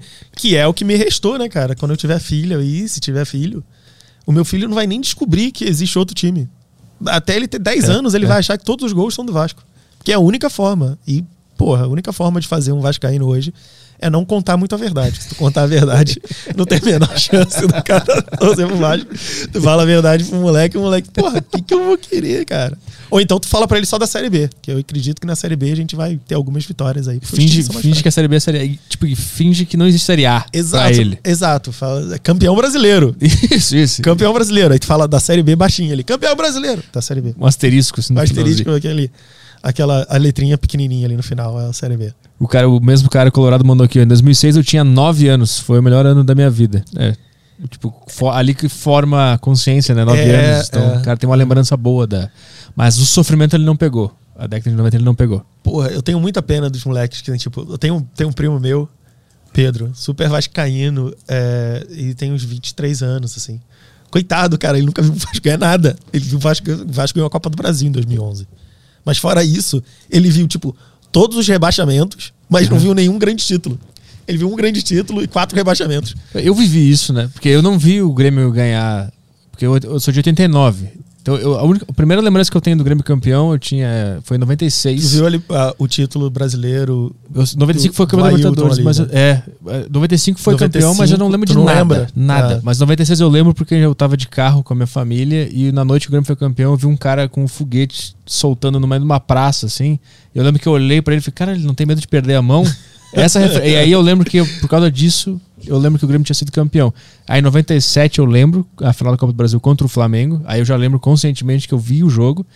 E, a- e aí depois o Grêmio ganhou a Copa do Brasil 2001. Eu lembro de ver também, conscientemente. Eu tava no sítio do, do meu primo. Estava todo mundo vendo lá, eu lembro disso. Mas depois disso não ganhou uma porra nenhuma. Ficou 15 anos sem ganhar nada. Então eu só tinha aquela memória nostálgica do Grêmio campeão, que era foda, que ganhava Grenal. Eu só tinha essa memória. Então eu passei, so, eu sofri por muito tempo. Até ganhar 2016 de novo, 2017 e tal. E, vo- e voltar a ganhar todos os Grenais. Porra, foda é na escola, cara. Na escola era foda. Puta, teu time perdia. E tu fala, cacete, amanhã É, é. tô fudido, vou ter que ir lá. Os caras vão estar com um jornal, esfregando o jornal. Sim, era muito bom. Cara, tinha um jornal, cara. A gente jogava o jornal, assim. Mostrava o jornal tá fudido. Falar o quê, cara? É, perdemos, né? E tu, porra, tu já vai pra escola pensando nos argumentos, né? Sim, Não, sim, na sim. verdade, porra, mas e vocês? Não sei o que. Tu tenta arrumar um- uma outra vergonha do time. Mas, cara, era absurdo o negócio, né? Era muito bom. Perder, perder Grenal era foda. Eu lembro de um Grenal que o Grêmio perdeu no Olímpico que eu fui. Foi de virada ainda. Foi quando o Muricy Ramalho assumiu o Inter e fez aquela reviravolta lá. Eu, o Grêmio tinha um time bom, Rodrigo Mendes, o Fábio Baiano, esses caras. E aí o Inter, foi 2002, eu acho. Aí o Grêmio começou ganhando, o Inter virou. Só que o Grêmio tava na Libertadores ainda, na semifinal, eu acho. E aí a gente saía do estádio mal, né? Puta, perdemos o Grenal, mas a gente ficava pensando, não, a gente tá na Libertadores. A Libertadores. Aí discutia com o cara na escola, ah, a gente tá na Libertadores ainda, vocês nem estão na Libertadores. Quando chega a Libertadores, vocês estão vendo na televisão. Isso, isso, isso. isso, isso. Vocês aí não estão disputando nada que preste, eu quero saber a Libertadores e tal. Era que era nosso argumento contra os flamenguistas, né, cara? Nos anos 90 ali, no, no início dos anos 2000, os flamenguistas tinham sido é, campeão do mundo e a gente não, né? A gente perdeu duas vezes, a gente teve duas chances e perdeu. o Vasco, pô, mas a gente podia falar, né? Pelo menos a gente viu o nosso time ser campeão da Libertadores. Em cores. É, vocês não tinham visto nada. Aham. E aí agora o Flamengo, porra, além de ganhar mais Libertadores, os caras já viram também, porque foi ano passado. Então a gente tá perdendo. Pelo menos os perderam o Mundial, né? Pelo menos. Porra, isso. graças a Deus, cara. Graças a Deus, porra. Aquele dia deve ter sido foda, né? Cara, foi péssimo. E eu tava em Petrópolis. Eu tinha ido lá pro aniversário, eu tava lá, então, cara, começou o jogo do Flamengo, a cidade ficou silêncio. Que é diferente, porra. Eu tô em São Paulo, se o Flamengo ganhar, foda-se. Não tem, tem poucos flamenguistas, sei lá, não escuto ninguém. Agora, tu tá em Petrópolis, cara, 60% do pessoal ali é Flamengo. Se o Flamengo ganha, imagina, cara. Sim. E além tem outra coisa. Deve ter gente que me conhece na rua, né? Então não é só que, tipo, cara, o Flamengo foi campeão do mundo. O Flamengo foi campeão na rua, tem gente que te conhece na rua, tu vai andar e nego vai te xingar. Ah, Vascaíno, otário. E tu vai fazer o quê? Os caras foram campeão mesmo, é otário mesmo. Tu ferrou. O Vasco foi pra final com quem? Real Madrid? Qual foi a outra? E com o Corinthians, pô. Ah, mas aquele, aquele mundialito lá. Do Rio. Não, pô, Mundial da FIFA, pô. Mundialito, Não, é Mundial da FIFA, Mundial da FIFA. Puta, é a única, a única vez que um carioca se junta com um corintiano é pra defender que aquele mundial era Não, da eu acho que FIFA. valeu. Va- Mas era da FIFA. Você pode falar, valeu ou não valeu. Aí é Porra. diferente. Era da FIFA, era da FIFA. Pô, eu tava lá, eu fui, fui em todos os jogos. Sério? Fui, porra, fui. Manchester United, tinha o. Eu fui Vasco Manchester United, Vasco Necaxa do México, Vasco e Raja Casablanca. Aham. E acho que foram esses três jogos né, da fase inicial. Aí o Vasco vai jogar contra o Corinthians e se fode. 0 a 0 e depois o Edmundo perde pênalti. O, o Vasco tinha o. Tinha o trio, né? Como é que era? Cara, não. Romário Edmundo, não era? O Vasco tinha o Romário Edmundo no ataque. E o time do Vasco inteiro tinha passagem na seleção. O time do Vasco era absurdo nesse Mundial. Era. Ó, o goleiro era o Elton. Lembro. O, tinha o Zé Maria, que jogou na Portuguesa e jogou depois no Flamengo. Aí a zaga era o Júnior Baiano e o Odivan. O Mauro Galvão ficava no banco. O Galvão era foda. Aí o Mauro Galvão ali já tava meio velho, era banco. Mas Uhum. o Mauro Galvão tava no elenco. O lateral esquerdo era o Gilberto. E Ah, o, que era- o, Gilberto jogou na seleção depois. Jogou, jogou no Cruzeiro, Jogou jogou, no no Grêmio. Grêmio. Jogou bem no pra Grêmio. caralho, É, né? O cara o Gilberto bem. era muito bom. É. É, o meio-campo do Vasco tinha o Jorginho, que era lateral direito da seleção no Tetra, Uhum. que jogava de cabeça de área. Tinha alguém que eu tô esquecendo. Tinha o Juninho e o outro Juninho. É, o Juninho Pernambucano e o Juninho Paulista. Não tinha aquele Felipe?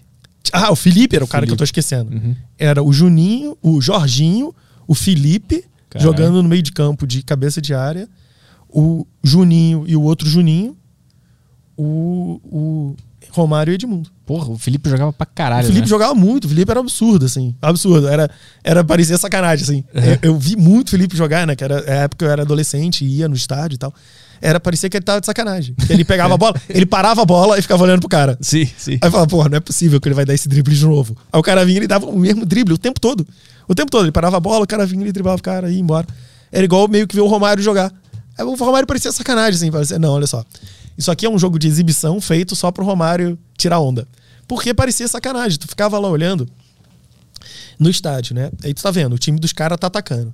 E o Romário tá ali no grande círculo. Aí tu tá vendo os caras atacando e o Romário tá no grande círculo. E aí o teu goleiro pega a bola.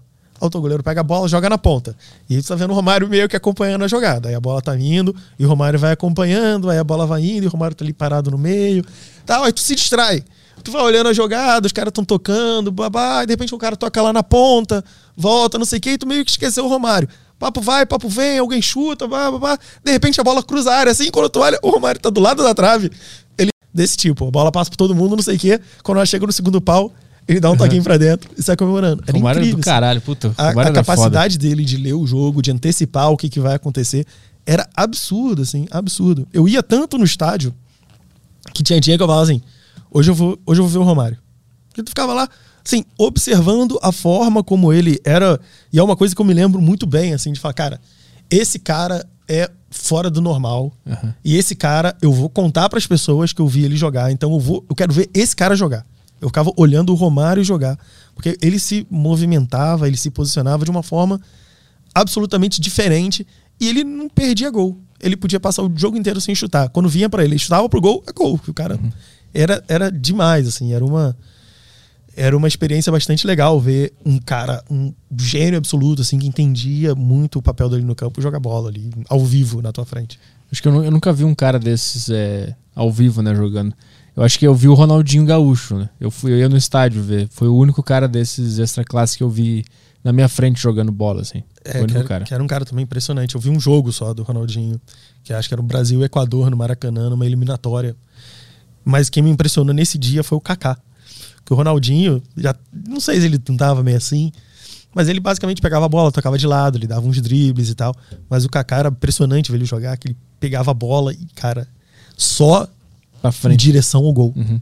Muito forte, muito rápido. Pegava a bola e corria em direção ao gol. Então, eu me lembro desse jogo, assim, por isso também, de pensar, É, tipo, é. Cara, que esses caras são. Assim, ver esse tipo de jogador jogar é meio que uma. É meio que uma experiência diferente, assim. Ver os caras estão. Um cara absurdo, assim, fazer um negócio com a bola. Futebol todo mundo joga, mas porra. Ao Né? vivo ainda ver no estádio deve ser do caralho. Mas lá a gente não tem tanto acesso às grandes estrelas, né? Ah, eu também não, torço pro Vasco, né? Mas, é, mas tá centro do país, aí tu ia ver, tipo, o Mundial, É. a seleção brasileira. É, tem- Lá pra seleção brasileira ir, ir pra Porto Alegre era raramente que ia, né? É, agora não, agora pô. eles também não vão muito no Maracanã, porque nego xinga. Tem isso, né? A seleção brasileira tem todo uma, um gerenciamento de imagem. Ah, eles é, jogam no, tipo, no Congo contra a seleção do Isso. Haiti. É, assim, joga né? em Londres. Isso, contra Não a jogar no, Suíça. é, no Brasil o nego tá nem aí. Joga É. mal, o nego xinga, joga a bandeira no campo. De- o brasileiro não tem a menor paciência, cara. A gente, a gente é muito pouco. A gente é muito ruim de fazer sala, assim, de agradar o, o jogador. O jogador começa a fazer merda, nego xinga. Não tá nem aí, vai a todo mundo mesmo. Tem tem, aquela cena clássica, né, da seleção entrando no estádio, não sei onde que era, e que toca um ovo, né? Cai no Renato Gaúcho um ovo, porque o Brasil tava. Não ia pra classificar pra Copa ou pra Copa América e e tava uma puta pressão e tem a cena que eles tocam um ovo na cabeça do Renato Gaúcho. Cara, o- a seleção brasileira é meio que. É a. A, seleção brasileira, pro povo brasileiro, a seleção representa mais o país do que o próprio presidente, assim, né? É. Então, se tem, estão puto com o mundo, a seleção brasileira é, é alvo. Se a seleção brasileira joga mal, o nego fica puto com a seleção brasileira. É tipo, porra, minha vida é uma merda. Então, pelo menos vocês aí façam alguma coisa. Pelo menos vocês nos representam. E a gente. Acho que a gente tem uma relação assim com o esporte, né? Meio que, mas meio que acabou, né? Ninguém se importa mais com a seleção brasileira. É, a gente. É porque a gente gosta meio que ganha- gosta de ganhar, né, cara? Se tivesse ganhando a Copa, a gente ia estar felizão com a seleção brasileira, a gente É. ia estar. Pois A é. gente gosta de ganhar, é igual, sei lá, na época do Guga, a gente se importava com tênis.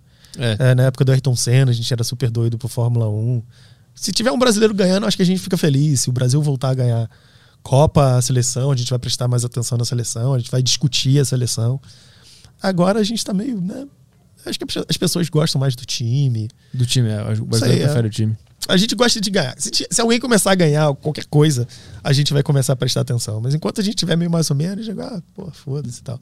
Torce pro Neymar no Paris Saint-Germain, É, torce pra alguém no Real Madrid e tal. A vida, a vida que segue. E é isso aí. Tem alguma coisa aí ou vamos embora? Acho que dá pra ir, né? Acho que dá pra ir. Não tem mais nada. Então tá. Valeu, obrigado por vir Cara, aqui na Deriva. É isso Obrigado aí. pelo convite. Valeu, Caio. Valeu, Isso Pedro. aí.